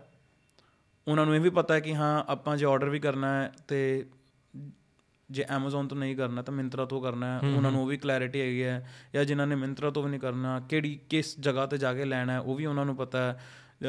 ਤਾਂ ਹੀ ਲੋਕੀ ਇਹੋ ਜਿਹੇ ਮਾਲ 'ਚ ਜਾ ਕੇ ਜ਼ਿਆਦਾ ਪ੍ਰੈਫਰ ਕਰਦੇ ਨੇ ਕਿ ਹਾਂ ਬਈ ਇੱਥੇ ਤਾਂ ਪੱਕਾ ਹੀ ਘੱਟ ਚਾਂਸ ਹੈ। ਮਤਲਬ ਲੋਕਾਂ ਦੇ ਰੂਲਸ ਬਣੇ ਹੋਏ ਨੇ ਜਿਨ੍ਹਾਂ ਨੇ ਉਹੀ ਹੈ। ਟੈਨਸ਼ਨ ਫ੍ਰੀ ਪਰਚੇਸ ਕਰਨੀ ਹੈ ਉਹਨਾਂ ਦੇ ਰੂਲਸ ਬਣਾਏ ਹੋਏ ਨੇ। ਐਂਡ ਮੈਨੂੰ ਲੱਗਦਾ ਸਾਰਿਆਂ ਨੂੰ ਸ਼ਾਇਦ ਆਪ ਹੀ ਰੂਲਸ ਬਣਾਉਣੇ ਪੈਣਗੇ। ਐਂਡ ਇੱਕ ਆ ਪੋਡਕਾਸਟ ਹੋ ਸਕਦਾ ਹੈ ਇੱਕ ਰੈਫਰੈਂਸ ਹੋ ਸਕਦੀ ਹੈ ਜਿੱਤੋਂ ਕੁਝ ਡੇਟਾ ਮਿਲ ਸਕਦਾ ਇਹਨਾਂ ਨੂੰ ਕਿ ਕੀ ਅਪਰੋਚ ਹੋਣੀ ਚਾਹੀਦੀ ਹੈ। ਕੰਬਾਈਨਡ ਵਿਦ ਤੁਹਾਡੀ ਆਪਣੀ ਰਿਸਰਚ ਮੈਨੂੰ ਲੱਗ ਰਿਹਾ ਕਿ ਲੋਕਾਂ ਨੂੰ ਕਿਵੇਂ ਬਿਜ਼ਨਸ ਦੇ ਵਿੱਚ ਵੈਂਡਰਸ ਲੱਭਣੇ ਆ ਜਾਂ ਕਿਵੇਂ ਆਪਣੇ ਲਈ ਐਜ਼ ਅ ਕਸਟਮਰ ਵੀ ਵੈਂਡਰ ਕੋਈ ਵੀ ਲੱਭਣਾ ਮੈਨੂੰ ਲੱਗ ਰਿਹਾ ਕਿ ਇੱਕ ਆਈਡੀਆ ਲੱਗ ਜਾਏਗਾ ਬੇਸਿਕ ਭਾਈ ਪਹਿਲੇ ਤਾਂ ਇਹ ਦੱਸੋ ਕਿ ਬ੍ਰਾਂਡ ਨੇਮ ਕੀੜਾ ਇਹ ਕਿਦਾਂ ਤੁਹਾਡੇ ਦਿਮਾਗ 'ਚ ਕੀੜਾ ਆਇਆ ਕਿ ਬ੍ਰਾਂਡ ਦਾ ਨਾਮ ਕੀੜਾ ਰੱਖਣਾ? ਸਰ ਮੈਂ ਨਾ ਥੋੜਾ ਜਨੂਨੀ ਬੰਦਾ ਮਤਲਬ ਮੈਨੂੰ ਹੁੰਦਾ ਮੈਂ ਇਹਨੂੰ ਜੇ ਕਰਨਾ ਤਾਂ ਮੈਂ ਕਰਨਾ ਹੀ ਆ। ਮਤਲਬ ਜੇ ਲੱਗਦਾ ਹੈ ਮੇਰੇ ਟਾਈਪ ਦੀ ਚੀਜ਼ ਹੈ ਇਹਨੂੰ ਮੈਂ ਕਰਨਾ ਹੀ ਕਰਨਾ ਹੈ। ਜਨੂਨ ਕੀੜਾ ਸਭ ਤੋਂ ਵੱਡੀ ਗੱਲ ਜਨੂਨ ਹੈ। ਦੂਜਾ ਕੈਚੀ ਵੀ ਤੇ ਤੀਜਾ ਨਾ ਮੈਂ ਇਹ ਚੀਜ਼ ਦਾ ਨਾਮ ਰੱਖਿਆ ਸੀਗਾ ਕਿ ਆਪਾਂ ਜਦੋਂ ਕੋਈ ਕੀੜਾ ਮਰ ਜਾਂਦਾ ਨਾ ਉਹਨੂੰ ਚੱਕਣ ਵਾਸਤੇ ਇੱਕ ਯੂਨਿਟੀ ਆਉਂਦੀ ਹੈ ਉਹਨਾਂ ਦੀ ਮਤਲਬ ਕਿ 10 12 ਕੀੜੇ ਆ ਗਏ ਹਨਾ? ਉਹਨੂੰ ਚੱਕ ਕੇ ਲੈ ਕੇ ਜਾਂਦੇ ਇੱਕ ਫੂਡ ਵੀ ਆਪਾਂ ਉਹਨਾਂ ਨੂੰ ਪਾਉਂਦੇ ਉਹ ਲਾਈਨ ਤੇ ਆਉਂਦੇ ਆ। ਲਾਈਨ ਨਾਲ ਹੀ ਖਾ ਕੇ ਜਾਂਦੇ ਆ। ਉਹ ਮੈਂ ਦੂਜੀ ਪਾਸੇ ਯੂਨਿਟੀ ਰੱਖੀ ਸੀ ਆਪਣੀ ਕਿ ਅਸੀਂ ਇੱਕ ਯੂਨਿਟੀ ਨਾਲ ਸੇ ਨੋ ਟੂ ਪੋਲਿਸਟਰ ਵਾਲਾ ਨਾਰਾ ਲਾਣਾ ਹੈ। ਠੀਕ ਹੈ। ਠੀਕ ਹੈ? ਇੱਕ ਯੂਨਿਟੀ ਲੈ ਕੇ ਆਣੀ ਹੈ ਉਹ ਲਈ ਮਤਲਬ ਅਸੀਂ ਉਹ ਚੀਜ਼ ਨਾਲ ਇੱਕ ਨਾਰਾ ਲੱਗ ਜਾਏਗਾ ਸਾਡਾ ਕਿ ਸਾਡੀ ਸਾਡੇ ਬ੍ਰਾਂਡ 'ਚ ਇੱਕ ਯੂਨਿਟੀ ਹੈ। ਹੂੰ। ਮਤਲਬ ਅਸੀਂ ਇਸ ਚੀਜ਼ ਤੇ ਬਹੁਤ ਜ਼ਿਆਦਾ ਵਰਕ ਕਰ ਰਹੇ। ਮਤਲਬ ਅਸੀਂ ਸਾਡਾ ਮੇਨ ਸਿਸਟਮ ਇਹੀ ਹੈ rather than selling our product ਕਿ ਅਸੀਂ ਪੋਲਿਸਟਰ ਨੂੰ ਪਹਿਲੇ ਬੰਦ ਕਰੀਏ। ਠੀਕ ਹੈ। ਮਤਲਬ ਮੋਟਾ ਮੋਟਾ ਅਗਰ ਮੈਂ ਆਪਣਾ ਇੰਟਰਪ੍ਰੀਟੇਸ਼ਨ ਦੇਖਾਂ ਉਹ ਇਹੀ ਹੈ ਕਿ ਕੀੜੀਆਂ ਜਿਹੜੀਆਂ ਹੁੰਦੀਆਂ ਨੇ ਉਹ ਵਰਲਡ ਦੇ one of the most hard working animals ਦੇ ਵਿੱਚ ਇਨਸੈਕਟਸ ਦੇ ਵਿੱਚ ਆਉਂਦੀਆਂ ਨੇ ਹਨਾ? ਤੇ ਤੁਸੀਂ ਵੀ ਸੇਮ ਉਹੋ ਜਿਹੀ ਇੱਕ ਫੌਜ ਬਣਾ ਰਹੇ ਹੋ ਜਿਨ੍ਹਾਂ ਦਾ ਦਿਮਾਗ 'ਚ ਵੀ ਇੱਕ ਕੀੜਾ ਹੈ ਕਿ ਆਪਾਂ ਪੋਲਿਸਟਰ ਨੂੰ ਨਹੀਂ ਆਪਾਂ ਹੱਥ ਲਾਣਾ ਆਪਾਂ ਪਿਓਰ ਆਰਗੇਨਿਕ ਜਾਂ ਆਪਾਂ ਬੋਲੀਏ ਜਿਹੜੇ এনवायरमेंट ਫ੍ਰੈਂਡਲੀ ਪ੍ਰੋਡਕਟਸ ਹੈ ਉਹਨਾਂ ਨੂੰ ਆਪਾਂ ਪ੍ਰਮੋਟ ਕਰੀਏ। ਪ੍ਰਮੋਟ ਕਰੀਏ। ਬਹੁਤ ਹੀ ਵਧੀਆ ਭਾਈ ਬਹੁਤ ਹੀ ਮਤਲਬ ਡੀਪ ਕਨਸੈਪਟ ਹੈ। ਜਿੰਨਾ ਕੂਲ ਨਾਮ ਹੈ ਉਨਾ ਹੀ ਸੀਰੀਅਸ मीनिंग ਹੈ ਉਹਦੇ ਵਿੱਚ ਹਾਂਜੀ। ਆਪਾਂ ਆਲਮੋਸਟ ਹਰ ਇੱਕ ਜਿਹੜੇ ਸਟਾਰਟਅਪ ਹੁੰਦੀ ਹੈ ਉਹਦੇ ਨਾਲ ਕੁਝ ਸਟਰਗਲ ਸਟੋਰੀਜ਼ ਹੁੰਦੀਆਂ ਨੇ। ਤੇ ਆਮ ਪ੍ਰੀਟੀ ਮਚ ਸ਼ੋਰ ਕਿ ਤੁਹਾਡੀ ਵੀ ਹੋਣੀ ਆ। ਕਿ ਕਿਦਾਂ ਸਟਾਰਟ ਕਰਦੇ ਆ ਆਪਾਂ ਕੀ ਕੀ ਪ੍ਰੋਬਲਮਸ ਫੇਸ ਕਰਦੇ ਆ ਰੀਜ਼ਨ ਮੇਰਾ ਪੁੱਛਣ ਦਾ ਇਹੀ ਹੈ ਕਿ ਕਿ ਜਿਹੜੇ ਬਹੁਤ ਸਾਰੇ ਲੋਕ ਇਦਾਂ ਦੇ ਵੀ ਹੋਣਗੇ ਜਿਹੜੇ ਕਰ ਰਹੇ ਨੇ ਜਿਹੜੇ ਉਹ ਇੱਕ ਇਹੋ ਜਿਹੇ ਫੇਸ ਚੋਂ ਨਿਕਲ ਰਹੇ ਹੋਣਗੇ ਜਿੱਥੇ ਉਹਨਾਂ ਨੂੰ ਘਰਦਿਆਂ ਤੋਂ ਗਾਲਾਂ ਵੀ ਸੁਣਨੀਆਂ ਪੈ ਰਹੀਆਂ ਕਿ ਇਹ ਕੀ ਕੰਮ ਕਰ ਰਹੇ ਹੋ। And at the same time ਜੇਬੇ 'ਚ ਪੈਸੇ ਵੀ ਨਹੀਂ ਹੈਗੇ ਲੇਕਿਨ ਲੱਗੇ ਹੋਏ ਹੋ ਕੰਮ 'ਚ। ਸਰ ਉਹ ਬੰਦੇ ਜ਼ਿਆਦਾ ਕਾਮਯਾਬ ਹੁੰਦੇ ਆ। ਪਰ ਸਾਡੀ ਜਰਨੀ ਦੇ ਵਿੱਚ ਨਾ, ਮਤਲਬ ਅਸੀਂ ਐਸਾ ਚ ਪਹਿਲਾਂ ਕੋਈ ਪਲਾਨ ਨਹੀਂ ਕਰਕੇ ਤੁਰੇ ਕਿ ਅਸੀਂ ਬ੍ਰਾਂਡ ਬਣਾਉਣਾ ਹੈ। ਮਤਲਬ ਮੈਂ ਅੰਮ੍ਰਿਤਸਰ ਗਿਆ ਹੋਇਆ ਸੀਗਾ ਫੋਰ ਅ ਰੀਜ਼ਨ ਵੈਸੇ ਹੀ, ਕੰਮਕਾਰ। ਤੇ ਵਾਪਸੀ ਤੇ ਆਂਦੇ ਜਿਵੇਂ ਮੈਂ ਇਕੱਲਾ ਟਰੈਵਲ ਕਰਦਾ, ਮੈਂ ਕਿਸੇ ਦੋਸਤ ਨੂੰ ਫੋਨ ਲਾ ਲਿਆ ਨਾ, ਤੇ ਮੈਂ ਜਿਹੜਾ ਮੇਰਾ ਪਾਰਟਨਰ ਮੈਂ ਉਹਨੂੰ ਫੋਨ ਲਾ ਲਿਆ ਵੈਸੇ ਹੀ। ਮੈਂ ਕਿਹਾ ਯਾਰ, ਅਸੀਂ ਬੜੀ ਦੇਰ ਤੇ ਕੋਸ਼ਿਸ਼ ਕਰ ਰਹੇ ਕੋਈ ਕੰਮ ਸ਼ੁਰੂ ਕਰੀਏ, ਕੰਮ ਸ਼ੁਰੂ ਕਰੀਏ, ਕੰਮ ਸ਼ੁਰੂ ਕਰੀਏ। ਅਸੀਂ ਕਿਹਾ ਯਾਰ, ਆਪਾਂ ਕਲੋਥਿੰਗ ਬ੍ਰਾਂਡ ਹੀ ਸ਼ੁਰੂ ਕਰਦੇ ਹਾਂ। ਉਦੋਂ ਤੱਕ ਸਾਨੂੰ ਨੌਲੇਜ ਵੀ ਨਹੀਂ ਸੀ। ਸੈਟਰਡੇ ਸੀਗਾ। ਸੰਡੇ ਦਾ ਦਿਨ ਅਸੀਂ ਗੈਪ ਪਾਇਆ ਮੰਡੇ ਨੂੰ ਅਸੀਂ ਲੁਧਿਆਣੇ ਆ ਗਏ ਫੈਕਟਰੀਆਂ ਲੱਭਣ ਵਾਸਤੇ। ਮਤਲਬ ਕੋਈ ਸੋਚਿਆ ਨਹੀਂ ਕੁਝ ਨਹੀਂ ਉਹ ਜਿਹੜੀ ਕਨਵਰਸੇਸ਼ਨ ਡਿਊਰਿੰਗ ਟਰੈਵਲ ਹੋਈ ਵਾਪਸੀ ਤੇ ਆਂਦੇ ਹੋਈ ਠੀਕ ਹੈ ਫਿਰ ਉਹਨਾਂ ਚੀਜ਼ਾਂ ਨੂੰ ਸਟੱਡੀ ਕਰਨਾ ਸੀ ਅਸੀਂ ਸਟਾਰਟਿੰਗ 'ਚ ਤਾਂ 2-3 ਮਹੀਨੇ ਸਟੱਡੀ ਕੀਤਾ ਫਿਰ ਸਾਨੂੰ ਲੱਗਾ ਕਿ ਯਾਰ ਆਹ ਚੀਜ਼ ਗਲਤ ਹੈ। ਜਿਹੜੀ ਫਾਸਟ ਫੈਸ਼ਨ ਬ੍ਰਾਂਡ ਵੇਚ ਰਿਹਾ ਨਾ ਇਹਦੇ ਇੱਥੇ ਕਮੀ ਹੈ। ਇਹਨੂੰ ਸਹੀ ਕਰੀਏ ਪਹਿਲਾਂ ਤਾਂ। ਇਹਦੇ ਵਿੱਚ ਵੇਖੀ ਆਪਾਂ ਕੀ ਕਰ ਸਕਦੇ ਹਾਂ। ਆਪਾਂ ਕਿਵੇਂ ਇਸ ਚੀਜ਼ ਨੂੰ ਸਹੀ ਕਰ ਸਕਦੇ ਹਾਂ। ਫਿਰ ਅਸੀਂ ਉਸ ਚੀਜ਼ ਨੂੰ ਸਟੱਡੀ ਕਰਨਾ ਸ਼ੁਰੂ ਕੀਤਾ। ਮਤਲਬ 4-5 ਮਹੀਨੇ ਅਸੀਂ ਸਿਰਫ ਸਟੱਡੀ ਸਟੱਡੀ ਤੇ ਕੱਟੇ। ਸਟੱਡੀ ਤੋਂ ਬਾਅਦ ਫਿਰ ਅਸੀਂ ਫੈਕਟਰੀਆਂ 'ਚ ਜਾਣਾ ਸ਼ੁਰੂ ਕੀਤਾ। ਸਾਨੂੰ ਕੋਈ ਫੈਕਟਰੀ ਦੇ ਜਵਾਬ ਮੈਂ ਕੋਟਨ 'ਚ ਨਹੀਂ ਕੰਮ ਕਰਦਾ ਮੈਂ ਲੀਲਨ 'ਚ ਨਹੀਂ ਕੰਮ ਕਰਦਾ ਪਿਓਰ 'ਚ ਨਹੀਂ ਮੈਂ ਕੰਮ ਕਰ ਸਕਦਾ ਸੌਰੀ ਤੁਸੀਂ ਇਹਨੇ ਪੈਸੇ ਨਹੀਂ ਭਰੋਗੇ। ਮੈਂ ਕਿਹਾ ਪੈਸੇ ਭਰਨ ਵਾਲੇ ਅਸੀਂ ਬੈਠੇ ਆ ਤੁਸੀਂ ਚੀਜ਼ ਦਿਓ। ਹੂੰ। ਫਿਰ ਜਦੋਂ ਚੀਜ਼ ਮਿਲੀ ਸਾਨੂੰ ਤੇ ਫਿਰ ਅਸੀਂ ਥੋੜਾ ਜਿਹਾ ਉਸ ਚੀਜ਼ ਨੂੰ ਲੈ ਕੇ ਅਸੀਂ ਉਸ ਤੋਂ ਬਾਅਦ ਇਹ ਵੀ ਨਹੀਂ ਕਿ 100% ਉਹਨਾਂ ਤੇ ਅਸੀਂ ਫੇਥ ਕਰਕੇ ਬੈਠ ਕੇ ਵੀ ਹਾਂ ਹੋਏਗਾ। ਉਹਨੂੰ ਪੜਿਆ ਕਿ ਵੀ ਅਸੀਂ ਕਿਵੇਂ ਪਛਾਣ ਸਕਦੇ ਹਾਂ ਪੋਲਿਸਟਰ ਹੈ ਤੇ ਕਾਟਨ ਹੈ। ਉਹਨੂੰ ਆਪਾਂ ਕਿਵੇਂ ਪਛਾਣ ਸਕਦੇ ਹਾਂ ਕਿ ਕਪੜਾ ਲੈ ਲਓ ਪੋਲਿਸਟਰ ਦਾ ਕਪੜਾ ਲੈ ਲਓ ਕਾਟਨ ਦਾ। ਜਿੱਦਾਂ ਲਿਫਾਫੇ ਨੇ ਅੱਗ ਫੜਨੀ ਹੈ ਉਦਾਂ ਪੋਲਿਸਟਰ ਵਾਲੇ ਕੱਪੜੇ ਨੇ ਅੱਗ ਫੜਨੀ ਹੈ। ਜਿੱਦਾਂ ਕਾਟਨ ਨੇ ਫੜਨੀ ਹੈ ਉਦਾਂ ਕਾਗਜ਼ ਨੇ ਫੜਨੀ ਹੈ। ਹੂੰ। ਉਹ ਦੋਨੋਂ ਪਾਸੇ ਸੇਮ ਸੀ। ਠੀਕ ਹੈ ਉਹਦੇ ਨਾਲ ਸਾਨੂੰ ਪਛਾਣ ਹੋ ਗਈ ਕਿ ਵੀ ਹਾਂ ਵੀ ਆਪਣਾ ਇਹ ਪਿਓਰ ਕਾਟਨ ਚੱਲ ਰਿਹਾ ਹੂੰ। ਦੂਜਾ ਅਸੀਂ ਵੈਬਸਾਈਟ ਅਸੀਂ ਟੈਕਨੀਕਲੀ ਦੋਨੋਂ ਬਹੁਤ ਵੀਕ ਆ ਤੇ ਅਸੀਂ ਫਿਰ ਮਾਰਕੀਟਿੰਗ ਟੀਮ ਹਾਇਰ ਕਰਨੀ ਸੀ ਵੈਬਸਾਈਟ ਵਾਸਤੇ ਵੈਬ ਡਿਜ਼ਾਈਨਰ ਹਾਇਰ ਕਰਨਾ ਸੀਗਾ। ਫਿਰ ਅਸੀਂ ਪੰਜਾਬ 'ਚ ਲੱਗੇ ਰਹੇ ਸਾਨੂੰ ਕੁਝ ਨਹੀਂ ਮਿਲਿਆ। ਅਸੀਂ ਫਿਰ ਦਿੱਲੀ ਗਏ। ਦਿੱਲੀ ਨੋਇਡਾ ਸਾਨੂੰ ਇੱਕ ਟੀਮ ਮਿਲੀ। ਉਹਨਾਂ ਕੋਲ ਜਾ ਕੇ ਅਸੀਂ ਐਡਵਾਂਸ ਫੜਾਏ ਕੁਝ ਤੇ ਉਹ ਐਡਵਾਂਸ ਸਾਡਾ ਮਿੱਟੀ ਹੋ ਗਿਆ। ਕੰਮ ਹੀ ਨਹੀਂ ਕੀਤਾ ਉਹਨਾਂ ਨੇ। ਕਿੰਨਾ ਕਿੰਨਾ ਕੋਡ ਕੀਤਾ ਸੀ ਉਹਨਾਂ ਨੇ ਵੈਸੇ? 30000 ਰੁਪਿਆ ਫॉर ਭਾਈ 30000 ਚ ਨਾ ਹੁਣ ਮੈਂ ਦੱਸ ਰਿਹਾ ਕੁਝ ਵੀ ਨਹੀਂ ਮਿਲਦਾ। ਮੈਂ ਸਰ 25000 ਚ ਬਣਵਾਈ ਹੈ ਜਿਹੜੀ ਮੇਰੇ ਇਸ ਟਾਈਮ ਤੇ ਰਨਿੰਗ ਹੈ। ਮੈਂ ਉਸ ਤੋਂ ਮੈਂ ਤੁਹਾਨੂੰ ਉਹ ਹੀ ਦੱਸ ਰਿਹਾ ਕਿ ਉਸ ਤੋਂ ਫਾਰ ਬੈਟਰ ਹੈ ਤੁਸੀਂ ਸ਼ੋਪੀਫਾਈ ਤੇ ਕਰ ਲਓ। ਫਾਰ ਬੈਟਰ ਹੈ ਕਿਉਂਕਿ ਕੰਪੈਰੀਟਿਵਲੀ ਐਡ ਵੀ ਸਹੀ ਚੱਲ ਜਾਂਦੀਆਂ ਨੇ ਉਹਦੇ ਤੇ।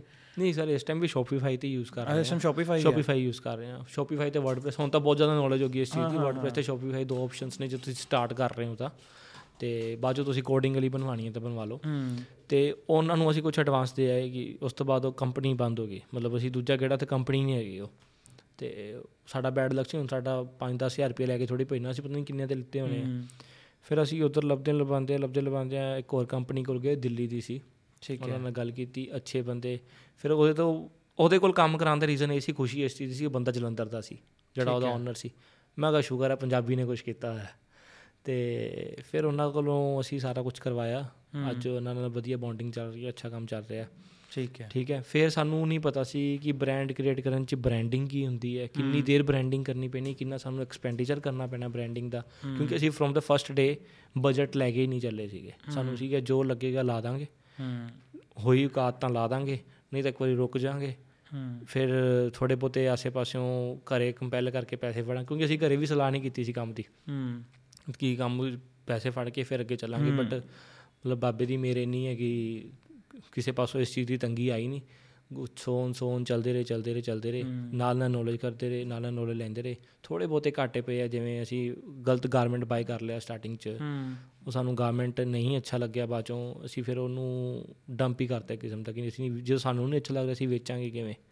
ਠੀਕ ਹੈ ਅਸੀਂ ਥੋੜਾ ਬਹੁਤਾ ਲੋਕਲ ਸ਼ਾਪਸ ਤੇ ਸਾਡੇ ਜਿਹੜੇ ਲੋਨ ਸੀਗੇ ਉਹਨਾਂ ਨੂੰ ਕਹਿੰਦਾ ਜੇ ਤੁਹਾਨੂੰ ਚਾਹੀਦਾ ਤਾਂ ਸਾਡੇ ਤੋਂ ਲੈ ਲਓ। ਮਤਲਬ ਜਿੰਨੇ ਦਾ ਅਸੀਂ ਬਾਈ ਕੀਤਾ 50% ਦਾ ਅਸੀਂ ਉਹਨਾਂ ਨੂੰ ਸੇਲ ਕਰਤਾ। ਠੀਕ ਹੈ। ਬਟ ਉਹ ਨੌਲੇਜ ਹੀ ਆ ਉਹਦੇ ਨਾਲ ਸਾਨੂੰ ਨੌਲੇਜ ਹੋ ਗਈ। ਮਤਲਬ ਜਿਹੜਾ ਜਿਹੜੀ ਅਕਲ ਘਾਟੇ ਖਾ ਕੇ ਆ ਸਕਦੀ ਹੈ ਮੈਨੂੰ ਲੱਗਦਾ ਉਹ ਪੜ੍ਹ ਕੇ ਤਾਂ ਹੀ ਨਹੀਂ। ਸਕਦੀ।